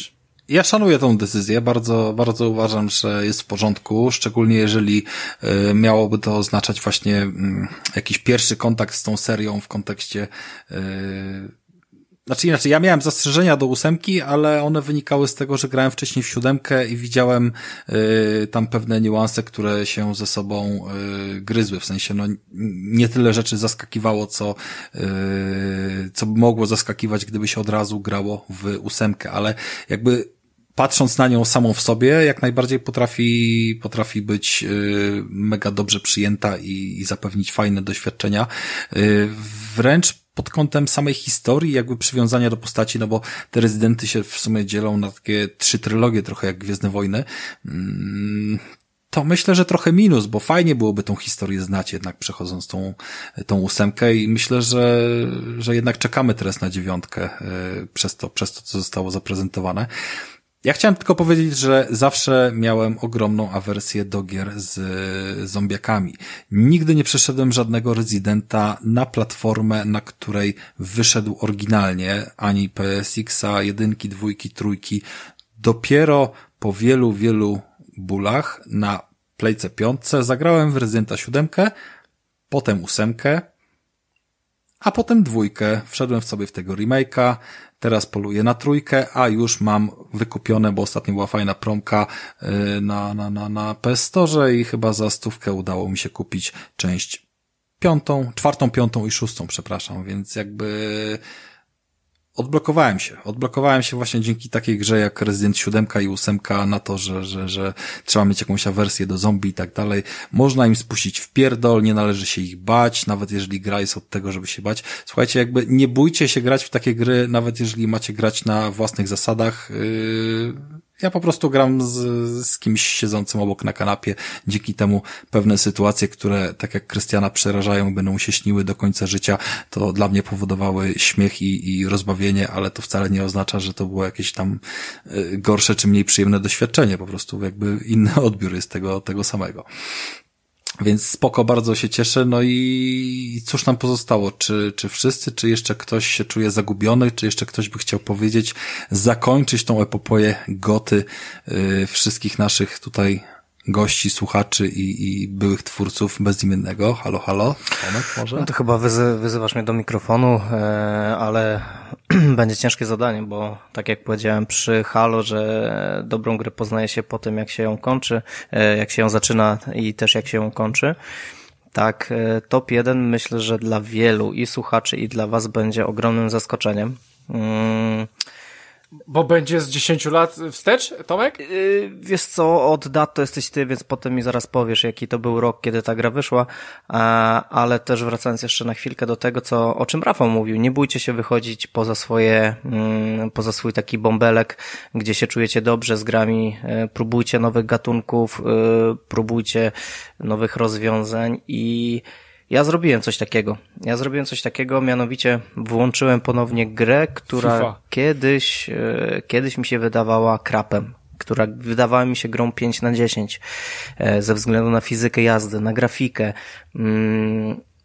Rafał o niej kiedyś mówił na odcinku i byłem zaskoczony tym, co on mówił. Myślałem, że chłop się znowu najebał i gada głupoty na podcaście, ale e, odważyłem się. I włączyłem tą grę. Byłem pijany, ale nie gadałem głupot. No to trzeba przyznać Rafałowi, że mimo nawet jak jest pijany, to, to po prostu wie, co mówi i tym razem wiedział, co mówił, ponieważ The Crew dwa jest moją grą Game of the Year dwa tysiące dwudziestego pierwszego roku. Z prostego faktu, że spędziłem przy tej grze jak najwięcej, bardzo dużo godzin i co jeszcze jest ważniejsze, będąc w pracy, czy będąc powiedzmy sobie w jakimś innym miejscu, a niekoniecznie przy konsoli, myślałem, jakie wyścigi teraz zrobię, co porobię w tej grze, gdzie pojadę, co zobaczę, jak jest odzorowane w grze, a, a że tak powiem, kojarzę z filmów albo też zdjęć, bo w Stanach Zjednoczonych nigdy niestety jeszcze nie byłem.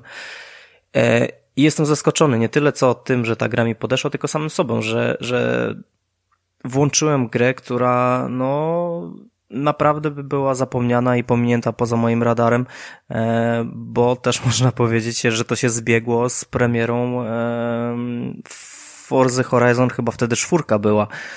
Nie wiem, Krystian, kojarzysz, kiedy ta gra wyszła, albo ktoś, kto w tym czasie sprawdza Google namiętnie i zaraz wyskoczy z datą? dwa tysiące, spok- spokojnie, trzydziestego pierwszego maja dwa tysiące osiemnastego, doskonale to pamiętam. Okej. Było tak i pamiętam, że miałeś mnóstwo zastrzeżeń do poziomu, że, że widok z wnętrza, że tutaj nie ma nawet odbić w lusterkach czy coś w tym stylu, albo że model jazdy nie jest taki symulacyjny i to jest oczywiście prawda, ale tak jak rozmawialiśmy o Forzie piątce w kontekście mapy i Meksyku, tak? Mapa Stanów Zjednoczonych, która pozwala zobaczyć przedmieścia Chicago, przejechać się alejką w Las Vegas, czy też wybrzeżem yy, zachodnim Kalifornią od Las Vegas po, po, po San Francisco, to jest po prostu niezapomniane uczucie, nawet jeżeli tam mnóstwo innych rzeczy jest spierdolone w tej grze. No właśnie skala. Skala to jest coś niesamowitego w tej grze i daje naprawdę do myślenia. A co więcej, co jeszcze było takim fajnym, fajną odskocznią od tych wszystkich innych gier, które ograłem w tym roku, to jest to, co początkowo wyśmiałem. No jak w grze o wyścigach będziesz latać sobie samolotem, albo jeździć motorówkami, albo nie wiem, na motorze crossowym e, będziesz jeździć. No jak to jest możliwe? No przecież tak to, tak to nie można robić. A o dziwo okazało się to jednym z kluczowych elementów tej gry, gdyż po, powiedzmy sobie, nie wiem, po pięciu, sześciu godzinach jeżdżenia w kółko w wyścigach ulicznych stwierdziłem, no dobra, no to pojeździmy sobie Monster Truckiem.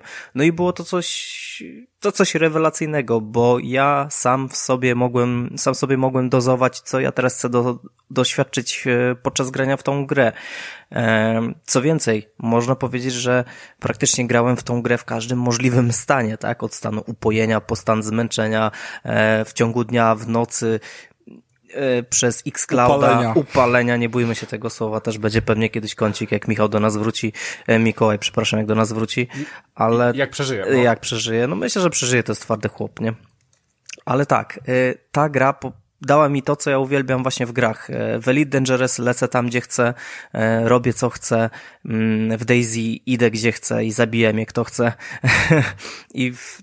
I ja lubię wolność w grach. I The Crew, pomimo, że, że jest to może jakieś takie no, brzydkie kaczątko, które moim zdaniem u mnie się właśnie przerodziło w białego, pięknego łabędzia, no jest, jest taką grą. Ona pozwala cieszyć się tym, co się chce właśnie robić. No powiedzmy sobie, jakiś tam nasz słuchacz będzie grał w tą grę i będzie tylko i wyłącznie robił wyścigi driftowania i nie zobaczy praktycznie dziewięćdziesiąt procent zawartości tej gry. Krystian może włączy sobie tylko wyścigi motorówek i też będzie zadowolony. Gra daje możliwość wyboru, to co chce się robić, a oprócz tego daje niesamowitą frajdę, tak? No powiem wam szczerze, bardziej bawiłem się w The Crew niż w odsłony Forza Horizon i, i sam jestem zdziwiony tym właśnie faktem. Wydaje mi się, że wy też jesteście zdziwieni, że e, grą dwa tysiące dwudziesty pierwszy może być gra z dwa tysiące osiemnastego, no ale takie właśnie są gry, że, że pozwalają doświadczyć rzeczy, których no, w normalnym życiu nie jesteśmy w stanie mm, doświadczyć i, i The Crew, The Crew dwa. Ja największe mam, największe mam zastrzeżenie do tego, że Crew, pomimo że ciągle jest rozwijane i tam dochodzą jakieś, no wiadomo, tu sezony, wydarzenia, jakieś dodatki, jeszcze całkiem niedawno wychodziły kolejne, te co powiedziałeś, Monster Trucki, czy, czy tryb wzorowany na Destruction Derby, albo jakieś tam inne tego rodzaju smakołyki. Jakby wszystkie tryby niby opowiadałem na recenzji te kilka lat temu, a od tamtej pory doszło ich jeszcze co najmniej kilka nowych. I to nie zmienia faktu, że, że na tym jakby potrafili się skupić, ale nie wrzucili żadnego, pomimo że gra wychodziła na pecety, więc jakby wszystkie jakieś asety graficzne i tak dalej były przygotowane pod wyższą jakość, w żaden sposób nie pokusili się o no ulepszenie tego next-gena, o odblokowanie klatek, o rozdzielczość cztery K. Tam nawet wydaje mi się, że nie było wersji pod konsole typu Pro i Series X, bo, bo, bo ta rozdzielczość i mm, szczegóły są niestety dosyć, dosyć ubogie i wydaje mi się, że mm, znaczy nie jestem pewny, ale wydaje mi się, że nie ma niczego szczególnego i ta gra naprawdę nie ma aktualizacji. Kątem odstaje, ale to nie zmienia faktu, że daje mnóstwo frajdy. Ty mówisz o y, jakichś tam różnych możliwościach rozgrywki, że, że, że jeden motorówki, drugi się czymś innym zajara. Dla mnie po przejściu jakiejś tam ilości wyścigów, y, zdobyciu sobie określonej y, floty pojazdów y, typu motorówki, samoloty i tak dalej, miałem największą frajdę z tego, że po prostu latałem sobie samolotem i w momencie, gdy widziałem ścigających się y, po, po jakiejś tam ulicy, wiesz, y, Road sześćdziesiąt sześć w Arizonie, dwóch, dwóch typków, którzy gdzieś tam byli na jednym hubie, po prostu robiłem przelot im dwa metry nad dachami pojazdów, gdy, gdy się ścigali samolotem, wypuszczając po drodze yy, flary, te, te, te z dymem, żeby po prostu chłopaki, wiedziałem, że dostarczę im mega zaskoczenie przyjemne, kiedy ich w ten sposób właśnie wyminę, wyprzedzę i, i wypuszczę ten dym z samolotu, bo, bo no na tym właśnie ta gra polega, nie, że takie rzeczy można robić. Yy, I dokładnie miałem ten sam, to samo podejście te kilka lat temu, jak patrzyłem na wszystkie filmiki i tak dalej. Co oni kurwa robią? Jakie transformersy? Jakie w ogóle wyskakiwanie z samolotu do łódki i z łódki do, do samochodu? Przecież to jest kurwa kpina, a, a wcale tak nie jest. To jest bardzo, bardzo dobra gra i, i ja się za każdym razem jeszcze łapię, czy przypadkiem nie dokupić sobie wersji mm, cyfrowej, żeby ją gdzieś mieć w tle na dysku, tak żeby nie musieć wkładać płyty i czasem odpalić, albo yy, albo po prostu drugą na Xboxie, żeby sobie z Tomkiem pojeździć, bo, bo to jest naprawdę fajna gra, więc całkowicie rozumiem ten wybór. Cieszę się, że chociaż po tych kilku latach, bo w sumie The Crew było dosyć świeżo po premierze grane, ja byłem wtedy na mega głodzie Forzy, jeszcze wtedy nie miałem Xboxa i dlatego tym The Crew się tak faszerowałem, yy, pomimo że to były takie złe narkotyki brudne, gdzieś tam wyciągnięte z szafy. To jednak, to jednak po tych kilku latach do Tomka dotarło, że to wcale nie był taki jakby zły pomysł. Ja jeszcze, ja jeszcze chciałem się Tomka spytać. Tomek, wyobraź sobie, że za rok do nas wpadasz i jest podsumowanie dwa tysiące dwudziestego drugiego roku. Czy The Crew dwa będzie na podium? Nie mam najmniejszego pojęcia, ale powiem ci jedną rzecz, że na jakiś czas zapomniałem o tej grze, no bo pojawiła się Forza pięć plus jeszcze wiele innych tytułów, ale tak jak widzieliście na grupie naszej, rozmawialiśmy sobie, przybliżę słuchaczom też, że miałem przyjemność pobawić się nową kierownicą do Xboxa G dziewięćset dwadzieścia, tak naprawdę z myślą o, o dzieciakach, o, o sześcioletniej córce i trzyletnim synku. No i znowu najlepszą grą, żeby przetestować możliwości kierownicy i żeby dzieci też się pobawiły, właśnie była gra The Crew dwa, gdzie wybrałem najwolniejszy pojazd, jaki istnieje w tej tej grze, chyba to był właśnie Volkswagen Garbus. No i dzieciaki po prostu jeżdżąc zgodnie z przepisami ruchu drogowego, mówimy tutaj o córce, no też doświadczyły tej zabawy z ogromnej mapy, z tego, że mogą pojechać gdzie chcą, jak chcą, więc jeżeli to tak dalej pójdzie, że co jakiś czas będę wracać do tej gry, nie powiedziane, że w dwa tysiące dwudziestym drugim na podsumowaniu znowu powiem, no i moje zaskoczenie top jeden jest The Crew dwa. Zobaczymy. No tak. A ja jestem zaskoczony, że jeszcze nie ma żadnej zapowiedzi trójki, pomimo że no jak my mamy już, Ubi wydaje te gry przecież jak z karabinu, bez żadnego problemu wali kolejne odsłony i w sumie w jeden rok wydali więcej gier na, na, na dopasowanych pod nowe sprzęty niż, nie wiem, Xbox czy PlayStation Studios, jakby wiecie o co chodzi. I, i dalej ani, ani widła, ani słychu. Jakby gry o rowerach nie ma problemu, spoko. Swoją drogą ciekawe, czemu y, Michał się nie zainteresował tym tytułem y, Riders of the Republic, czy jak to tam wygląda? Byłem przekonany, że to gdzieś tak, pojawi się tak, u niego tak. na podium. No ale widocznie to nie było takie dobre. Y, The Crew na pewno takie dobre jest, ale też y, jestem ciekawy, czy, czy, czy jesteście skłonni się za w to, w to pobawić.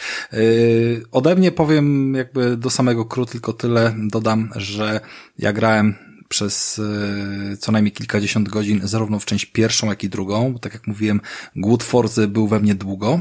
Yy, I sam aspekt zwiedzania Stanów Zjednoczonych, jakby takiego typowo niewyścigowego podejścia, tylko tylko czerpiącego fanu z tego, że, że możemy się tam pobawić, pojeździć i tak dalej, to miałem większy w pierwszej części. Ona wiadomo, że graficznie jest jest niżej niż dwójka, tylko ta dwójka bardzo mocno stawia właśnie na to aktywności, różnorodność, mnóstwo możliwości, monster trucki, motorówki, samoloty i tak dalej. A jedynka jest grą, która pozwala spojrzeć na to od strony fabularnej. Tam mamy taki bardziej klimat Need for Speeda, który daje jakąś tam historyjkę o, o ściganiu, nie wiem, tam kogo, czego, yy, zemście za brata pojmanego czy zabitego, whatever, ale jest ta historyjka i ona daje mm, jakiś, jakiś yy, pęd tej historii, a sama mapa, która swoją drogą no, jest mniejsza niż yy, w części drugiej, ale jednocześnie zawiera od chuja punktów. Ona w ogóle jest zakryta na początku. W dwójce mamy całą mapę odkrytą praktycznie na dzień dobry, a w pierwszej części mamy ją za mgłą. Fog jest dosyć mocny i odkrywamy tą mapę, jednocześnie odkrywając punkty, takie typowe znajdźki, no można powiedzieć historyczne, wiecie, typowe, klasyczne, jakieś y, charakterystyczne budynki y, czy, czy, czy góry, lasy, które po prostu znamy z mnóstwa filmów y, czy, czy innych tam wszelkich materiałów związanych ze Stanami Zjednoczonymi. Pod tego typu takim geograficznym aspektem pojeżdżenia sobie po Stanach Zjednoczonych, yy, nie będąc zastrzelonym przez setki kolorowych znaczników, jedynka jest naprawdę lepszą grą, nawet jeżeli nie robi takiego wrażenia yy, graficznego, ale jeżeli ktoś dalej operuje powiedzmy na, na zeszłej generacji i nie ciśnie go bardzo mocno na te cztery K, to również tą jedynkę polecam i jest naprawdę spoko. Tym bardziej, że w jedynce zostały yy, wprowadzone w jednym z update'ów yy, takie z prawdziwego zdarzenia pościgi policyjne, a nie było ich w dwójce. To tyle ode mnie. No i słuchajcie, chyba doszliśmy do końca, jeżeli chodzi o to goty. Yy, będziemy w takim razie powoli kończyć. I mam na koniec w związku z tym jeszcze jedno pytanie. Yy, zaczynam od tego pytania do Wojtka. I to samo pytanie będzie dotyczyło każdego z was, tak na pożegnanie, na zakończenie tego roku, na zakończenie naszej dwustuodcinkowej historii. Pytanie brzmi, jakie macie życzenie do branży growej w roku dwa tysiące dwudziestym drugim? Żeby zaczęli wydawać gry skończone i żeby nie kręcili hype'u niepotrzebnie, bo to się obraca przeciwko samym twórcom gier. Przykładów można mnożyć, także, także sobie podaruję. Natomiast to jest chyba taka najważniejsza rzecz. Kolejne gry po prostu wychodzą i, i rozczarowują. I już nawet pomijam fakt, że tam czasami są nietrafione decyzje, tak? Tak jak Battlefield dwa tysiące czterdzieści dwa, kiedy no, twórcy zdecydowanie rozminęli się chyba z oczekiwaniami graczy. Bo, bo po prostu ktoś spojrzał w tabelki i stwierdził, no co się dobrze sprzedaje, Fortnite, Warzone, to z, z gry zarabiają, to my chcemy takiego Fortnite'a, Warzone'a zrobić. I wyszedł Battlefield dwa tysiące czterdzieści dwa, który chyba powoli chyli się już ku upadkowi, również jeżeli chodzi o ilość graczy. Także to by była moja taka jedna takie, takie jedno życzenie, żebym wiedział, co kupuję, tak, żebym się znowu nie bał kupować. Wiecie, bo można się śmiać, że, się, że ludzie kupują gry przed premierami, nie? No ale wiecie, no, czasami na przykład jak kupisz przed premierą, masz tam jakiegoś, nie wiem, season passa dodatkowo, jakiś dodatek, coś tam jest, więc pokładasz wiarę w to, że przecież no do tej pory wszystko było spoko, tak? To, to zaufam temu wydawcy, no spoko, no kupię przed premierą, zamówię sobie, będę miał coś więcej, coś lepiej. Okazuje się, że w zasadzie w ostatnich dwóch latach, to, to jest dwóch, trzech latach, albo nawet więcej, bo chyba, bo chyba ja bym tak ze swoich osobistych doświadczeń to bym jeszcze wyciągnął Deus Exa Mankind Divided, który był takim rozczarowaniem, więc takich, takich i to jeszcze dzisiaj, jak z perspektywy czasu, no to ten Mankind Divided to była całkiem dobra gra, tam nie było za dużo błędów aż tak. Nie, nie, tam jak, jakby nie było błędów technicznych, bardziej projektem trochę było... Tak. Przekroczenie oczekiwań, powiedzmy, mhm. czy raczej niedowiezienie oczekiwań, tak? Obietnicy. A czy nie, błędy też były, bo ja na przykład przez dwa tygodnie od premiery nie mogłem w nią zagrać, bo, bo tam się na tej tam początkowej sekwencji, gdzie tam się wchodzi na tą stację, tam cię kontrolują, tam się gra zawieszała i na to nie było żadnej rady. Ale to są pecety, no my na konsolach nie mieliśmy problemu, ale y, wiem doskonale mm, o co ci mm. chodzi i, i dodam tylko od siebie, że w pełni się pod tym podpisuję, jakby tutaj... Y, Tutaj patrząc jakby na, na, na gry, które wychodziły nawet naprawdę fajne i dopracowane, typu, typu Ratchet and Clank, o którym rozmawialiśmy, i było Goty Krystiana numer trzy, typu Guardiansy, które były moim mm, również jednym z wyborów, i wiele, wiele innych, to gry naprawdę dopracowane i bez błędów, a mimo to dopiero po miesiącu czy dwóch od premiery pojawiały się patche, które dowoziły tyle wspaniałego dobra, tak? A to Returnal też dostał opcję zapisu dopiero po yy, ubolewaniu graczy, a to tryb z R T X-em na konsolach, a to jeszcze coś innego, więc to faktycznie wkurwia. I jeżeli chodzi o podpisanie się pod petycją, żeby gry wychodziły dokończone w związku z pierwotnym projektem, a nie na zasadzie, że mamy milion recenzji, my powiemy już o tym, jaka gra jest zajebista, a dopiero potem wychodzi milion do niej usprawnień i się zastanawiamy, czy powtarzać drugi raz, czy traktować ją jako... Ale to jest jeszcze, to jest jeszcze, Rafał, spoko, bo jeżeli gra jest dobra,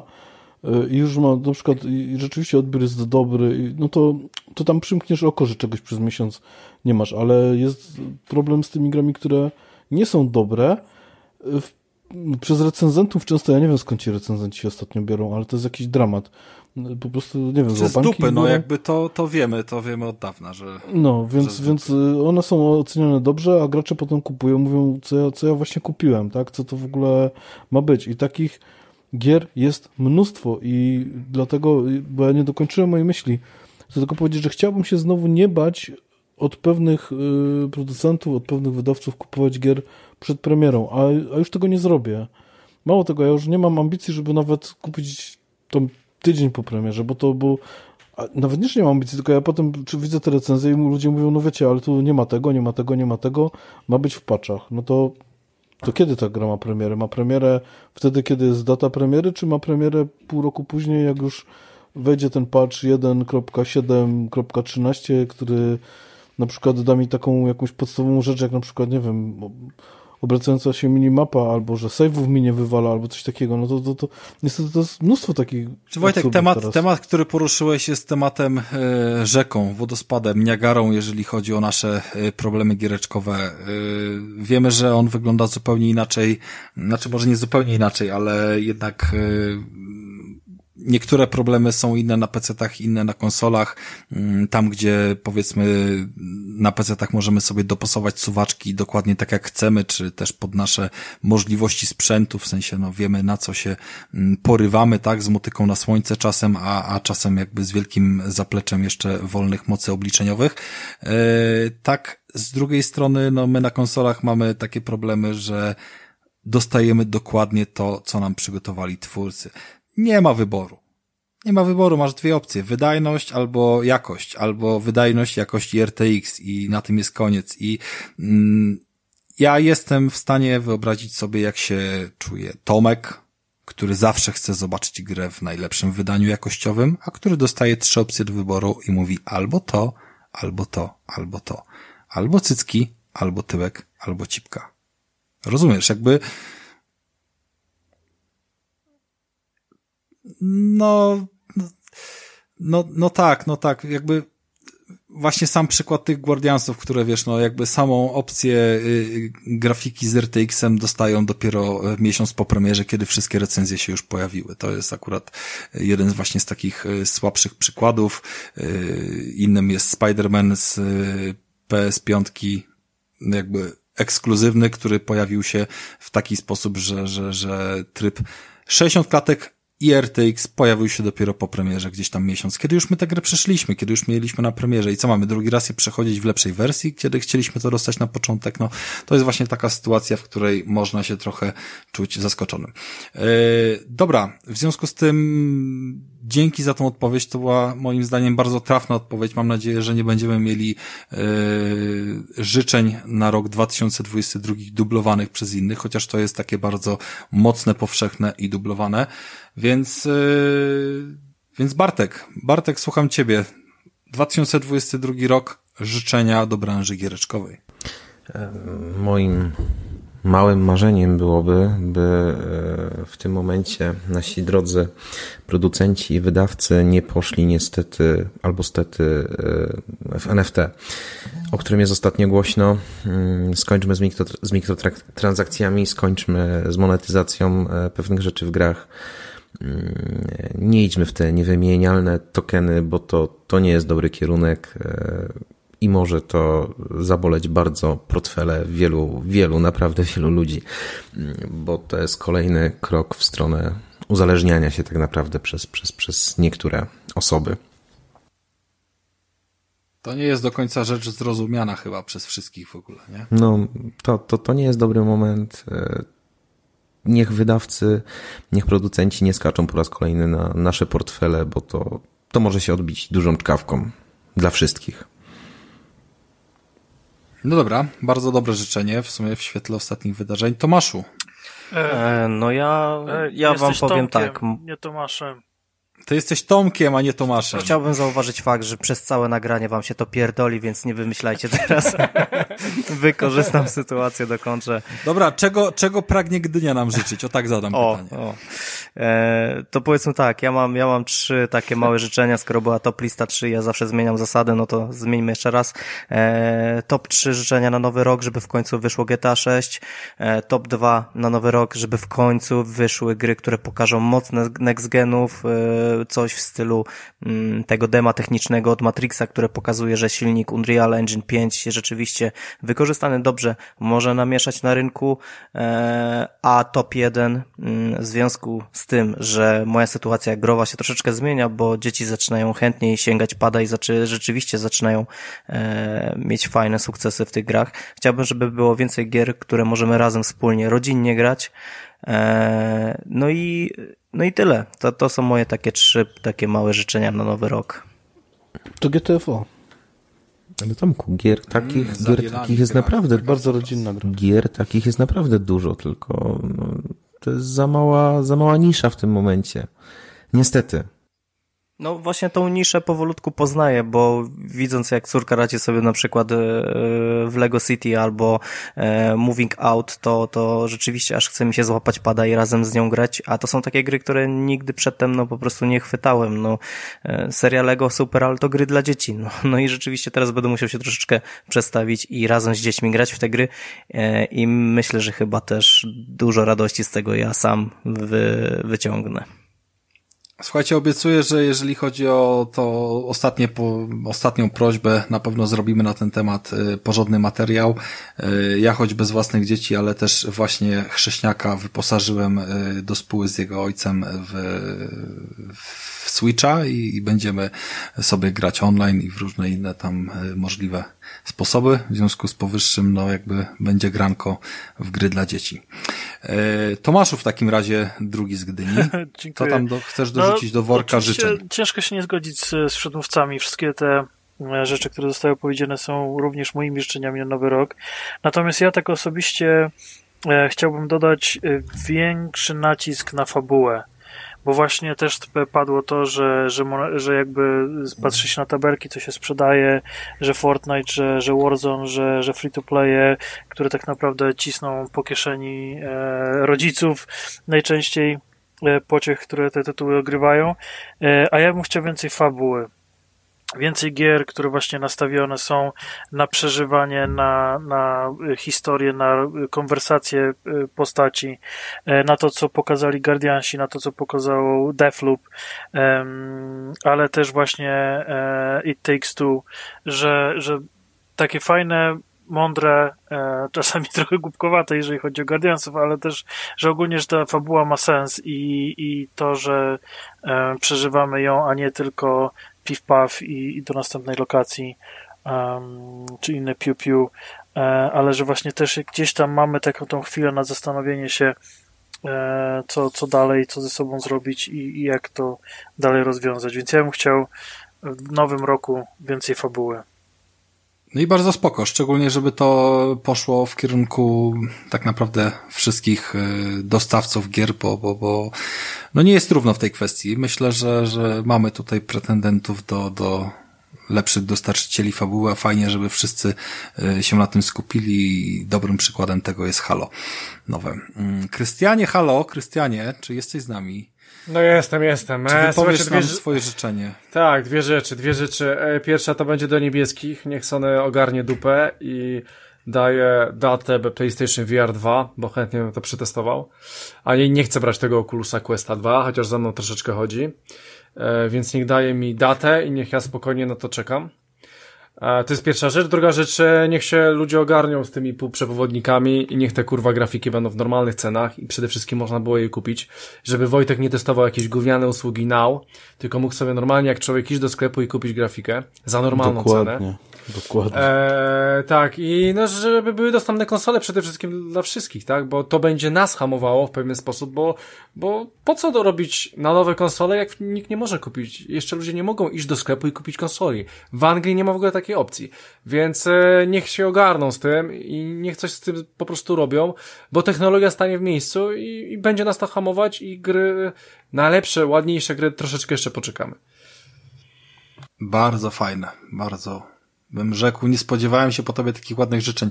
E, dobra, słuchajcie, ja zamykam klamrę. Ja swoje życzenie powiedziałem na początku tego odcinka. Czy ktoś pamięta? E, żeby było tysiąc odcinków.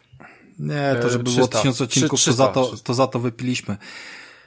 Ja chcę, żeby się przestać napierdalać w wojenki, słuchajcie, to, to jakby mę, męczy mnie w kontekście, jak mam w domu wszystkie platformy, korzystam ze wszystkiego, co tam rynek daje wedle po prostu własnej chęci, kontekstu, ochoty, nie wiem, nastroju i tak dalej, jakby dostępności, żeby, żeby się w to napierdalać. Każdego, kogo poznałem, yy, jakby utrzymuję kontakt poza podcastem, yy, kto nagle, nie wiem, ma PlayStation i kupuje sobie Xbox, albo ma Xboxa i kupuje sobie PlayStation, to jakby nie ma problemu w kontekście, o, to musi być lepsze i tak, tylko wszyscy się potrafią z tego cieszyć, więc y, tego życzę nam i wam, żebyśmy przestali się zachowywać jak komentatorzy na P P i na siłę robili sobie, wiecie, jakieś wojenki, bo owszem, konkurencja jest, jest bardzo dobra i wiemy, że popycha do rozwoju wszystkiego, tak? Jakby każdy chce być w jakiś tam sposób lepszy, ale my się nauczmy z tego korzystać, a nie sobie przypinać plakietkę naczelnego wodza, kurwa, niebieskich czy zielonych i po prostu w związku z tym pierdolić farmazony. No, tyle w sumie mam do powiedzenia. Więc takie moje jest życzenie na dwa tysiące dwudziesty drugi rok. No i co? Słuchajcie, chyba chyba to już jest pora, żeby zakończyć powoli ten odcinek.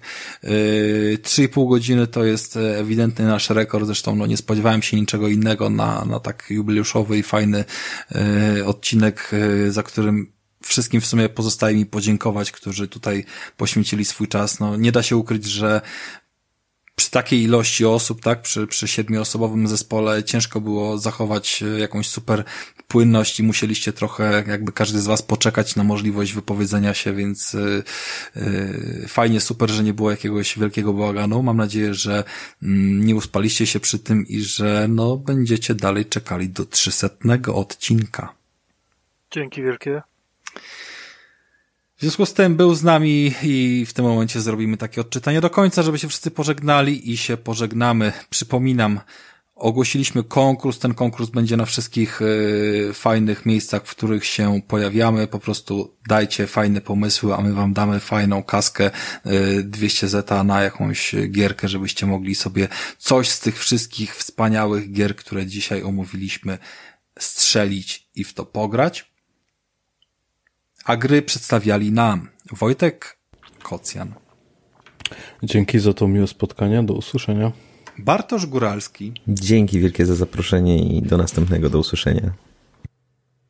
Tomasz Wasiewicz. E, dziękuję również. Było mi niezwykle miło wziąć udział w tym odcinku. I mieszkający piętnaście kilometrów dalej Tomasz Zawadzki. Również bardzo dziękuję za możliwość uczestniczenia. Poznawia, po, pozdrawiam Knura z Stare Forum Poly. I, no i dziękuję bardzo za uwagę.